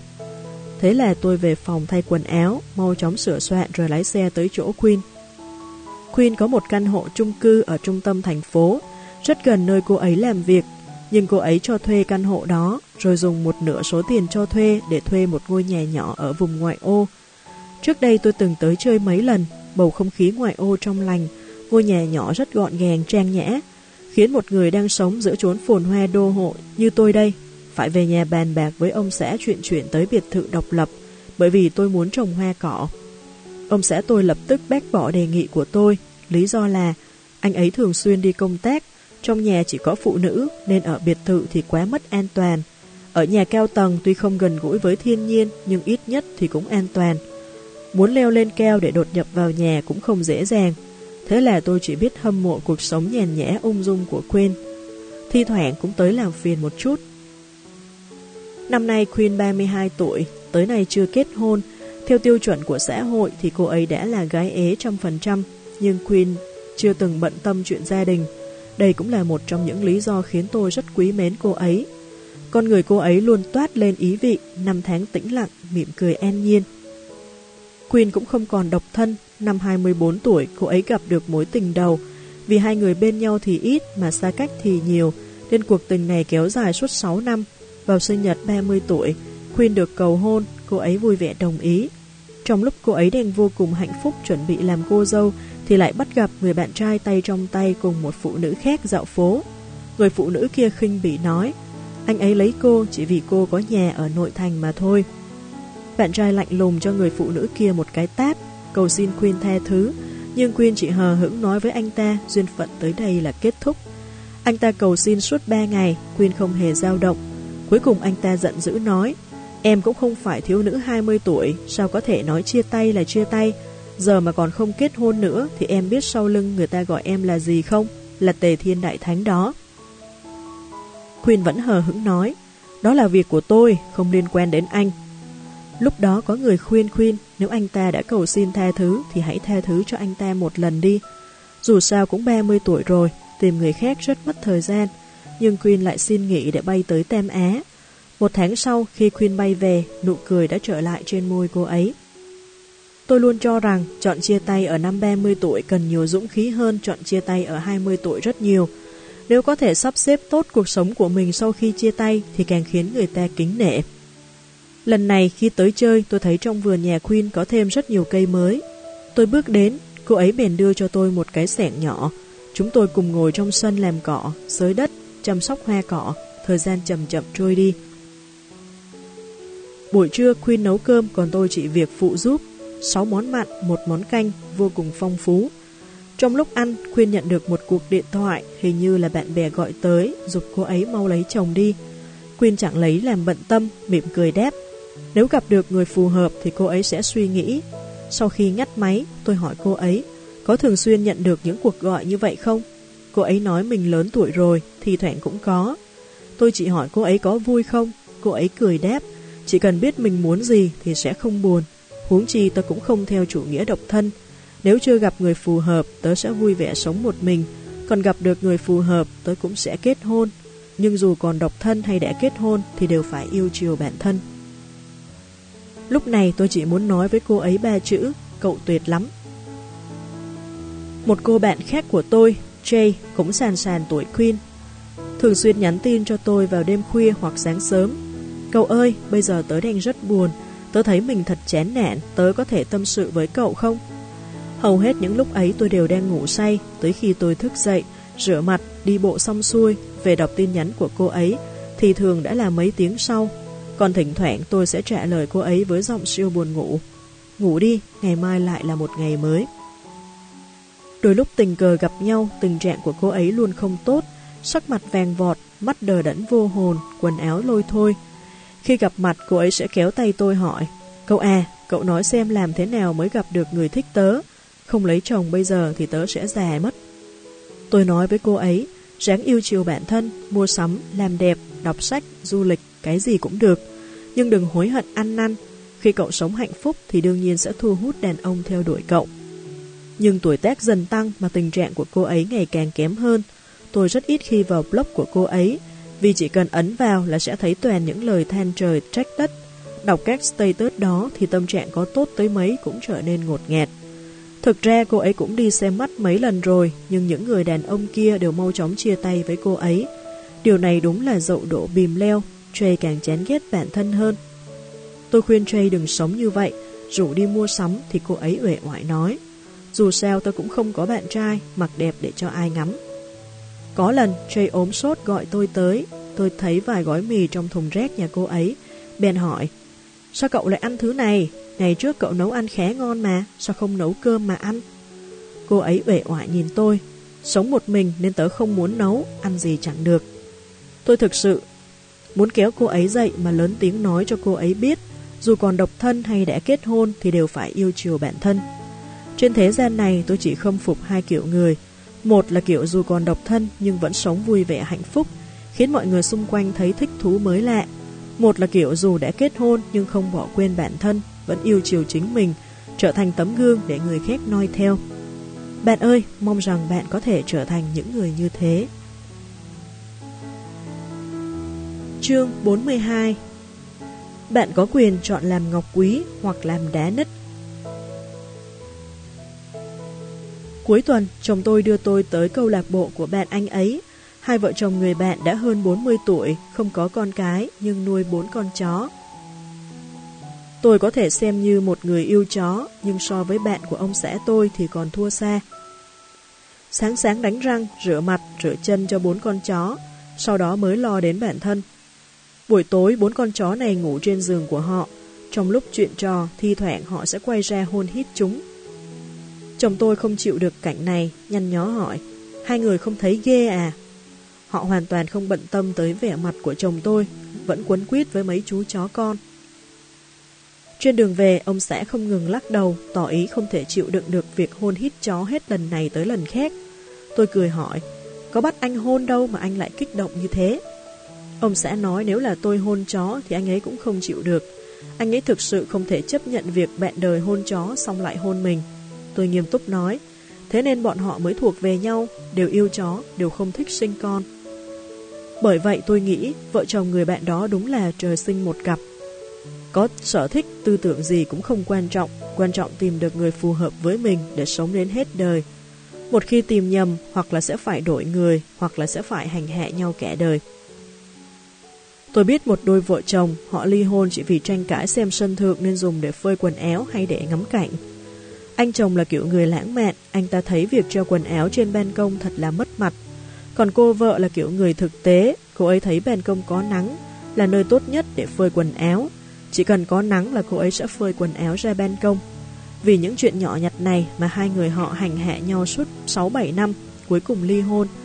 Đương nhiên mâu thuẫn của họ còn xảy ra ở nhiều phương diện, chung quy vẫn vì quan niệm sống không giống nhau. Sau đó cô vợ lấy chồng khác, người đàn ông này cũng là kiểu người thực tế như cô ấy. Hai người vui vẻ phơi quần áo, chăn màn ngoài ban công, rồi cùng thưởng thức thành quả lao động, vui vẻ đi siêu thị mua vật dụng hàng ngày. Cô ấy hạnh phúc nói với tôi, lấy một người đàn ông có tư tưởng giống mình thật sự rất thoải mái. Tôi luôn nghĩ việc thay đổi quan niệm của một người là vô cùng khó khăn, huống chi đời người ngắn ngủi như vậy, sao phải sống bên một người không hợp với mình rồi mất kẻ đời để thay đổi đối phương. Có cô gái nói với tôi, cô ấy rất hâm mộ cách sắp xếp hôn nhân tuyệt vời của tôi. Thực ra nói sắp xếp thì cũng hơi quá, đúng hơn là tôi và ông xã rất hợp nhau, dù là quan niệm sống hay là nếp sống đều rất tương tự. Tôi thích trưng diện, không thích làm việc nhà. Vừa hay ông xã cũng không thích phụ nữ chỉ biết ở nhà nội trợ. Anh ấy thích những phụ nữ ăn mặc chỉnh chu đẹp đẽ, còn những thứ khác không quá quan trọng. Nếu tôi lấy một người đàn ông khác, biết đâu khi tôi vui vẻ mặc chiếc áo mới mua và hy vọng nhận được lời khen từ chồng, anh ta sẽ chỉ nhíu mày, sao nền nhà bẩn thế, không lau đi à. Nếu tôi tỏ ý thích một món trang sức tuyệt đẹp, anh ta sẽ nói, em không thấy tiếc tiền à, phải tiết kiệm tiền để chuẩn bị cho mọi tình huống chứ. Nếu anh ta hồ hởi đưa sổ tiết kiệm cho tôi xem, em coi này, chúng ta đã tiết kiệm được rất nhiều tiền, thì tôi sẽ chỉ hờ hững đáp, phải tiêu đi thì mới là tiền của mình.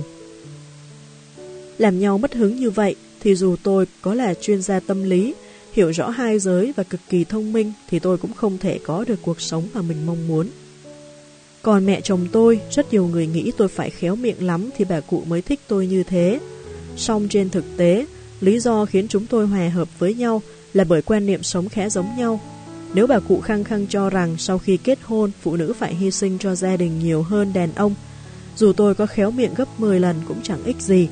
Chỉ sau vài tháng, chắc chắn bà cụ sẽ phán tôi tội chết. Nếu bạn cảm thấy khổ sở trong mối quan hệ, làm đủ mọi cách vẫn không thể có được hạnh phúc mình mong muốn, có lẽ không phải vì bạn chưa đủ tốt, mà chỉ vì bạn chưa gặp được đúng người, người đang bên bạn không thể mang lại hạnh phúc cho bạn. Khi bạn gặp được đúng người, bạn sẽ nhận ra mình rất tốt và tự tin vào bản thân. Để tôi thử hình dung việc gặp đúng người là thế nào nhé. Một nụ cười, một ánh mắt của bạn đều tuyệt đẹp trong mắt anh ấy. Nếu bạn tiết kiệm, anh ấy sẽ nghĩ bạn vun vén cho gia đình. Nếu bạn hào phóng, anh ấy sẽ thấy bạn tràn trề sức sống. Nếu bạn gặp vấn đề gì, không cần tranh cãi với anh ấy nhiều, anh ấy sẽ mỉm cười bao dung với bạn. Bạn sẽ cảm thấy từ tận đáy lòng, hóa ra trên thế gian này còn có cuộc sống và tình yêu thoải mái như vậy. Hóa ra trên thế gian này còn có một người yêu tôi như Châu Ngọc. Đúng đấy cô gái à, trong mắt Mr. Wright thì bạn chính là một viên ngọc quý, còn trong mắt Mr. Krong thì bạn còn chẳng bằng viên đá nít. Mong rằng mỗi chúng ta đều chọn làm ngọc quý mà không phải đá nít. Chương 43 Đúng mực là sự tao nhã tuyệt vời nhất của phụ nữ. Một năm trước khi tôi đi dạo phố với bạn, bạn tôi cầm một chiếc túi màu hồng phấn lên, hỏi tôi có đẹp hay không. Tôi đáp, đẹp lắm, rất hợp với con gái cậu. Bạn tôi oán trách lườm tôi một cái, tớ mua cho mình mà. Đương nhiên tôi sẽ không nói lớn tuổi rồi thì đừng dùng màu sắc quá nổi, nhưng vẫn thấy chiếc túi kia không phù hợp. Sau đó cô ấy kéo tôi đi làm tóc. Tôi yêu cầu nhà tạo mẫu làm cho tôi tóc xoăn sóng to, trông thành thục nữ tính một chút. Còn bạn tôi yêu cầu họ duỗi thẳng tóc xoăn rồi cắt tóc mái bằng. Nhà tạo mẫu trần trừ hỏi cô ấy có chắc không. Cô ấy nhìn vào gương rồi nói chắc nịch. Làm vậy đi, làm vậy trông trẻ hơn nhiều. Ba tiếng sau, chúng tôi nhìn kiểu tóc của đối phương. Cô ấy hỏi tôi, đẹp không? Tôi thành thật về cảm giác của mình, trông đúng là trẻ hơn một chút, nhưng có gì đó là lạ, không hợp lắm. Cô ấy hờ hững đáp, mới đổi kiểu tóc nên cậu nhìn chưa quen thôi. Phụ nữ Pháp 60 tuổi hãy còn chăm chút cho bản thân. Phụ nữ châu Á chúng ta càng phải như vậy, bằng không làm sao cạnh tranh được với con gái trẻ cơ chứ. Tôi nhớ tới một chuyện thời đại học, lúc đó bạn cùng phòng, hiểu lộ của tôi nhận làm gia sư. Ngày nào cũng phải đi phụ đạo cho một bé gái người Đài Loan. Sau đó cô ấy muốn xin nghỉ để cùng bạn trai đi chơi ở đới Bắc Hà, nhưng cũng không nỡ nghỉ việc hẳn. Bèn năn nỉ tôi làm giúp cô ấy một tuần, tôi cũng đồng ý. Hiểu lộ âm thầm dặn dò tôi, cậu dạy gì cũng được, không quan trọng, nhưng nhất định phải khen bà nội của Lạc Lạc trẻ tuổi. À, mà đừng bao giờ gọi bà ấy là bà nội theo Lạc Lạc. Tôi nhìn cô ấy có vẻ khó hiểu, thế thì gọi là gì? Cô ấy nghiêm túc nói với tôi, bà ấy thích người khác gọi mình là Tiểu Thư Trương, mặc dù bà ấy đã 61 tuổi rồi, nhưng nói chung cậu phải nhớ kỹ hai điều này, chờ tớ về là được. Tôi tới gia đình đó với sự hiếu kỳ vô hạn, cô giúp việc dẫn tôi tới gặp bà nội của Lạc Lạc. Vừa bước vào tôi đã vô cùng kinh ngạc. Bà ấy mặc một chiếc áo ngắn viền ren, phía dưới là một chiếc váy bồng, chân đi một đôi xăng đen đế xuồng, ăn mặc y như một thiếu nữ 18. Khó khăn lắm tôi mới thốt ra được ba chữ tiểu thư trương, nhưng bảo khen bà ấy trẻ tuổi thì tôi không nói ra được. Theo lời cô giúp việc, hồi xưa bà ấy cũng không như vậy. Từ khi chồng qua đời, bà phải gánh vác hai tập đoàn một mình, chẳng dễ dàng gì mới nuôi lớn ba đứa con trưởng thành. Năm 60 tuổi, bà ấy quen một người bạn trai nhỏ hơn mình 20 tuổi, từ đó bắt đầu ăn mặc thế này. Tôi hiểu bà ấy muốn trông xứng đôi với người bạn trai kém mình 20 tuổi, muốn ăn mặc trẻ trung để chứng minh mình chưa già, nhưng tôi lại thấy rất không phù hợp. Một lần tôi đi du lịch ở cổ trấn, có gặp một bà cụ tuổi tét tương đương bà ấy. Bà cụ mặc sườn xám theo tơ tầm, tai đeo khuyên tai ngọc lục bích, tóc búi keo, thực sự tao nhã, thậm chí còn tinh tế hơn rất nhiều cô gái trẻ tuổi. Trong khoảnh khắc ấy, tôi bỗng nhận ra cái không phù hợp kia xuất phát từ đâu. Bà nội lạc lạc luôn theo đuổi sự trẻ trung nhưng lại quên mất hiện thực. Bởi vậy hành vi của bà ấy vừa khoa trương vừa gây sốc. Còn bà cụ ở cổ trấn thì thuận theo tuổi tác, vừa đúng mực vừa đẹp mắt. Phụ nữ nào cũng sợ già, nhớ tới sinh nhật 20 tuổi, bạn bè dục tôi ước nguyện, tôi đã ước năm mình 70 tuổi thì trông vẫn trẻ như 18 tuổi. Nhưng hiện giờ tôi không nghĩ tuổi trẻ là tài sản lớn nhất của phụ nữ. Với một người thì già đi chính là quy luật của tự nhiên, song kết cục lại rất khác nhau. Đương nhiên trẻ tuổi xinh đẹp là rất tốt, nhưng nếu chỉ có trẻ tuổi xinh đẹp thì không hẳn. Có những người thích tuyên truyền tư tưởng kiểu này. Đàn ông 40 còn là một nhành hoa, mà phụ nữ 40 đã như đậu phụ nát. Khuyến khích các cô gái phải lấy chồng trước 25 tuổi, nếu không chỉ có thể lấy được một người chẳng ra gì hoặc đã qua một vài đời vợ. Bởi vì đàn ông tốt đã bị cướp sạch từ lâu rồi, nhiều cô gái nghe vậy thì vô cùng lo lắng. Mới 26-27 tuổi đã có bệnh sợ ế. Nhưng có thật là như vậy không? Trẻ hơn, xinh hơn, dáng đẹp hơn, đó là tiêu chuẩn để đàn ông già tìm bồ trẻ, không phải tiêu chuẩn để đàn ông chín chắn tìm vợ. Quanh tôi có rất nhiều đàn ông thành công đều lấy phụ nữ khoảng 30 tuổi. Có tố chất, họ chưa chắc đã xinh đẹp, nhưng sự tao nhã và đúng mực của họ đủ để lấn át rất nhiều cô gái trẻ tuổi. Phụ nữ có quá nhiều phẩm chất để thu hút đàn ông, ví dụ như tính tình lương thiện, đúng mực, thông minh. Nếu tiêu chuẩn để đàn ông lựa chọn phụ nữ chỉ là tuổi trẻ, thì đó chắc chắn là một người đàn ông nông cạn. Chúng ta có bằng lòng sống hết đời với một người đàn ông như vậy hay không? Nếu thực sự lấy phải một người đàn ông như vậy thì đúng là rất đáng lo, vì bạn biết điều thu hút anh ta chỉ là tuổi trẻ, nên bạn sẽ càng sợ hãi sự xuất hiện của những cô gái trẻ hơn mình. Không thể phủ nhận rằng các cô gái trẻ chung thật hấp dẫn, chẳng cần tốn công ăn mặc, họ cũng đã thật thu hút, giàu sức sống. Nhưng rất nhiều thứ đôi khi tuổi trẻ bạn chưa thể có được, ví dụ như sự từng trải, tầm nhìn, kiến thức, đều cần thời gian tích lũy. Bởi vậy thanh xuân trôi đi cũng không đáng buồn, vì ai cũng từng có thanh xuân, nhưng khi nó trôi qua mà bạn không lắng động được trí tuệ, sự từng trải và thấu hiểu lẽ đời, đó mới thực sự là điều đáng buồn. Thời trẻ tôi cũng từng sợ bản thân sẽ già đi, khi ấy ngoài tuổi trẻ tôi chẳng có gì hết, nên rất sợ mình sẽ đánh mất ưu thế duy nhất này. Nhưng bây giờ khi đã sắp đầu bốn, tôi lại không sợ mình già đi nữa. Trước đây tôi sợ hãi vì nghĩ rằng nếu không còn trẻ thì sẽ không còn được người khác quan tâm. Nhưng giờ đây tôi là một người hoàn toàn độc lập, có đam mê, sở thích và tâm thái trầm tĩnh lắng động. Tôi chẳng còn bận tâm tới việc liệu mình có phải trung tâm của thế giới hay không. Khi nhìn ra xa hơn, tôi nhận thấy thế giới này có quá nhiều điều đẹp đẽ. Những thứ tôi có được khiến tôi không còn lo lắng về tuổi tác. Thời gian của tôi bị chi phối bởi vô số điều tốt đẹp, ngày nào cũng phong phú và tràn đầy ý nghĩa. Thế nên, từ tận đáy lòng, tôi cảm thấy sự chảy trôi của thời gian là xứng đáng. Già không đáng sợ, tầm thường vô vị mới đáng sợ. Những người phụ nữ không vui vẻ khi về già, thực ra thời trẻ họ cũng không có cuộc sống muôn màu. Họ vội vã lấy chồng, bước vào hôn nhân, không chăm lo hoàn thiện bản thân. Còn những cô gái không ngừng nỗ lực thời còn trẻ, khi về già sẽ càng thêm tinh tế tèo nhã, năm tháng đã tặng cho họ một vẻ đẹp khác. Tôi rất yêu thích nữ ngôi sao Hàn Quốc Lee Jung E. Thời ấy cô ấy rất đẹp, nhưng ở tuổi 40, cô ấy càng đẹp hơn nữa. Vẻ tao nhã và tinh tế tỏa ra từ cô khiến tôi cảm nhận được sự thần kỳ của thời gian.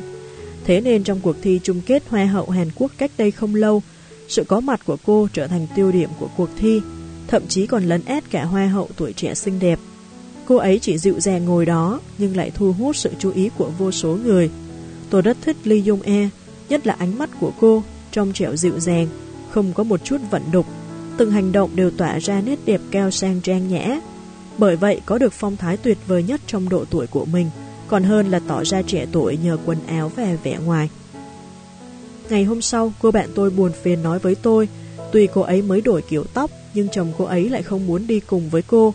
Anh ta không chịu được việc người khác nhìn mình bằng ánh mắt soi mói. Cô ấy bất đắc dĩ đổi kiểu tóc lần nữa, tóc ngắn gọn gàng, quần áo màu vàng nhạt, giày cao gót cao vừa phải. Lúc ấy tôi thật sự thấy bạn mình xinh đẹp và tao nhã.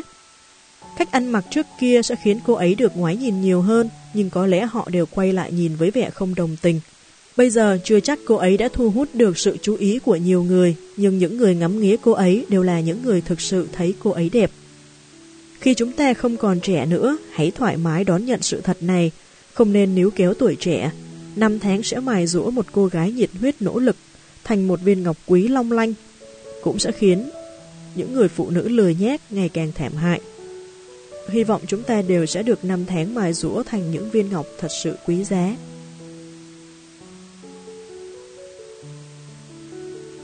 Lời cuối sách Mỗi lần viết tới chữ hết, tôi đều thấy hụt hẫng đến khó hiểu. Cảm giác ấy cũng giống như phải chia tay với người thân yêu nhất của mình. Sự cảm tính này hoàn toàn khác với vẻ lý tính và tỉnh táo của cuốn sách này. Thế nên mỗi người chúng ta đều là những bản thể phức tạp và đa diện. Cuốn sách này có tổng cộng 43 chương, có thể xem như là chút tâm đắc và cảm nhận từ cuộc sống thực tế của tôi – nếu có thể giúp bạn hiểu được điều gì đó, tôi đã cực kỳ thấy vui vẻ và hạnh phúc. Tôi thường nhận được nhiều lời nhắn của độc giả. Họ cảm ơn tôi vì các bài viết của tôi và giúp họ được dẫn dắt và ngộ ra nhiều điều. Nhưng thực ra tôi lại muốn cảm ơn mọi người. Nếu không có sự ủng hộ và yêu thích của các bạn, có lẽ tôi không thể đi tới ngày hôm nay. Từ năm 2010 tới giờ, sáng tác đã trở thành một phần không thể thiếu trong cuộc sống của tôi. Tôi nghĩ tôi sẽ sáng tác cả đời, bởi vì tôi thực sự quá yêu thích công việc viết lách. Dù là trong cuộc sống hay là trên mạng, tôi cũng gặp quá nhiều cô gái không hạnh phúc. Tôi luôn nghĩ mọi chuyện lẽ ra không nên như vậy. Khó khăn lắm chúng ta mới có mặt trên thế gian này, sao lại để bản thân sống không hạnh phúc như vậy? Tôi mong mỗi cô gái đều tự nhủ, tôi là một cô gái tuyệt vời, tôi xứng đáng có cuộc sống tuyệt vời hơn, tìm được nửa kia xứng đáng với tôi. Tôi mong mỗi cô gái đều có tư tưởng này, Việc tôi có thể lấy ai được quyết định bởi tôi là người thế nào. Để xứng đáng với cuộc sống tốt đẹp hơn, tôi sẽ cố gắng hoàn thiện chính mình. Khi chúng ta đủ xuất sắc và thông tuệ, chúng ta sẽ có được một trái tim thông thái và một đôi mắt trong trẻo. Nhìn thấu thực tại và sự khắc nghiệt của thế gian, phân biệt được mọi thị phi sai đúng, nhưng vẫn sống tự tin và nhiệt tình. Một cô gái như vậy chắc chắn sẽ khiến người đời thán phục. Hy vọng chúng ta đều sẽ trở thành một cô gái như vậy. Xin chào tất cả các bạn. Vậy là chúng ta đã kết thúc được quyển sách Bạn đánh giá bao nhiêu. Bạn có cảm nhận gì về quyển sách này hoặc là bạn có bất kỳ một góp ý hay là một lời nhận xét nào đó về nội dung cuốn sách cũng như là về cách đọc của Uyên, xin vui lòng comment ở bên dưới video này để Uyên có thể rút kinh nghiệm cho những lần sau. Cũng như là nếu bạn có bất kỳ một yêu cầu nào đọc nội dung sách nào, bạn cũng có thể để lại comment ở bên dưới video. Uyên sẽ cố gắng mang lại nội dung đó cho các bạn. Các bạn cũng đừng quên nhấn like và subscribe kênh youtube của Uyên để có thể nhận được nhiều video mới một cách nhanh nhất. Xin cảm ơn và hẹn gặp lại!